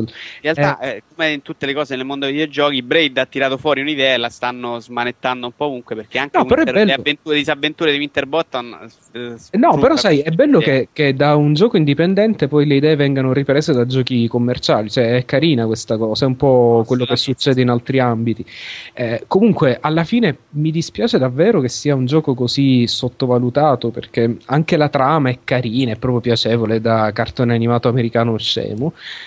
È, è- è un gioco che mi ha divertito molto più di quanto mi aspettassi e che secondo me può essere annoverato fra i migliori della stagione invernale. Proprio Sai diver- qual è il problema? L'abbiamo già parlato. In realtà ormai sembra Sony che non riesce più a, a dare importanza ai suoi titoli. Cioè, Eh, ma sai cos'è? È questo- più o meno uscito nel silenzio. Non, Sì, non sì. Ma sai cos'è? A parte il fatto di essere uscito una settimana da Uncharted 2, ehm, eh, questa serie in particolare, Ratchet Clank, secondo me è ormai a un punto un po' strano perché eh, c'ha questo aspetto, come dicevo, da cartone animato, mh, diciamo per ragazzini sotto i 14 anni, però comincia ad avere delle meccaniche abbastanza Ma, complesse. il primo titolo quanti anni fa è? 10? Perché secondo me la gente che ha Era su iniziato- PlayStation 2. Prima Play- PlayStation 2 era Sì, sicuro? Ma sì, quanti sì. ne sono usciti? 4, 5? 4, PlayStation 2 4 e l'ultima aveva l'online, ricordo, che andò Sì. malissimo. Sì. Ehm, ma eh, A il me problema pareva che fossero usciti 3 su PlayStation 2, comunque vabbè. No, no, quarto, il quarto aveva sicuramente l'online. Guarda, Eh vabbè, controllo. sì, sti cazzi, ne sono usciti tanti. Ne sono usciti- Il problema è Adesso- secondo me che hanno anche, anche, anche l'aspetto, l'aspetto grafico, cioè per quanto sia carino eh, è fumettoso. Intanto, scusate, Skype mi segnala che oggi è il compleanno di Tommaso De Benetti. Ah sì, è vero, è um, Ah, perché è passata. passata la mezzanotte lì in Finlandia, quindi ora passata- cantiamo io e Vito. Happy birthday to you. Vai, vai. Oh, Ferruccio, voglio sentirti cantare. Tanti auguri Ah, a l'italiano. te. Ah, ok, Tanti svedese? auguri a Tommaso De Benetti, che si potrebbe chiamare De Benedetti. Tanti auguri a te. Aspetta, vuoi che te lo canto in svedese? Vai, vai, in svedese. Ja un leva, ja un, re, un leva. Sto eh, dicendo parole a caso. Ja un leva uti un dradeor. Ja Ah, vista va un... bene tutto, basta che la smette di parlare di, di giochi lui, però. In ogni caso, in ogni caso, diciamo, c'è un posto. C'è, c'è Little Big Planet. state. Vabbè, sì, tanti auguri, clap clap, 27 anni, bravo, bravo, bravo. Ehm, andiamo avanti, che insomma, sti cazzi di Tommaso. Ehm, parliamo d'accordo. di Ratchet and Clank. Eh, secondo me c'è un po' eh, nell'aspetto dei personaggi, anche dei mondi, un po'. Secondo mm, me è un, è un IP che non ha mai avuto troppo- troppa spinta e la sta perdendo. Cioè, boh, a chi interessa, a chi è rivolto. Eh, infatti, questo è il punto. Perché come, come tipo di gioco, cioè come meccaniche, secondo me è un gioco. Diciamo pure che la caratterizzazione dei personaggi è veramente triste, sia di Ratchet che di Clank. A guardarsi, è almeno. È, esteticamente. Clank meglio, è- è meglio di quella di Jackson Dexter, però. Eh. Sì, Clank è Eh, carino. grazie al Ratchet- cazzo, parliamo della peggiore della storia del mondo. Ratchet dovrebbero fare qualcosa. Però sembra che siano giochi che in realtà in America vendono parecchio su periodi lunghi. Beh, sì, no, in realtà questo è uscito più nel silenzio perché gli altri due erano usciti prima su PSN. Sì. Sbaglio? No, il, primo, il secondo, cioè è uscito, era, un, era più piccolo, vero, era una specie di espansione. No, E il primo sono uscite due espansioni e questo è il quarto su PlayStation. No, no, questo è il terzo, ne sono- è uscito il primo, eh, che era insomma un, gioco Come quello col completo. titolo bellissimo. Vabbè, vai. Sì, eh, e il secondo poi era uscito come una sorta di piccola espansione. Armi di distruzione di massa. Quello è il titolo completo. no, non era quello il titolo, però ci somigliava. Quest, che- Quest for Booty era il- Quello è dopo, quella è la caccia al tesoro. ok. Insomma, compratelo, è cari- cioè comprato, procuratevelo, è carino. e- Ok, parlando di questi enigmi sempre alla Braid, come vi dicevo, c'è le disavventure di Winterbottom che è uscito proprio oggi. Che ne sto parlando sul live arcade. Io già l'ho provato per voi, ragazzi. Eh, Amici da questo casa, gioco quando questo Esatto. podcast sarà pubblicato, sarà già fuori. sarà uscito solamente da 3-4 giorni per quanto siamo sulla notizia. È, è un gioco per live arcade e PC. Ah, confermo che Ferruccio aveva ragione quando lo E diceva. io invece, io invece non ho trovato informazioni al riguardo. Su GN c'è anche su PC. Eh, Eh, ma non, però- non È un gioco in bianco e nero, eh, sviluppato da, oddio, inizialmente sviluppato da due ragazzi che facevano degli studi nel Sul Carolina, poi l'idea è andata avanti. Cioè, gli studi su cosa facevano? Gli studi su modificare il tempo o sui cloni? Video games. No, in realtà nemmeno videogames, ce l'ho, ce l'ho su Game Studiavano Informer. cucina. Cucina è come... Vabbè, stavano i due che questi due studiavano queste cose di design, comunque uno ha avuto un'idea, Mm, comunque si gioca tutta su queste idee degli del tempo. Le descrizioni di vita sono fantastiche. Eh, sì. Beh, gli enigmi sono molto simili a Braid, questa cosa del tempo, in cui però hai più mh, personaggi ombra. Ne hai anche fino a 6, ho visto per esempio io nel primo mondo. Grafica veramente carina, simpatica, uno stile molto bartoniano, bianco e nero, pellicola rovinata ma non fastidiosa come in baionetta. Eh, praticamente il personaggio è uno che deve raccogliere torte e ci sono questi dialoghi fra un livello all'altro molto simpatici, un po' surreali su questo uomo che deve raccogliere torte. Insomma, cose che a me fanno impazzire per quanto sono stupide. Eh, veramente le trovo fantastiche.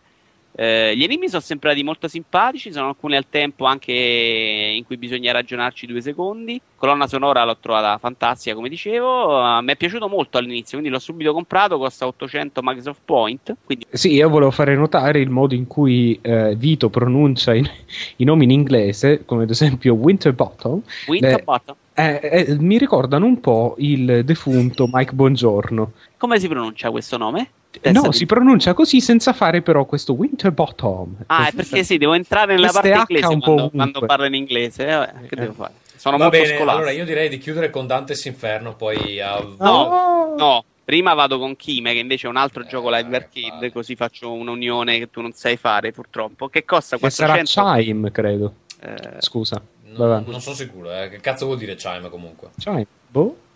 Però se si pronuncia in inglese è Chime. Va bene, vabbè, chime. eh, vogliamo continuare? Ok. È scritto Kime, io lo pronuncio Kime. Eh, è un altro gioco live arcade, costa 400 Microsoft Point, di cui almeno il 70% va in beneficenza. Quindi sappiatelo, che è una chi? cosa importante. E non è spiegato, ma c'è Ah, a scritto che- Child's Play. A Child's Play è fatto da Zoe Mode, che sono quelli inglesi, e credo che vada quella, mh, quella roba di beneficenza con cui sono. di cui fanno parte anche le. mh, come si chiama? Penny Arcade. Eh, quelli credo che diano che mh, regalino console e giochi ai bambini che sono malati terminali. Va bene, eh, adesso voglio Insomma. sentirti a descrivere il gioco perché è molto interessante. quindi. Te lo descrivo, il gioco è un'unione tra Lumines, Tetris e ti filo dentro anche un pezzettino di Electroplankton.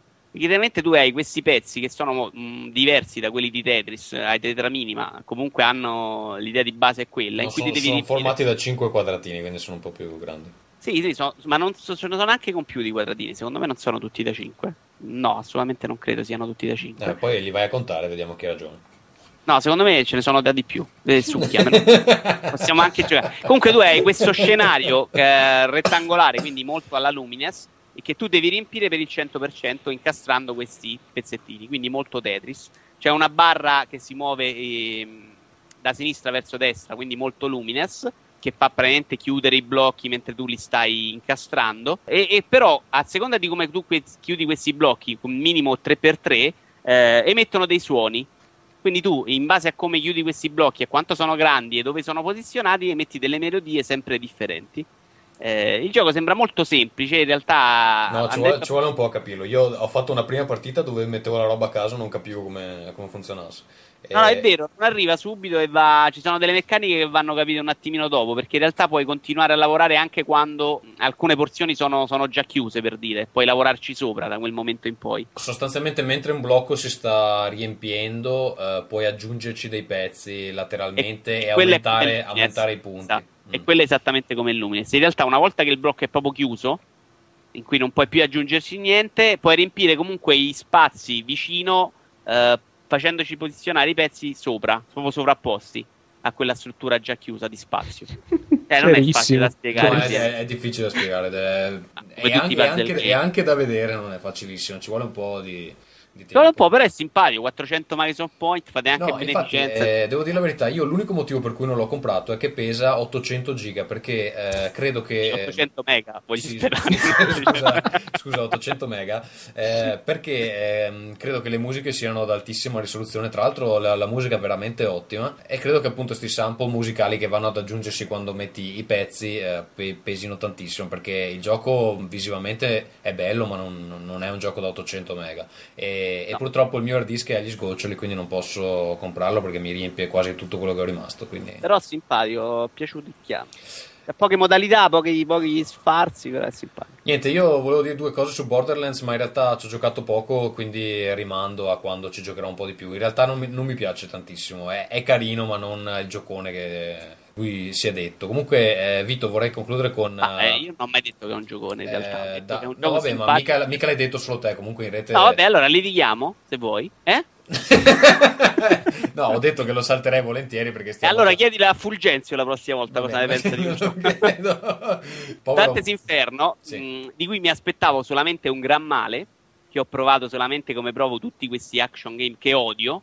Quindi era un gioco di cui mi aspettavo malissimo, ero pieno di pregiudizi di un genere che odio e continuo a odiare, che invece non mi ha infastidito. È un gioco. eh, Questa è la cosa più bella che puoi dire di un gioco, non mi ha infastidito.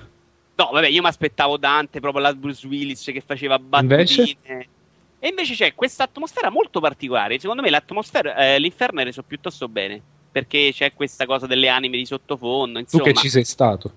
Esatto. Ah, parlavo come riferimento alla Divina Commedia che io ho letto svariate volte. E quel- quello mi è piaciuto, è fatto benino. E questo personaggio di Dante in realtà eh, non è ovviamente un lord inglese, perché ha sempre sta croce cucita sul petto, ma non è nemmeno così truzzo come mi aspettavo. Attenzione, c'ha la croce cucita eh, sul petto con i cartoni animati dentro. con i cartoni animati c'è il dottor Manhattan.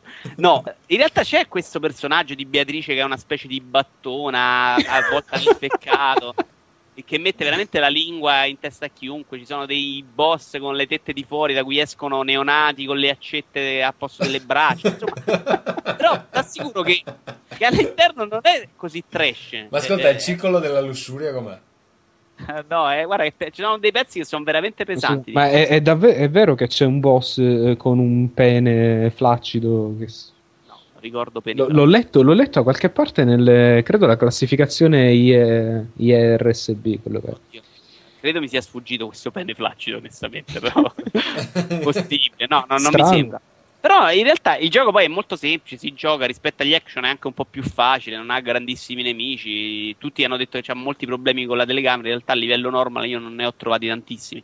Ha degli equilibri ambientali, eh, secondo me anche sopra la media, e la media però è molto bassa, sono tutte cazzate, questo invece ha degli, degli enemi piuttosto simpatici, senza esagerare, quindi il gioco è piuttosto modesto, però questa atmosfera, questa sorta di storia...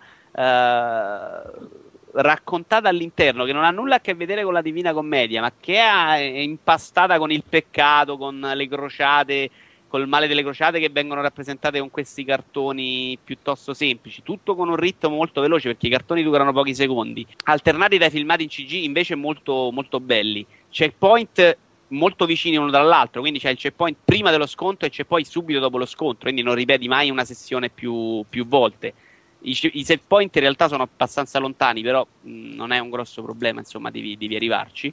Eh, a me non è dispiaciuto. Non lo trovo un giocone fantasmagorico, ma trovo un giocone che tutto sommato la sfrutta bene l'inferno di Dante. E scusa, il sistema di combattimento? Sicuramente è molto semplice, molto copiato da God of War, uh, da Devil May Cry, c'è un po' di tutto, insomma, è un gioco derivativo a, all'ennesima potenza, insomma, di suo non inventa assolutamente nulla. Uh, però lo fa bene, lo fa senza grossissime sbavature, ha un sistema di potenziamento invece con poca roba di potenziamento ma simpatica. Uh, livello di difficoltà normal ti richiede comunque un minimo di impegno senza, infa- senza essere frustrante. Uh, a, a, me è garbato, a me è garbato. Guarda, per finire questo genere di giochi ce ne vuole molto, perché io li detesto quasi a, a prescindere. Nonostante io abbia una fottuta voglia di innamorarmi di questi giochi, ma non ci piacciamo io e loro. Io e lui. Va bene, allora lo consigli a 10 euro. Ah, 17 sterline. 17 25. sterline, è proprio preciso. 23, Va bene, 24. allora direi di concludere questa infinita discussione sui giochi che stiamo giocando e passare alla nostra nuovissima rubrica Barile esplosivo ti stimo che ehm, era prevista per Musta ma essendo Musta essendosi lui ritirato nella sua triste vita da padre di famiglia ormai direi. Eh, Mentre la nostra allegra vita quindi- adesso. Esatto che a notte inoltrata siamo ancora qui a parlare di cazzate. Niente quindi dicevo che eh, le meravigliose domande si riverseranno su tutti e due voi miei piccoli schiavi esplosivo ti stimo. Questa rubrica Barile esplosivo ti stimo è stata creata per dimostrare quanto siamo nerd e eh, è stata eh, scritta dall'esimio dottor Marrone che eh, potete sentire anche nel podcast di Outcast che trovate su iTunes e in altri meravigliosi posti. Tra l'altro ho sentito nell'ultimo episodio lo chiamano traditore appunto perché collabora con eh, Rencast, noi lo ringraziamo, le sue eh, domande sono sempre molto interessanti, molto divertenti. Allora, oggi ne abbiamo 5 o 6 addirittura, comunque eh, un po' sono per Vito Iovara, un po' sono per Ferruccio. Allora, Vito Iovara, inizierei con te. Eh, la prima domanda si intitola Fidanzata al GameStop e fa così. Apri un argomento di discussione su svariati forum di videogiochi. Il titolo è Stupide imbecilli e tratta delle incompetenze a cui assisti nei GameStop della tua città. Causa chiusura del negozio di intimo in cui lavorava, dopo svariati curriculum mandati a destra e a manca, la tua ragazza viene assunta in un GameStop. Stranamente, gli interventi sui forum iniziano a moltiplicarsi. Tutti parlano di questa ragazza, fanno il suo nome, la deridono e la sfottono. L'incompetenza di lei è tale che nel forum la chiamano la regina delle stupidi imbecilli. Cosa fai? 1. Ti penti e chiedi di chiudere i tuoi topic postando un'ultima frase in cui difendi le povere bestie che lavorano in un GameStop. 2. Rincari la dose e ci vai pesante contro la tua stessa donna insultandola sui forum e nella vita reale perché sei un gamer cazzuto e non puoi sopportare di vivere accanto a qualcuno la cui presenza contribuisce a dequalificare pesantemente la tua passione. Vito. Poi- hai sentito? Ah, erano solo due. Sì. Aspettavo la terza, adesso No, ci no, sono no. Risposte. Quindi ah, ti pe- tutta la vita. Vince la figa, vince la figa. Ti penti? No, no, ah, ti ho detto tutta la Sì, ma vita. ti ho detto 1 e 2 non c'è A. Qual è? Se non è che cazzo sarà, cazzo. E Mi sembra so. di lavorare con te. Quindi niente, ti penti e chi- chiedi di chiudere tutti i tuoi topic e la- fai felice la tua donna. Va bene. Bravo. Poi c'è un'altra, un'altra domanda che sempre ha a che fare con le fidanzate, fidanzate e sacrifici. Non era per me. Sì, sì, è sempre per te, è sempre per te. Allora, la tua ragazza beve molto. All'inizio la cosa sì. allora, all'inizio la cosa ti piaceva, ma ora sta cominciando a diventare un problema. La vostra convivenza è in crisi. Un giorno lei ti dichiara piangendo che le serve il tuo aiuto. Vuole che tu la sostenga nel difficile percorso dell'astinenza. Così ti chiede di fare un fioretto altrettanto doloroso, rinunciando per sempre a giocare con una delle tue console. Questo... Perché? eh beh, così, questa è la domanda. Cos- questo la aiuterebbe molto. Cosa fai? 1. Sacrifichi la tua Xbox 360 Elite. 2. Sacrifichi la tua PS3 Slim. 3. Sacrifichi il tuo Wii. 4. Le compri 10 casse di can- centerba e la rinchiudi in uno scantinato. Che schiattasse pure di cirrosi questa stronza. Ma guarda tu. 1, 2, 3. Quindi sei un uomo che per la figa farebbe questo e altro. Cioè, a te basta proprio che te la dia qualcuna. È, e è un hobby proprio di ripiego il mio. Twitch. Vincenzo, ce l'hai la ragazza? No, No, Ecco. quindi mamma mia, appena ne trova una noi lo perdiamo sicuramente. perché lo ma lo dico da sempre io, quindi figurati. Non lo vediamo. Va bene, poi l'ultima domanda per eh, Vito Iovara si chiama Very Very Nintendo Fan. Sei un Nintendaro tosto. Una sera inizi a pregare la Madonna che ti faccia collaborare con Nintendo Rivista Ufficiale. La Madonna, la Madonna ti rivela in sogno che si può fare, a patto che dovrai risultare sempre onesto con i tuoi lettori. Le dici, ok Madonna mia, si può fare. Così passa una settimana e ti ritrovi una richiesta di collaborazione nella cassetta postale. Sei al settimo cielo. Come prima cosa ti viene richiesto di scrivere un articolo in cui devi spendere belle parole su quanto Nintendo tenga a cuore la sua utenza hardcore per Wii. Il guaio è che non appena butti giù questa frase, inizi a vomitare e il tuo corpo si riempie di croste purulente. Cosa fai? 1. Richiami la Madonna, la ringrazi per l'opportunità e ti fai licenziare. 2. Continui a vomitare perché la grande N viene prima di tutto. Come si fa a chiamare la Madonna? E c'è un numero di telefono. Ah, ok. Ok. Io vorrei ricordare però che lavoro con eh, Edizioni Master, che è gente che mi fanno lavorare, mentre Nintendo Rivista Ufficiale esce con Sprea, quindi non potrei mai scrivere per Nintendo Rivista Ufficiale perché sono una persona molto fedele a Edizioni Master, a cui voglio molto bene. Grazie. Qual è la tua risposta, insomma? Non mi, non mi vinculo proprio. Quindi ringraziamo Edizioni Master. Grazie, Edizioni Master. Va bene, invece ho due domande per eh, Ferruccio, poi passiamo alla posta. Allora, la prima si chiama Papà Sims. Sei diventato, sei diventato papà da pochi mesi. È sera e sei in casa con tuo figlio, che dorme beatamente nella sua culla. Tua moglie rientrerà tra qualche ora. Sei impegnato in una sessione di The Sims 3 quando uno dei tuoi Sims si reca in bagno. Improvvisamente tuo figlio scoppa a piangere e tu senti spandersi nell'aria il puzzo di una calda evacuazione. Cosa fai? 1. Ti avvicini a tuo figlio, lo prendi in braccio e cerchi il tasto pausa per farlo smettere. 2. Indossi le cuffie e continui a giocare nell'attesa che rientri tua moglie per poi esclamarle Cara, non so proprio che cosa gli abbia preso, ha iniziato a piangere proprio adesso. 3. Invece esclami Ma che figata, in The Sims 3 hanno implementato pure gli odori. Siccome sono una persona responsabile e sono un... eh, no, il primo. Quindi ti Ah, avvicini a tuo figlio Sì, e cerchi sì, il sì. tasto pausa. Ero preparato già un discorso di 22 ore. Io. No, infatti, anch'io poi ho detto, ma chi se ne frega? No, uno. Ultima domanda, piccoli figli crescono. Sei quasi commosso perché tuo figlio... ti- Ah, no, scusa, scusa, noto un tema in queste... Sì, eh, perché pensi che le stia credendo a te, sto per prepararti psicologicamente. Dicevo, sei quasi commosso perché tuo figlio di 8 anni inizia a interessarsi alla tua collezione di videogiochi. Sino ad allora è sempre stato un bambino silenzioso, timido e piuttosto schivo con i suoi coetanei. E pensi che questo suo tardivo interesse possa aiutarlo a socializzare di più con i suoi amici che giocano. Lo introduci con orgoglio alla tua ludoteca, alle tue action figure di Gears of War, alla tua collezione di riviste videoludiche. Lui ti Questa era rivolge... chiaramente per me, eh. Sì, sì, però eh, per, per te era più importante quella riguardante la figa, per lui più i figli. Allora, Perché non l'ho mai vista, eh,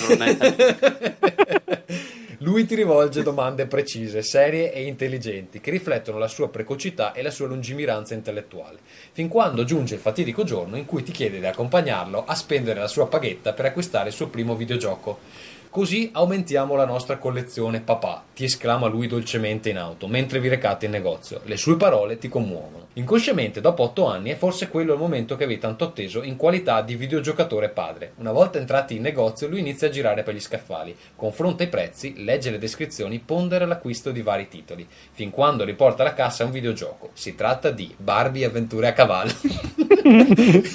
Lo abbiamo già a casa. cosa Questa cosa è la premessa, Luigi Marrone, però te l'hai ribruciata. Si era capito 20 minuti fa dove volevi arrivare. Cosa fai? Uno, lo abbracci e ti metti a piangere esclamando che comunque gli vuoi bene. Due, ti metti a piangere ma non lo abbracci perché al momento hai paura di tuo figlio. Tre, accetti a testa alta la verità, ma cascasse il mondo, Barbie non entrerà mai nella tua collezione di videogiochi. No, allora, a parte che già c'è... eh, Grazie a me, tra l'altro. Esatto, grazie cazzo. Eh, è molto inquietante questo, questo contrasto tra il bambino silenzioso e schivo e tutte queste cose qua e il gioco di Barbie, non lo so, mi sa un Ma po' di... lungimiranza intellettuale. eh. No, e fra l'altro è pure intelligente, quindi mi sa uno di quelli che poi fanno le stragi nelle scuole, no? Che hanno questi, questi atteggiamenti strani. Probabilmente mi preoccuperei. Quindi tu piangi e basta, senza della felicità. sì, direi che mio figlio mi, mi spaventerebbe un po'. Ma, ma gli compri Barbie o no? Ma sì. Sì, dai. Ma sì, essendo, poi essendo la mamma una super femminista, per cui se, se i bambini Eh, ma allora gli vogliono dovrebbe giocare stare con sul le cazzo bambole, Barbie, no? sì, ma se i bambini vogliono giocare con le bambole, dovrebbero giocare con le Ma lo sapete a proposito di Barbie? Pensa che mi è venuta in mente una cosa intelligente da dire. Oh. Che è usci- deve uscire Ken, eh, doveva uscire in America e in Italia. Un Ken un po' dandy, ovvero c'aveva tipo il, il cagnolino al guinzaglio rosa, con questo, questo barboncino, lui vestito con una giacchettina verde e una camicia rosa. Ma sai qual è il, non- proble- eh, eh, il problema di Ken? È che con- Ken eh, gay con, con- con chi si accoppia? No, non lo so, pove- povera stella. In realtà Col non era dichiarato cane- gay, ma è- era dichiarato un po', un po' un po' glamour. e non uscirà. In America è stato ritardato, in Italia sicuramente non uscirà. Quante ne so. Scusa, in America aspettano 10 anni per farlo uscire, per, per aspettare che la gente si... Non ho idea, però era un po' ambiguo con questo suo No, collarino rosso. Chi è il target? A chi lo vendono? Ma perché Eh. adesso è cambiata anche Barbie, usciva insieme anche Barbie vestita tutta un po', un po' sgargiula, capito? Quindi sai. Sgargiula. Credo che il Vabbè. target siano i Bene, bambini grazie gay. per questi aggiornamenti da parte della Mattel. Eh, Vito, un sacco. Passiamo, passiamo alla rubrica della posta.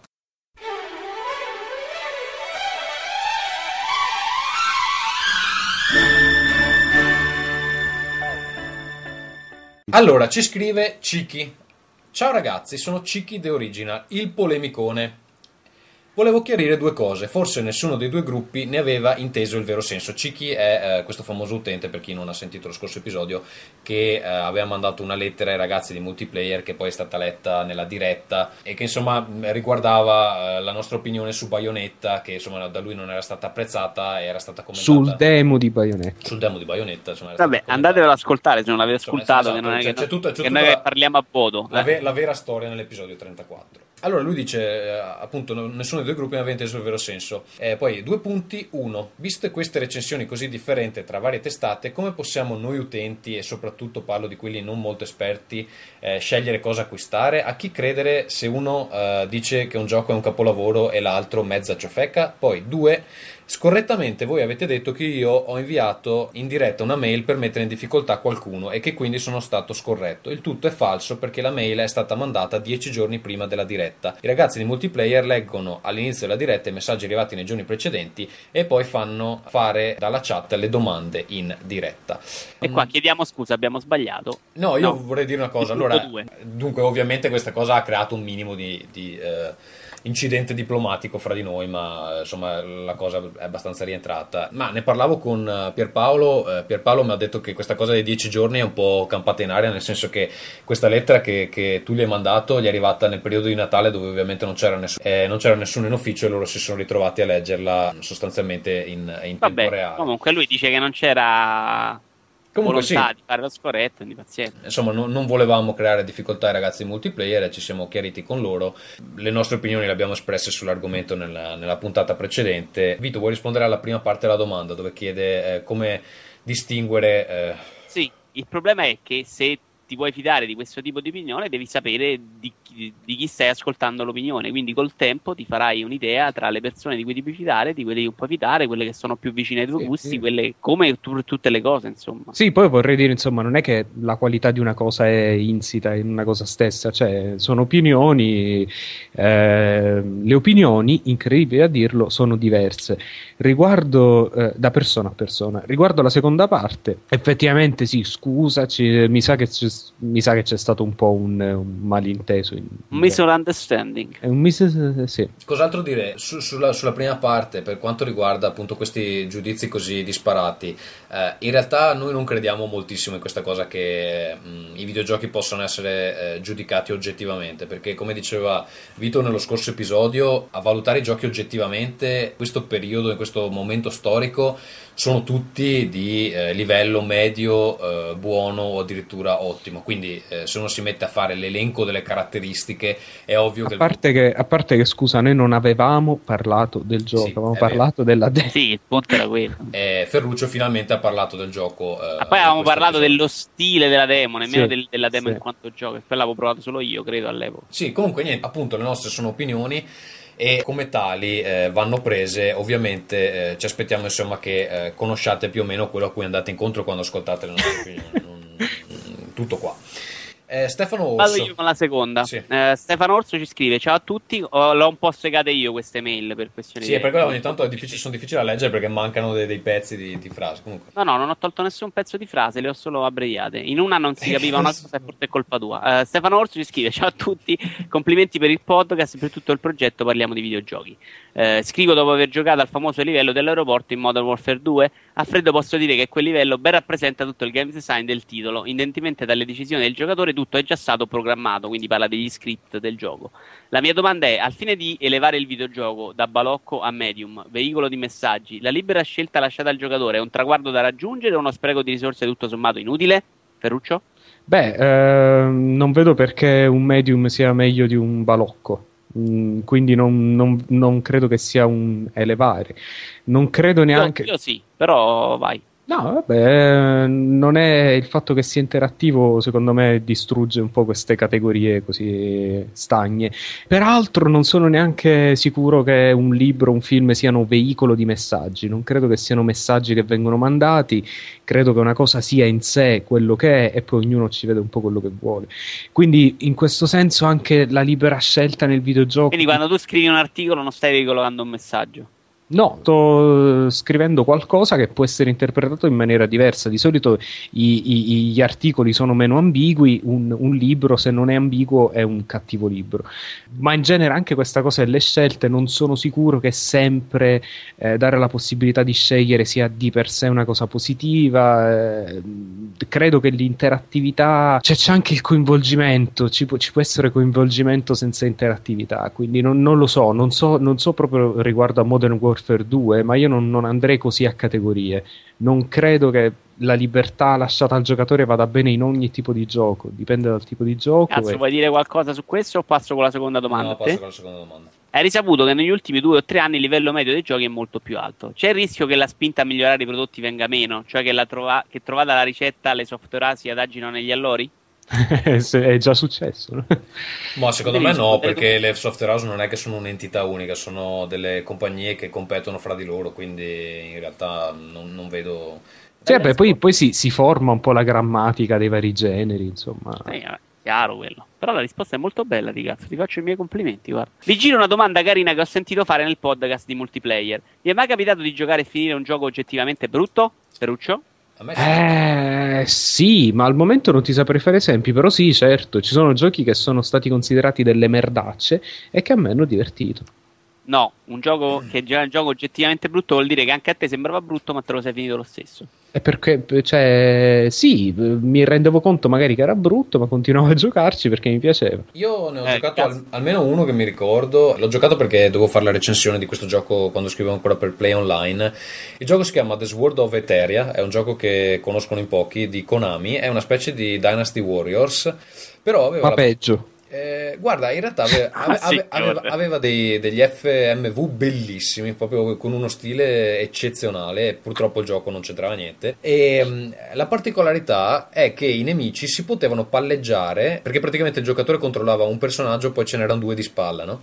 E eh, i nemici si, si iniziavano a, a- a menare e poi si, si potevano lanciare all'altro personaggio. ehm, che, che- che li riprendeva, li continuava a menare e li, li lanciava al terzo. Più continuava questa combo, C'era un gioco di pallavolo. sì, sostanzialmente più continuava questa combo, più danni si facevano ai nemici. Però era brutto, ma bello, ma era noioso. Ma, ma- ri- ma ripet- quasi brutto e un po' meno bello. Cioè, sì, eh. noioso, ripetitivo, eh, però questo palleggiare i nemici a me veramente eh, piaceva. No- non l'ho finito, ma sono arrivato all'ultimo livello. Questo è quello che mi ricordo di più. Comunque, se lo trovate da qualche parte, eh, almeno guardatevi un video su YouTube perché è interessante. The Sword of Eteria. Il mio è assolutamente Alone in the Dark su 360 che non ho mai finito perché l'ultimo livello, quello che, che obbligava poi a riandare a cercare radici per tutta Central Park, no, no, veramente mi aveva sfinito.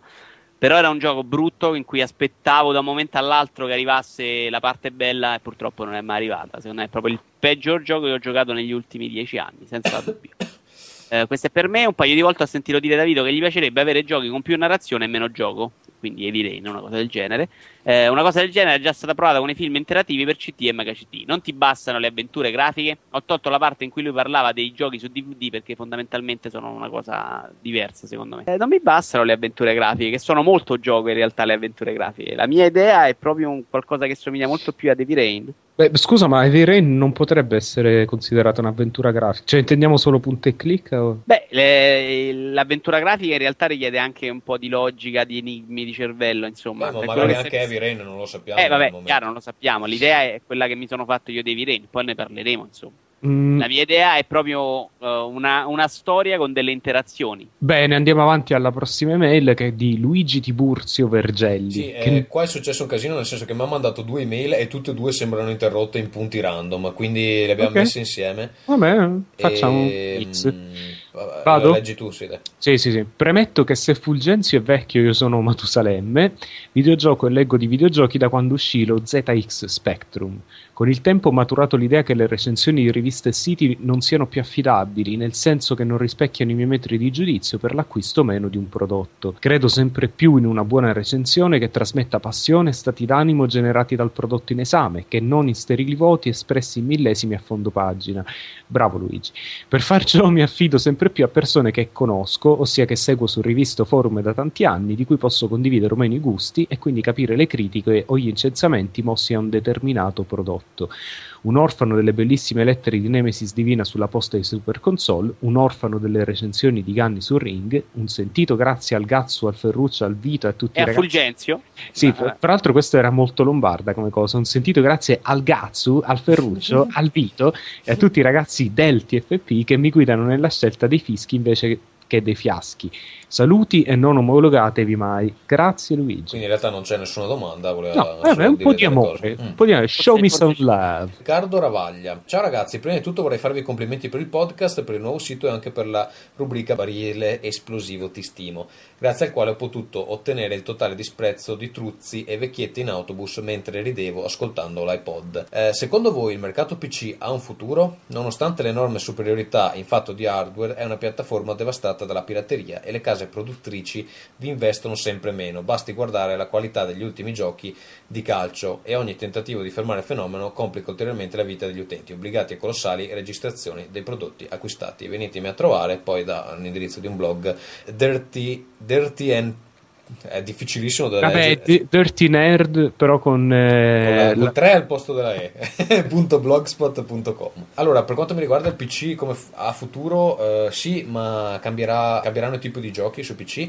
e secondo me si orienterà sempre di più sui giochi che eh, diventano servizi periodici cioè come sono adesso i, gio- i multiplayer online tipo gli RPG multiplayer online nel senso che ogni mese paghi un tot e quindi eh, col gioco pirata non ci fai sostanzialmente niente perché se vuoi giocare comunque devi pagare una specie di abbonamento oppure anche come una Tantum come sta succedendo con Star Trek Online che però paghi una botta all'inizio e poi giochi finché vuoi. 240 dollari. A tal proposito segnaliamo per esempio che Alan Wake è stato annunciato che non uscirà più su PC. Buttiamola là, ma è Sì. un dato piuttosto È un significativo. po' triste. anche se secondo me fra sei mesi cioè sei mesi dopo l'uscita su Xbox possono anche farlo uscire tanto ormai se doveva vendere Se non hanno chiuso. dici Eh, no, mi sa che è una di quelle software house che dipende in tutto e per tutto da Alan Wake prodotto. Tra l'altro, Sì. Vedremo. Non so, inizio a pensare che non venderà così tanto. Cioè, mi sembra che l'hype sia abbastanza sceso. Comunque, Eh beh, sì, direi dopo 5 anni. Comunque andiamo avanti con questa lettera che c'è scritta dagli amici di Anime Video. Salve gentile redazione di Rincas. Oddio, gentile, essendo i vostri ascoltatori sappiamo che non siete così gentili, e questo è Gazzo però, non io e Ferruccio, che invece vi amiamo e vi rispettiamo tutti. Noi siamo Luca e Carlo del, posta- del podcast di animevideo.it e siamo vostri ascoltatori sin dai primi numeri solitari di Gazzu. Eh, vi scriviamo per farvi complimenti per il vostro podcast, che per noi è stato di ispirazione per il nostro. Noi ci occupiamo di anime e fumetti, anche se siamo giovani, abbiamo parecchio seguito e questo del- eh, dalle mail che riceviamo è merito del nostro modo di condurre che si ispira molto al vostro, con goliardia, umorismo e ritmo. Perché la cosa che ci ha colpito del vostro podcast è il buon ritmo, che è simile come deve essere per un podcast. Hai scritto podcast 102 volte, caro amico di Anime Video, alle trasmissioni radio vere dove la gente è vero si approfondisce, ma, se, ma si vuole anche divertire. Detto questo, ci piacerebbe un vostro episodio di Rincast dedicato ai videogiochi migliori, ma soprattutto a quelli peggiori, e ce ne sono tanti, tratti dagli anime, e magari collaborare anche alla realizzazione. Eh, collaborare anche alla realizzazione. Grazie comunque del lavoro che svolgete e del vostro approccio al mondo del podcasting così diverso ma così dinamico. non Lo so staff- se... eh, sì, scusa. Lo staff di animevideo.it, il podcast eh, No, beh, lo poi, trovate sul poi lo sito. trovate sul sito, sì. Anime Video, esatto. Eh, per quanto riguarda una puntata solo sugli anime, direi di no. Non so mi- se ne abbiamo giocati abbastanza di Eh, giochi infatti tra- mi sa che nessuno di noi, eh, anche perché in genere non sono particolarmente dei bei giochi, quindi è difficile. Io, mi Questo è un ricordo- eufemismo, direi. io a casa ho... Vabbè, era, era carino in questa generazione quello su Naruto, non era malvagissimo. Ce n'è, ce n'è- su- ce n'è più, ce n'è più di uno di Naruto che non è bruttissimo. È che no- io non, non ho letto Naruto, quindi per me dice Fatto poco. da una software house italiana, tra l'altro, se non sbaglio. Eh, Che? no, Il primo lo fece una software house italiana, mi pare. Non credo proprio. Eh, Vabbè, allora insultami se te lo eh, sto sì, ti dicendo. insulto, sei un coglione, non credo proprio. Eh, Ah, oh, oggi siete litigiosi, eh? eh, io a casa ho quello, ho quello di Berserk per ehm, Dreamcast. Eh, E faccia. era carino, non, non era male. Si parla anche di dieci anni fa. No, eh, dieci anni fa era bello. Comunque, è un po' che non lo metto su. Tu, Ferruccio, hai qualcosa legato agli anime? No. Ok, vabbè, quindi non so. eh, Ah no, aspetta, mi ricordo il gioco.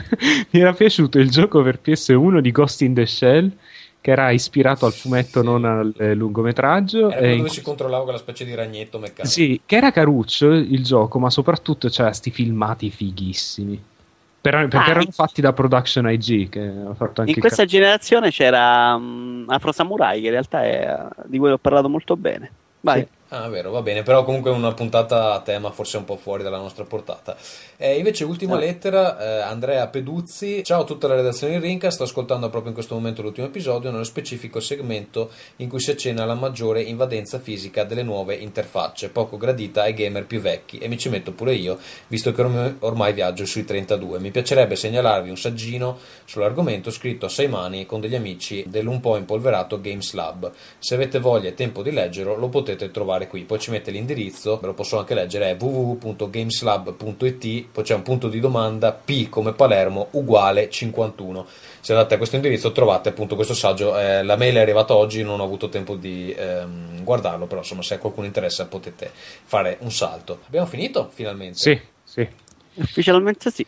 Abbiamo finito dopo... Probabilmente è fine della seconda parte. Sì, perché- non so, stiamo pensando Adesso di- cominciamo di la dividere- terza. Di dividere in due parti veramente... In cui ci sarà Fulgenzio, però. Quindi rimanete con noi. No, va bene. Comunque, grazie per essere stati con noi. Torniamo, credo, il mese prossimo, prima del viaggio in Giappone, almeno per una puntata riassuntiva. Poi, se moriamo, casca l'aereo, finiamo nell'isola, almeno avete eh, qualcosa da sentire e risentire all'infinito. Prendiamo aerei diversi, devono cascare tutti e Ah, due vero, insieme. cazzo, prendiamo l'aereo diverso.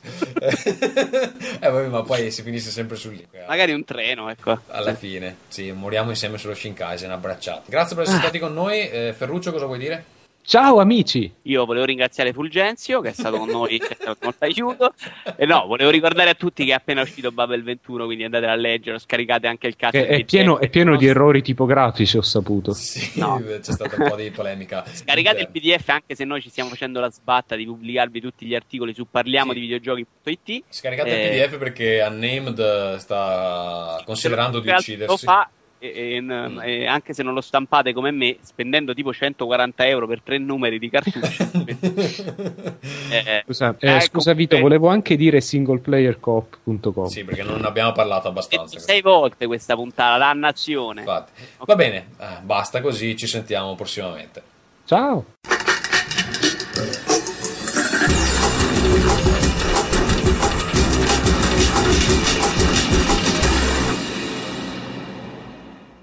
L'indirizzo per tutti i nostri progetti è www.parliamodivideogiochi.it Abbiamo anche un forum, quindi venite a trovarci. La mail di Rincast è rincast.parliamodivideogiochi.it Su Twitter ci trovate all'indirizzo twitter.com slash parliamo di VG come Vigevano Genova e eh, abbiamo anche una pagina Facebook, trovate appunto il link sul sito. Rincast eh, si trova in streaming su Parliamo di Videogiochi, quindi andate sul sito, c'è un bottone, lo premete e potete ascoltare direttamente la puntata oppure su iTunes con chiave di ricerca Rincast e su last.fm con chiave di ricerca Ring. Vi avviso che su last.fm eh, c'è qualche problemino non riesco a fare l'upload dell'episodio 34 che è il precedente, vediamo come va con il 35, c'è qualche problema che, che non riesco a, a, risolvere, spero si risolva da solo. Per partecipare a uh, Google Wave, uh, insomma la Wave di Rincast, abbiamo aperto un gruppo uh, su Google, vi iscrivete là e poi quando apro la Wave posso aggiungere tutti contemporaneamente, eh, semplicemente trascinando il gruppo nella, nella Wave. Trovate l'indirizzo del gruppo e tutte le istruzioni che vi servono su Parliamo di videogiochi nel post che pubblicizza la puntata di Rincast, quello solito dove eh, ci sono tutti i vari link e la descrizione della puntata, ne aggiungerò uno che riguarda Google Wave. Noi ci risentiamo in marzo, probabilmente eh, con un piccolo esperimento, vediamo come eh, si può, se si può organizzare e svelerò i dettagli nelle prossime settimane. Ciao e alla prossima. Ringcast